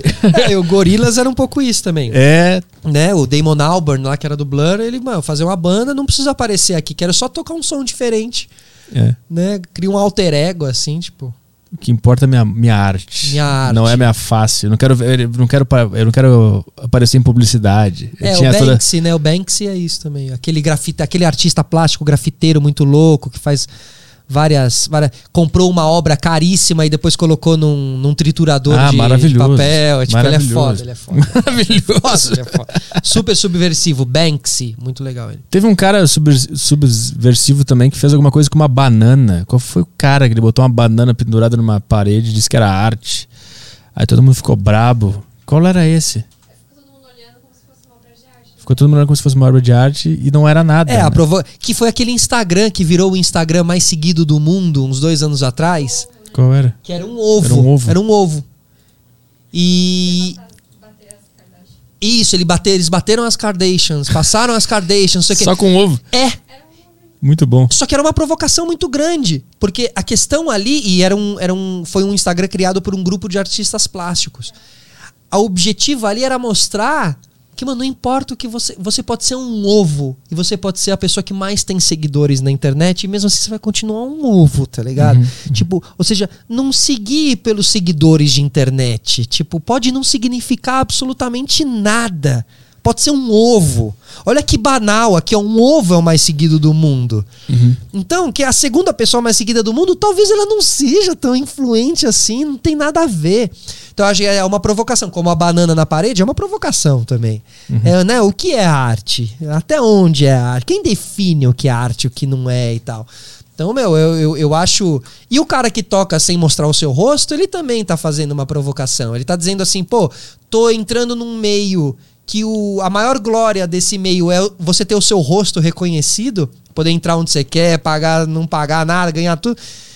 É, eu tô abrindo mão disso É. em nome da arte. Mas o foda é que o sistema engole tudo. Ah. E aí depois a, ter a fantasia, ter a máscara virou a nova moda que vende a roupa do cara, que aí as outras bandas vieram se fantasiando também. O sistema engole tudo. É verdade. Até mesmo o antissistema, o sistema transforma em sistema. Exatamente. É, É, isso que acontece.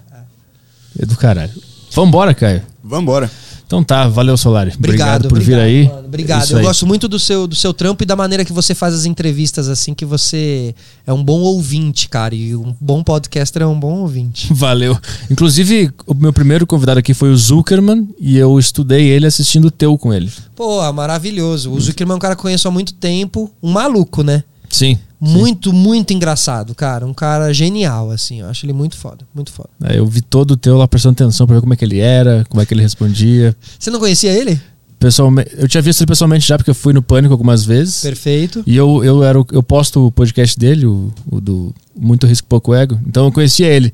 Mas pra entrevistar, eu não sabia como é que era- ele era num programa, pra conversar com ele. Aí eu vi o teu com ele inteirinho e meio que me preparou pra eu fazer a estreia do A Deriva. Porra, que como a foda, vida é. mano. Que foda, exatamente. Não, e é muito legal, eu acho isso, assim, é, falando aqui pra gente encerrar mesmo, a, a questão dos podcasters se encontrarem e se conhecerem, assim. Eu acho que o que tá começando aqui, acontecendo, é um novo movimento, é um movimento, o movimento de podcasters, o movimento de podcast, que outro dia alguém comparou comigo ao movimento dos stand-up comedies, assim, que rolou um tempo atrás. Como eles viraram realmente uma massa e como eles se conectaram e a partir daí fizeram coisas grandes e tal. Então eu acho que, assim, o primeiro o mais importante é conectar entre podcasters, assim, para depois, quem sabe, a gente não, não acabar unindo essas forças, se encontrando em. Sabe, eu acho que os podcasts têm que ter premiações, e eu acho que tem um caminho grande aí pela frente de encontros de podcasters e tal. Então que esse seja o começo disso tudo, assim, cara. Foda pra caralho. Valeu. Valeu, mano. Obrigado, Arthur. Valeu, pessoal. É, Quais são as frases finais mesmo? Me ajuda, cara. Vamos partir dessa pra uma próxima? Isso aí. Ah, e preciso do seu like aí no Aderiva, porque o Aderiva é o menor podcast da Podosfera. Então, se você tá aqui, você faz parte de um grupo seleto de pessoas que foram selecionadas para curtir esse tesouro. Porque o tesouro só é tesouro porque ele é encontrado por poucas pessoas. Senão não seria tesouro. Porque ele tá escondido. É isso, Exatamente. cara. Maravilhoso. Então dá um like pra ajudar, porque a gente é pequenininho aqui, a gente precisa da sua ajuda. E não precisa compartilhar, deixa isso aqui entre a gente e vou partir dessa pra melhor. Vamos ver o que tem do lado de lá. Valeu, pessoal. Até segunda, né? Isso aí, segunda-feira estamos de volta. Valeu. Tchau, tchau.